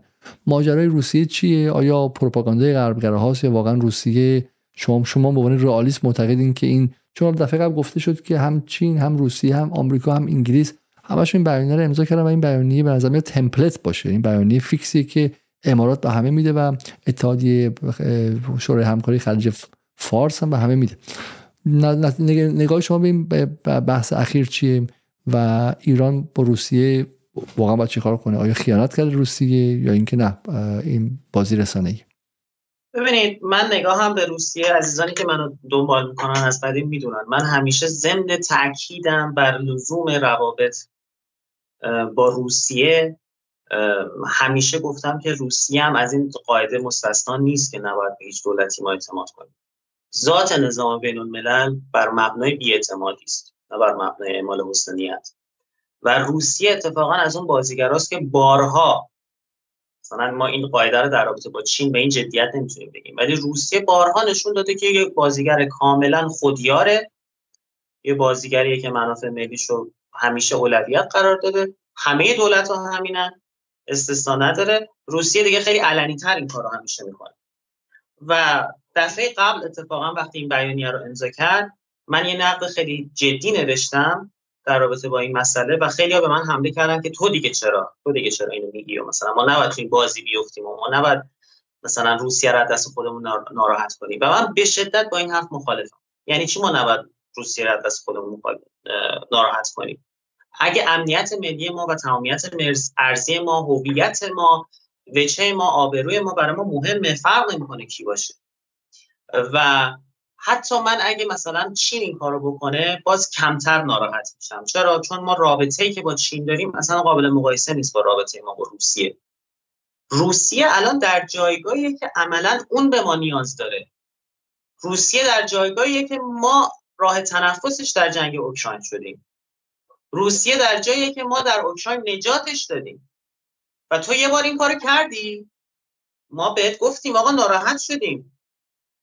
این همه افکار امید نشون داد که ناراحت شدیم دفعه دوم دیگه خب آقا درسته این یه پیپر ثابت جلو همه می‌ذارن امضا کن. الان سر یه قطنامه توی سازمان ملل دو هفته قطنامه غزه عقب میافتاد سر کلمه به کلمش بارها شده تو بیانیه پایانی مثلا کشورهای اسلامی مثلا گفته آقا ما این رو نمیپذیریم امضا نمی‌کنیم. ایران بارها شده مثلا بیانیه آخر اجلاس رو امضا نکرده. موافق مثلا این سری جملاتش نبود. ما اتفاقا یکی از عرایز بنده همینه. ما می‌خوایم بازی ساز باشیم. خب چرا؟ حالا بریم برام توضیح بدیم. ما در یکی از برنامه‌مون یکی از مهمونا پرسیدم موقعی که یاک ها رو به ایران روسی تحویل داد. گفتم که بالاخره یاک این چی؟ ما رو سر کار گذاشته. بالاخره سوخا کوشش. و خب غربگراها ادعاشون اینه که اسرائیل خواسته که سوخا به ایران تحویل داده نشه. و من گفتم که خب چه یعنی چی بالاخره ایران پهپاد داده به روسیه. پهپادی که روسیه رو از باطلاق جنگ اوکراین آورد بیرون. اوکراین قرار بود که باطلاق باشه مثل افغانستان برای شوروی که قرار نبود که اوکراین روسیه رو شکست بده. کسی در غرب بچه نیستش. اگه من شما رئالیستیم اینجا اونا 500 سال رئالیستن. خب رئالیست اونا ساختن. اونا می‌دونستن که روسیه 6000 کلاهک هسته‌ای داره و قرار نیست توسط اوکراین شکست بخوره. اونا فکر می‌کردن که اوکراین قراره که باطلاقشه که با شجاعت اون سربازانش با اون ایدولوژی human rights و حقوق بشرش و غیره برن کشته یه سال دو سال سه سال. روسیه موشک بزنه 500 هزار دلار 300 هزار دلار. هواپیما بلند شه سوخاش بخوره زمین. فلان شه و بعد هزینه جنگ طوری باشه که روسیه هم چین نیستش که. یه کشوری که از نظر اقتصادی نیمه قرازه است. الان وابسته به مپنای ایران شده داره از ایران ماشین وارد می‌کنه و یه حکومتی اونم مثل ما توسعه نظامی نامتقارن داره. یعنی توسعه نظامیش خیلی زیاده توسعه غیر نظامیش خیلی خیلی محدود و عقب مونده در خیلی موارد. خب برای همین قرار بود که روسیه رو ورشکست کنن. این جنگ جنگ هیبریدی بود جنگ اوکراین. و ایران در این لحظه خاصی به کمکش اومد. من گفتم که مثالی که زدم که آقا توی بالای توی خیابون آب بغل بغل بروزخونه آب لیتری ده ده تومنه. وسط بیابون ممکنه که لیتری 5 میلیون تومن باشه چون ممکنه این نخوری از تشنگی بمیری. ایران اون موقع بهش کمک کرد. و ما نشونهایی که می‌بینیم سر سخو سر غیره اینه که روسیه هنوز تو مثلا امنیتی با ایران کار نمی‌کنه. این خب باعث شده که خیلی بچهای میلیتاریست بچهای به قول معروف طرفدار محور مقاومت چون ندیدن حقیقت راه افسانه زدن برن و متکیشن به چی؟ به به شکلی تئوری توطئه. بگن نه چیزایی داره میزه روسیه که ما نمی‌دونیم. خب حتما در پشت پرده روسیه داره به ایران یک کاری می‌کنه داره اطلاعاتی میده داره یکی از دوستان می‌گفت سوخوها رو داده مخفی کردن توی یکی از پایگاه رو ایران. گفتم اگه مثلا این ماشینه که مثلا روش چادر روش چادر کشیدن که آفتاب نخوره. آمریکایی‌ها نبینن. خب یعنی یعنی وقتی شما نخواید با واقعیت روبروشی بعد تم به توهم و تم به رویا پردازی بدیدی که درسته؟ به افسانه سازی. و سوالی که چرا ما رابطه با روسیه که الان به ما نیازمنده همچنان نامتقارن آیه بازرگان؟ به خاطر اینکه حالا خیلی میشه صحبت کرد الان دیگه بعد چهار ساعت واقعا نه حوصله مخاطب اجازه میده. ولی خلاصه بخوام به خدمت شما عرض کنم اینه که تصور ما از رابطه با روسیه به طور غلطی تو جامعه تعریف شده است مدافعانشون اصطلاحاتی رو ما دائما به کار بردیم که درست نبوده. متحد استراتژیک. اصلا روسیه در طول تاریخ خودش هیچ متحد استراتژیکی هیچ وقت نداشته. شما یه دونه معرفی کنید به دائما با کشورها همکاری های موقت و موضوعی کرد. روسیه اصلا معروفه. کسانی که مطالعات روسیه می‌خونن مثلا که خاصیت های بارز روسیه است که هیچ وقت با هیچ کی متحد نبوده. متحد استراتژیک نداشته اصلا. نه زمان شوروی نه زمان تزارها. خب دو اینکه تصور اینکه ما بلوک بندی کردیم و الان باید بریم سراغ این بلوک که توی این بلوک باید اعمال حسن نیت کنیم و ناراحتش نکنیم. این به شدت بازی تصور غلطیه که متاسفانه دیدم. خیلی از مشاوران قدیمی ما که تو دولت دارن کار می‌کنن تو ذهنشون هست. آقا الان چیزی نگی یا وای الان روسیه ناراحت میشه الان چی ناراحت میشه. درک ناراحت میشه. منافع ملی من بره حیثیت من بره آبروی من بره که روسیه می‌خواد ناراحت شه. روسیه چه غلطی کرده برای ما که مثلا چه نون آب و گلی برای ما درست کرده حالا که ما هیچ چیزی نگیم ناراحت نشه. تاکید می‌کنم رابطه ما با روسیه خیلی مهمه. باید رابطه داشته باشیم و این وضعیت جنگ اوکراین برای ما فرصت آورد. ولی نباید از اون ور دیگه قش کنیم. و نکته دوم این که متاسفانه تو تصور ما اینه که آی ما نیازمند روسیه این و روسیه بزرگ ماست. نه آقا. روسیه نیازمند ماست. شما همین الان بگو من کارخونه پهپاد توی روسیه نمی‌سازم. ببینم جنگ اوکراین چی میشه. بگو من پهپاد دیگه به تو نمیدم. من کریدورم رو وا نمی‌کنم تنها را در روی تو الان منم. من چرا باید به خاطر پهپادتون تحریم شم؟ تو یه جمله رو به خاطر من نمی‌تونی ننویسی؟ من همین الان برم با آمریکا یه برجام بنویسم و چهار تا تحریم من برداشته که خب تو که دوباره میمونی تو گل که. حالا اینا جدا جدا جای بحث داره که چرا ما این کار نمی کنیم رقابت ما با آمریکا سر جای خودشه. اما دلیل نمیشه که ما چون این کار رو نمی کنیم پس جلو تو هم هیچی نگیم. من بارها تاکید کردم روابط ما این جمله رو بگم تموم کنم. روابط ما با روسیه بسیار مهمه اما باید بر مبنای باجگیری و امتیازگیری ما از روسیه باشه. نه برعکس نه بر اساس اعمال حسن نیت ما به اون. بفرمایید. حالا اولا که تفاوت حرف ابوالفضل بازرگان با اصلاح طلبی که مشخصه که برعکس ابوالفضل بازرگان نمیگه ما چرا با روسیه کار می‌کنیم خاک برسان بریم با غرب کار کنیم. میگه با روسیه کار کنیم. ولی پول درست بگیریم. اما غربگرا میگن که آی بازرگان نمی‌تونی از روسیه بیشتر بگیری چون روسیه هم می‌دونه تو جایی نداری بری. روسیه می‌دونه تو راد به غرب بسته است.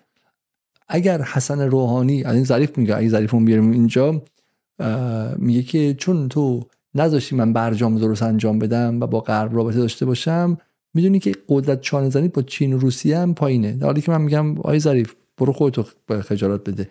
تو که این امکانات روز به شکلی روز 24 26 ژانویه سال 2016 داشتی. بعد از دو روز بعد از امضای بعد از اجرا شدن برجام با شی جین پینگ چرا موقع نکردی؟ تو این کارو نیستی خب؟ تو کسی نبودی که از برجام بلافاصله بری بغل روسیه و چین بگی حالا من اومدم با دست پر به من امتیاز بدین. نه تو دنبال توازن نبودی و دنبال موازنه سازی مثبت هم نبودی. برای همین برای من این بازی رو در شما اتفاقا دقیقا دنبال چرخش کامل به سمت غرب بودی متاسفانه. ولی حالا اون حرفشون اینه. اونا میگن تو از روسیه نمی‌تونی باج بگیری چون روسیه می‌دونه تو دستت بسته است و جز روسیه جایی نداری بری. حتی چین هم بهت خیلی باجی نمیده و رفته تو سان فرانسیسکو با آمریکا. برای اونم حاضر نیست که تحریما رو برای تو دور بزنه. یه جا بیشتر نداری بری. روسیه است. بودور که واردی. همینه که هست. جواب شما چیه؟ دو تا جواب داره. یک جواب اینه که خب روسیه رو نریم چیکار کنیم؟ خب توی که روسیه رو نرفتی رفتی برجامو اندازه کردی تو چی تو من؟ خب هیچ این جواب شما رو لاوروف هم داره میشنوه ولی مواظب باش خب؟ درسته. نه ولی یعنی اینکه آدم باید بدونه که این اینجوری نیست که خب روس سراغ روسیه نریم آمریکا انگار درش بازه برای نه نه این منطقی شما داری به اصلاح طلبه میگی روسیه هم می‌دونه میگه به دقیقا همینه. روسیه رو نری کجا بره خب. اما ما اگه آمریکا درمون بازه به این معنا نیست که پس منم به تو هرچی تو بخوای من به تو بدم ولی تو هرچی من می‌خوام به من ندی. این هم یه بحث دیگه است. من اگه درم آمریکا درم با آمریکا بسته است اما درم با ترکیه که بسته نیست. با ترکیه هم می‌تونم کار بکنم با ترکیه هم می‌تونم از ترکیه هم می‌تونم سلاح بخرم. با هند هم می‌تونم کار بکنم با عربستان هم الان می‌تونم کار بکنم. تو هم می‌تونی و می‌تونم به تو هم پهپاد ندم. می‌تونم کریدور به تو ندم. چرا من باید کریدور به تو بدم؟ این همین فشار افکار رو بیاد رو من. اینجوری نیست که دست ما بسته باشه که ما هیچ کاری نتونیم بکنیم. دلیل نمیشه که چون حالا ما چون ما با تو می‌تونیم کار ما فقط با تو راه داریم کار بکنیم پس تو هم هر چی می‌خوای دست بالا رو رو ما داشته باش. نه این, این رابطه دو طرفه است. من تو رو دارم تو جنگ اوکراین نجات میدم. اگه تو پهپادهای منو اینجوری مفت نخری ارزون نخری تو که برشکست شدی تو جنگ فرسایشی. اتفاقا ما دست برتر رو داریم. تو کی می‌خواد برات تحریما رو برات دور بزنه؟ اینجوری نیست که ما به روسیه نیاز داشته باشیم. روسیه به ما نیاز داره. ما الان در جایگاهی هستیم که روسیه به ما نیاز داره. اینجوری نیست که ما به روسیه نیاز داشته باشیم. به عبارت می‌تونم بگم که ایران هنوز تغییر معادلات جهانی و تغییر جایگاه خودش نسبت به روسیه رو بعد از جنگ اوکراین بازبینی نکرده. چون قبل از جنگ اوکراین خب ایران به روسیه نیاز داشت. به ویژه سر قضیه سوریه. درسته به شدت نیاز داشت که سور وارد شه و همینطور تو فشار حد اکثری خب چین هم عقب کشیده بود و واقعا روسیه منفذ مهمی می‌تونست باشه. ولی بعد از قضیه اوکراین قضیه برعکس شده و ایران هنوز این ترجمه نکرده. شاید حرف شما این باشه. درسته؟ بله ببینید یک راهی باز شده که ما روابط با روسیه داشته باشیم خب؟ و این, این راه بازی که باز شده ما با روابط با روسیه داشته باشیم به خاطر نیاز روسیه به ماست. نه برعکس. چون روسیه گیر افتاد در جنگ اوکراین به ما نیازمند شد اومد سراغ ما. بله ما که سی ساله میگیم روسیه بیا با ما کار کن. ما که از خودمون چون روسیه نیازمند شده در جنگ اوکراین اومده سمت ما و این روابط فرق کرده. خب الان که اون نیازمنده ما دست بالا رو داریم باید بر اساس دست بالا هم با روسیه رفتار کنیم. نه بر اساس رفتار دست پایین. ما متاسفانه چون هنوز مغزمون جنگ سردیه سیاست گذارن ما روسیه کنونی روسیه شورویه و ما هم به روسیه نیازمندیم. در صورتی که در عمل واقعا اینجوری نیست. ما این که داریم روسیه رو نجات میدیم. نه روسیه ما رو. ما خودمون خودمون رو نجات دادیم چهل ساله ما خودمون پس خودمون برمدیم پس آمریکا برمدیم پس ما این خودیاریمون در واقع اجازه میده که جنس رابطه با روسیه فرض شده پس شما با رفتار حسین شهرت مداری موافقی که خیلی محکم اینجا وایستاده و میگه که روسیه و پاسخگوی اقدام پلشت خودش باشه و لاوروف رو به خیانت متهم کرده و خواستار عذرخواهی رسمی دولت روسیه از ایران شده. ما دفعه قبل باید این حرف رو می‌زدیم. ما چون دفعه قبل صفر برخورد نکردیم شد دفعه دوم. دلیل نداره. بالاخره درسته که در عمل تاثیر نداره این حرفا. من به عنوان رالیست اینا رو خیلی اهمیت نمیدم چون در عمل من تعیین می‌کنم جزایر سگانه چی بشه. تو می‌خوای هر چی بنویس ولی اگه تو ادعات میشه که من با تو دوستم ولی اگه تو ادعات میشه که من به تو نیاز دارم و از من پهپاد می‌خوای از من سلاح می‌خوای از من کریدور می‌خوای از من دور زدن تحریم ها می‌خوای چرا باید منو آگاهانه دو دفعه ناراحت کنی؟ حالا چرا؟ حالا جالبه که جواب عباس عبدی رو ببینید یه جایی که به شکلی اصولگرا اومدن و محکم وایستادن و جای درستی هم وایستادن به نظر من بحث بحث ملیه. ببینید که چگونه اصلاح طلبا راشون رو میبندن و کاری می‌کنن که الان اصولگرا عقب برن از این قضیه. حالا بخاطر چم؟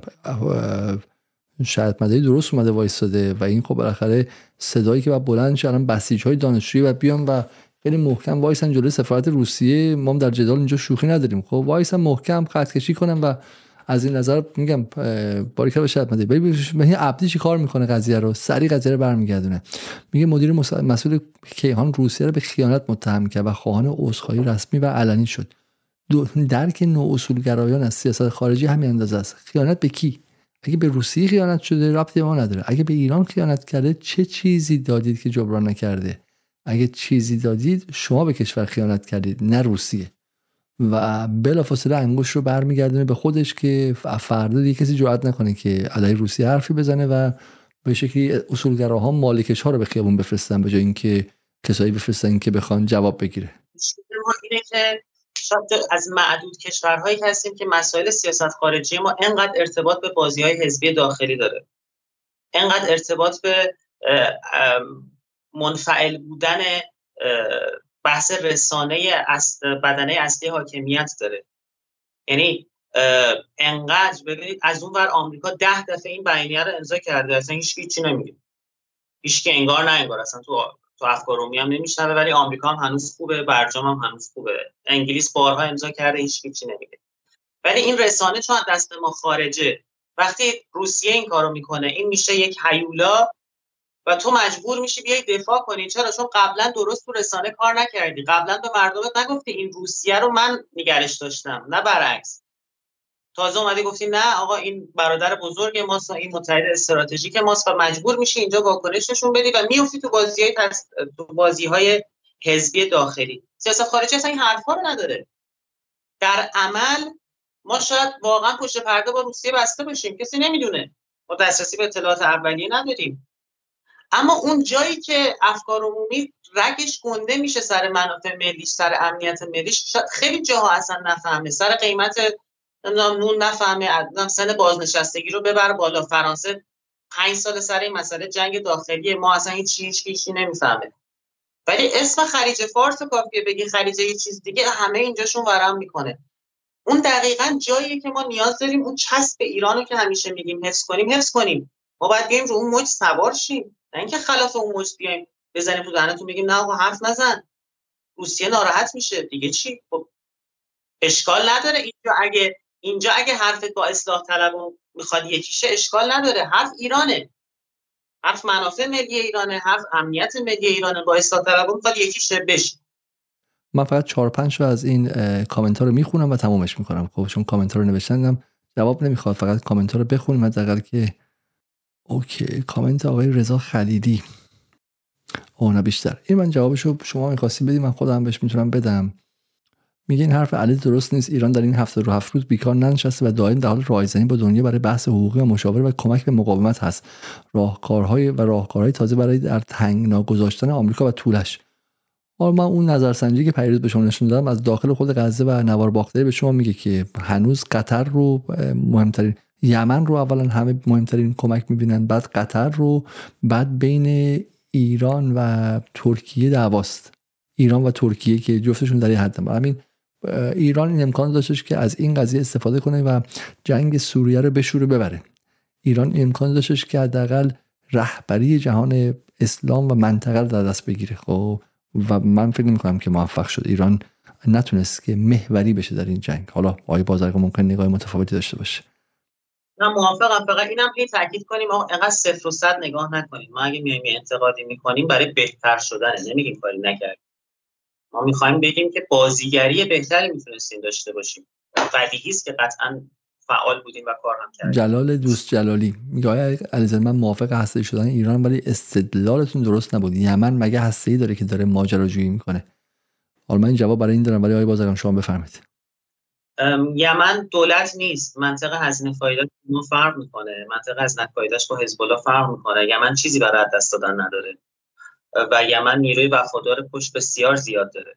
و اصلا شرایطش با ما قابل مقایسه نیست. شرایطش با لبنان قابل مقایسه نیست. و حماس هم همینطوره. حماس هم چون دولت نیست راحت می‌تونه یک کارایی رو پیگیری کنه. و اینا رو باید جدا در نظر بگیریم که کجا داریم تحلیل بسیار عالی دقیقا سوال بعدی این که نه سوال آیه علی حاجی بپرسم. سوال مرکزیه. میگه آقا این روسیه روسیه چرا کسی با خود امارات کاری نداره؟ یا چین روسیه ولی به امارات کسی نه. و چند بهش جواب دادن. کاربر اسم ایران میگه فرزندان دولت مردان سرمایه گذاران در امارات هستن. میم ان میگه که داداش همه آقازاده در امارات تجارت می‌کنن. ولی رضا خلیلی میگه که روسیه غلط کرده. ولی چرا ما 18 میلیارد دلار تجارت داریم با امارات؟ حالا من به عنوان آقازاده و اینها کاری ندارم ولی به نظر میاد که خب ایران براش بحث درهم مهمه دیگه در دور زدن تحریم ها و امارات جایی است که بازی دولبه داره. هم متحد آمریکاست هم مهمترین شاهراه دور زدن تحریم های آمریکا بود. و احتمالاً پورسانش به خود آمریکا می‌داد. چون دقت کنید تحریم فقط وظیفش ممنوعیت کامل نیستش سخت کردنه. خود آمریکا ممکنه پورسانتی بگیره بگه بگا نفتشو بفروشن. ولی هزینه بداره دیگه نمی‌تونی با اون کار توسعه به خرج بدی. برای همینه که ایران به امارات نیاز داره و خونسا سازی تحریم همیشه از دل امارات و دور زدن تحریم از دل امارات رد شده و ایران نتونسته عوض کنه و اقتصاد ایران با امارات در هم تنید است. و جواب شما چیه؟ آیه بازرگان عزیز چرا ایران جلوی خودت امارات وای نمیسه محکم؟ به خاطر اینکه به همون دلیلی که ما در قفقاز هم سیاست احتیاط و خدمت شما عرض کنم رقابت در این همکاری رو پیش گرفتیم. بالاخره اینجا مرز ماست و دلیل نمیشه هر کسی هرچی بگه سریع هم بریم در رو بایستیم و مثلا به جنگ برسیم. کشورهای بسیار زیادی در همین منطقه ما در مناطق دیگه اختلافات مرزی دارن با شما توی همین کشورهای عرب بین قطر و عربستان بگیرید بین پاکستان و هند بگیرید بین چین و هند بگیرید بین ژاپن و روسیه بگیرید. و به دلایل مختلفی اینا فروز میشن فریز میشن. و از طرفی هم اما از اون طرف ماجرا هم بنده بارها تاکید کردم و نوشتم. ما به عنوان استیت اول از همه بعد از مرزمون شروع کنیم. تا روزی که ما این رقابت های مرزی و مشکلات مرزی رو داشته باشیم ابرقدرت ها از این همیشه سوء استفاده خواهند کرد. چه آمریکا باشه چه چین چه روسیه. و من همیشه تشویق کردم که اتفاقا و بارها هم دربارش نوشتم که راه هست با امارات این موضوع رو بتونیم تا حدودی کنترل کنیم. حالا نیاز به توضیح مفصل. بسیار ممنون شما و این نکته خیلی مهمیه. من حالا از این نظر از ابوالفضل بازرگان معتقدم که افقی که باز می‌کنه افق خیلی مهمیه چون افقی که خیلی شاید جذاب نیستش و برخلاف این یعنی مثلا میگه ما باید با ترکیه آشتی کنیم در حالی که این خب برخلاف شهود ماستی که ترکیه پدر سوخته اردوغان با اون پانتورکای داخل و بعد پدرشون در بیاریم. ولی پدرشون ولی وقتی فقط به منافع نگاه کنیم و میگم دو دو تا چهار تا با چرت که به قضیه نگاه کنیم نه با قلب.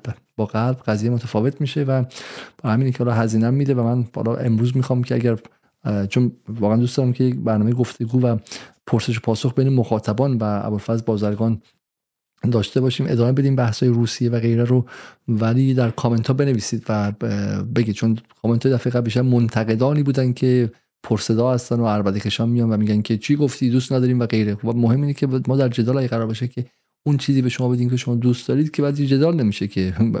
ما, ما دنبال شما نیستیم که. ما می‌خوام شما رو ذهنتون رو قلقلک بدیم خش بندازیم شکاف بندازیم و شما رو به فکر کردن و به, به, به عوض کردن نگاهتون به شکلی تشویق کنیم. وگرنه میشه همین بعضی که هستش بعضی که هست. اما میثاق ما مشترکه و اون هم قوی کردن ایرانه. قوی کردن ایران در هر زمینه و فعلا قوی کردن نظامی ایران. از آقای امیر یونسی که کمک کرده میشه هم در پیدا کردن محتوا هم در خواندن کامنت ها ممنونم از دوستان دیگه هم که کمک کردن ممنونم. از عزیزانی که در پترون به ما در این مدت ملحق شدن بسیار بسیار تشکر می‌کنم و از مشترکین پترون هم به کلی تشکر می‌کنم. آره من خیلی وقت فشرده بوده و من حتی بعد وقت پیام ها رو درست جواب ندادم ولی واقعا شما هستین که جدال رو ادامه می‌دید و اینکه ما جرئت می‌کنیم امیر عبداللهیان رو امیر عبداللهیان رو نقد کنیم جواد ظریف رو نقد کنیم ابراهیم رئیسی رو نقد کنیم اون نیروی نظامی رو نقد کنیم نیروی امنیتی رو نقد کنیم صدا سیما رو نقد کنیم به غربگراها 24 ساعته فوش بدیم. نگران نباشیم که بایکوتمون کنن مخاطب به رو ببینه. نبینه به خاطر اینکه مستقله این استقلال ادا و شوخی نیستش. استقلال اگه نداشتیم بعد الان دوست می‌شدیم. به اون می‌گفتیم آ تو خوبی تو خوبی. که مشتری جمع کنیم. این که می‌تونیم حقیقت رو بگیم اینه که شما در Patreon در PayPal و در ایران به ما کمک می‌کنیم و همین دیدن شما در این ویو هم به ما کمک می‌کنه. این مجموعه به ما اجازه میده که زبون دراز باشیم. زبون دراز باشیم زبونمون نوکش تیز باشه مثل شمشیر باشه آدما رو برنجونیم. و حالا امیدوارم که به ناحق نرنجونیم. خب ولی حداقل صاحبان قدرت برنجونیم. چون ما با هیچ کس عهد اخوت نداریم جز با ایران و جز با این به شکلی هزینه ای که تو این کشور داده شده برای اینکه این کشور مستقل بمونه. من اینو بگم و تمام تموم کنم. امروز با پدرم صحبت می‌کردم و به عنوان کسی که زندان رفته در خودش در اطرافیان بایکوت چون هنوز مثلا قدرت ایران حرف می‌زنه همه اطرافیان از این حرف می‌زنن که جمهوری اسلامی بد است و الان دیگه من و ایران اینترنشنال و غیره. خب من داشتم می‌گفتم که ولی همزمان هم این دعوای بالا چیزه؟ وقت ایران بی پایان نیستش. وقت ایران بی پایان نیستش. چون در داخل ما التهاب داریم. در داخل جامعه داریم که از جمهوری اسلامی داره می‌کنه داره جدا میشه شهرهای بزرگ داره جدا میشه. ایران آبستن زن زندگی آزادی ها و شورش های دیگری هستش خب؟ و اصلاح طلبها و غربگرا باز ممکنه برگردن. و من فکر می‌کنم که اصولگرا در خوابن های بازرگان. گمان می‌کنم اصولگرا همین که انتخابات قبلی رو بردن مشغول تقسیم قنای من. بدون اینکه بدونن که این منطقه زمانی زیادی تا گیری قدرت های اصلیش نمونده. ترکیه به پاد به دو داره میره عربستان داره میره آمریکا داره باز تغییر شکل میده ولی همچنان قدرت مهمیه. چین داره 24 ساله بازی می‌کنه. و این وقت انفعال نیست. اون خدای خامنه ای گفت گفتش که دوره گذار دوره انفعال نیستش. به نظر من روی این با من و شما نبودش. با امیر عبدالله امیر عبداللهیان بود با با رئیسی که بنده خدا اصلا من فکر می‌کنم که واقعا از مسائل دیپلماتیک خیلی آشنا باشه و غیره. ولی با با بدنی دیپلماسی ایران با بدنی تصمیم گیر ایران بود. زمانی که اگر شما قبلا روزی 6 ساعت کار می‌کردی بعد روزی ش... روزی 20 ساعت باید کار کنی. درسته؟ و من اینو تو ایران نمی‌بینم هنوز. به نظر من وقتشه که ایران از خواب بلند شه. چون این لحظه ای که ما بهش رسیدیم لحظه ای که 230 هزار شهید توش هستش. لحظه سوریه و شهدای حرم هستش. لحظه گرسنگی مردم و تحریما هستش. لحظه که کل این جمعیت این هزینه رو داره که برسه به اینجا و یک اقبال تاریخی هم بوده که هژمون جهانی ضعیف شه و یه پنجره کوچیک 4 5 ساله برای شما باز کنه. و تو این 4 5 ساله اگر شما به کوب نری بعد تاریخ رو نخواهد بخشید. تاریخ رو نخواهد بخشید و بعد می‌تونی بعدا خوشحال باشی در دوره مثلا شاه عباس تو خیلی مهم بودی نقشه نشون بدی به بچه‌ها که آقا ما یه موقع خیلی گنده بودیم. و همین من واقعا نگرانم و فکر می‌کنم که وقت تعلل و وقت وقت ایستادن و وقت تبختر هم نیست. وقتی که بگیم به بچه ما رسیدیم. وقتی بالا نگاه کردنه قله رو نگاه کردن نه اینکه هی پایین نگاه کنیم چقدر مسیر طولانی اومدیم. آقای بازرگان جملات آخر بفرمایید و من بحث تموم کنم. زنده باشین. خیلی ممنونم. تشکر می‌کنم از شما. تشکر می‌کنم مخاطبین. این بحث امشب می‌دونم برای خیلی چالش برانگیزه با پس زمینه های ذهنی خیلی از عزیزان ممکنه جور در نیاد. و ما می‌دونیم من شخصا می‌دونم که نقد های بسیاری خواهم شد. اما دارم بر اساس واقعیات صحبت می‌کنم بر اساس واقعیات تلخ روابط بین الملل صحبت می‌کنم. رسالت خودم رو این می‌دونم و هدفم افزایش قدرت ایران و افزایش امنیت ملی ایرانه. و به جان می‌خرم تمام نقدها رو. اما فکر کنیم دربارش فکر کنیم ایرادی نه در خدمت. امیدوارم که اگه واقعا واقعا امیدوارم که آقای امیر عبداللهیان در اینجا بشینه و این پرسش ها پاسخ بده و همینطور بقیه تصمیم گیران و پلیسی میکرها و سیاستگزاران ایران. چون به شکلی چیزی که ما میگیم چیز خیلی خیلی مشخصی است و مبنامون هم شفافه و سوالاتون هم خیلی سوالات معقول و واضحیه و به نظر چیزی نیست که بخوایم مثلا اینجا خودمون از راه دور بگیم. سیاستگزاران ایران اونجا گذاشته شدن که به ایران خدمت کنن و نه اینکه برعکس باشه. ما بخوایم مجیزشون رو بگیم. آقای بازرگان خیلی خیلی ممنون. شبتون بخیر و من از مخاطبانم می‌خوام که از مخاطبان هم می‌خوام که در کامنت ها بنویسن کامنتشون در مورد بازرگان سوالاتشون رو و تشویق کنم برای برنامه بعدی که به زودی داشته باشیم. تا برنامه بعد شب و روزتون خوش و خدا نگهدار.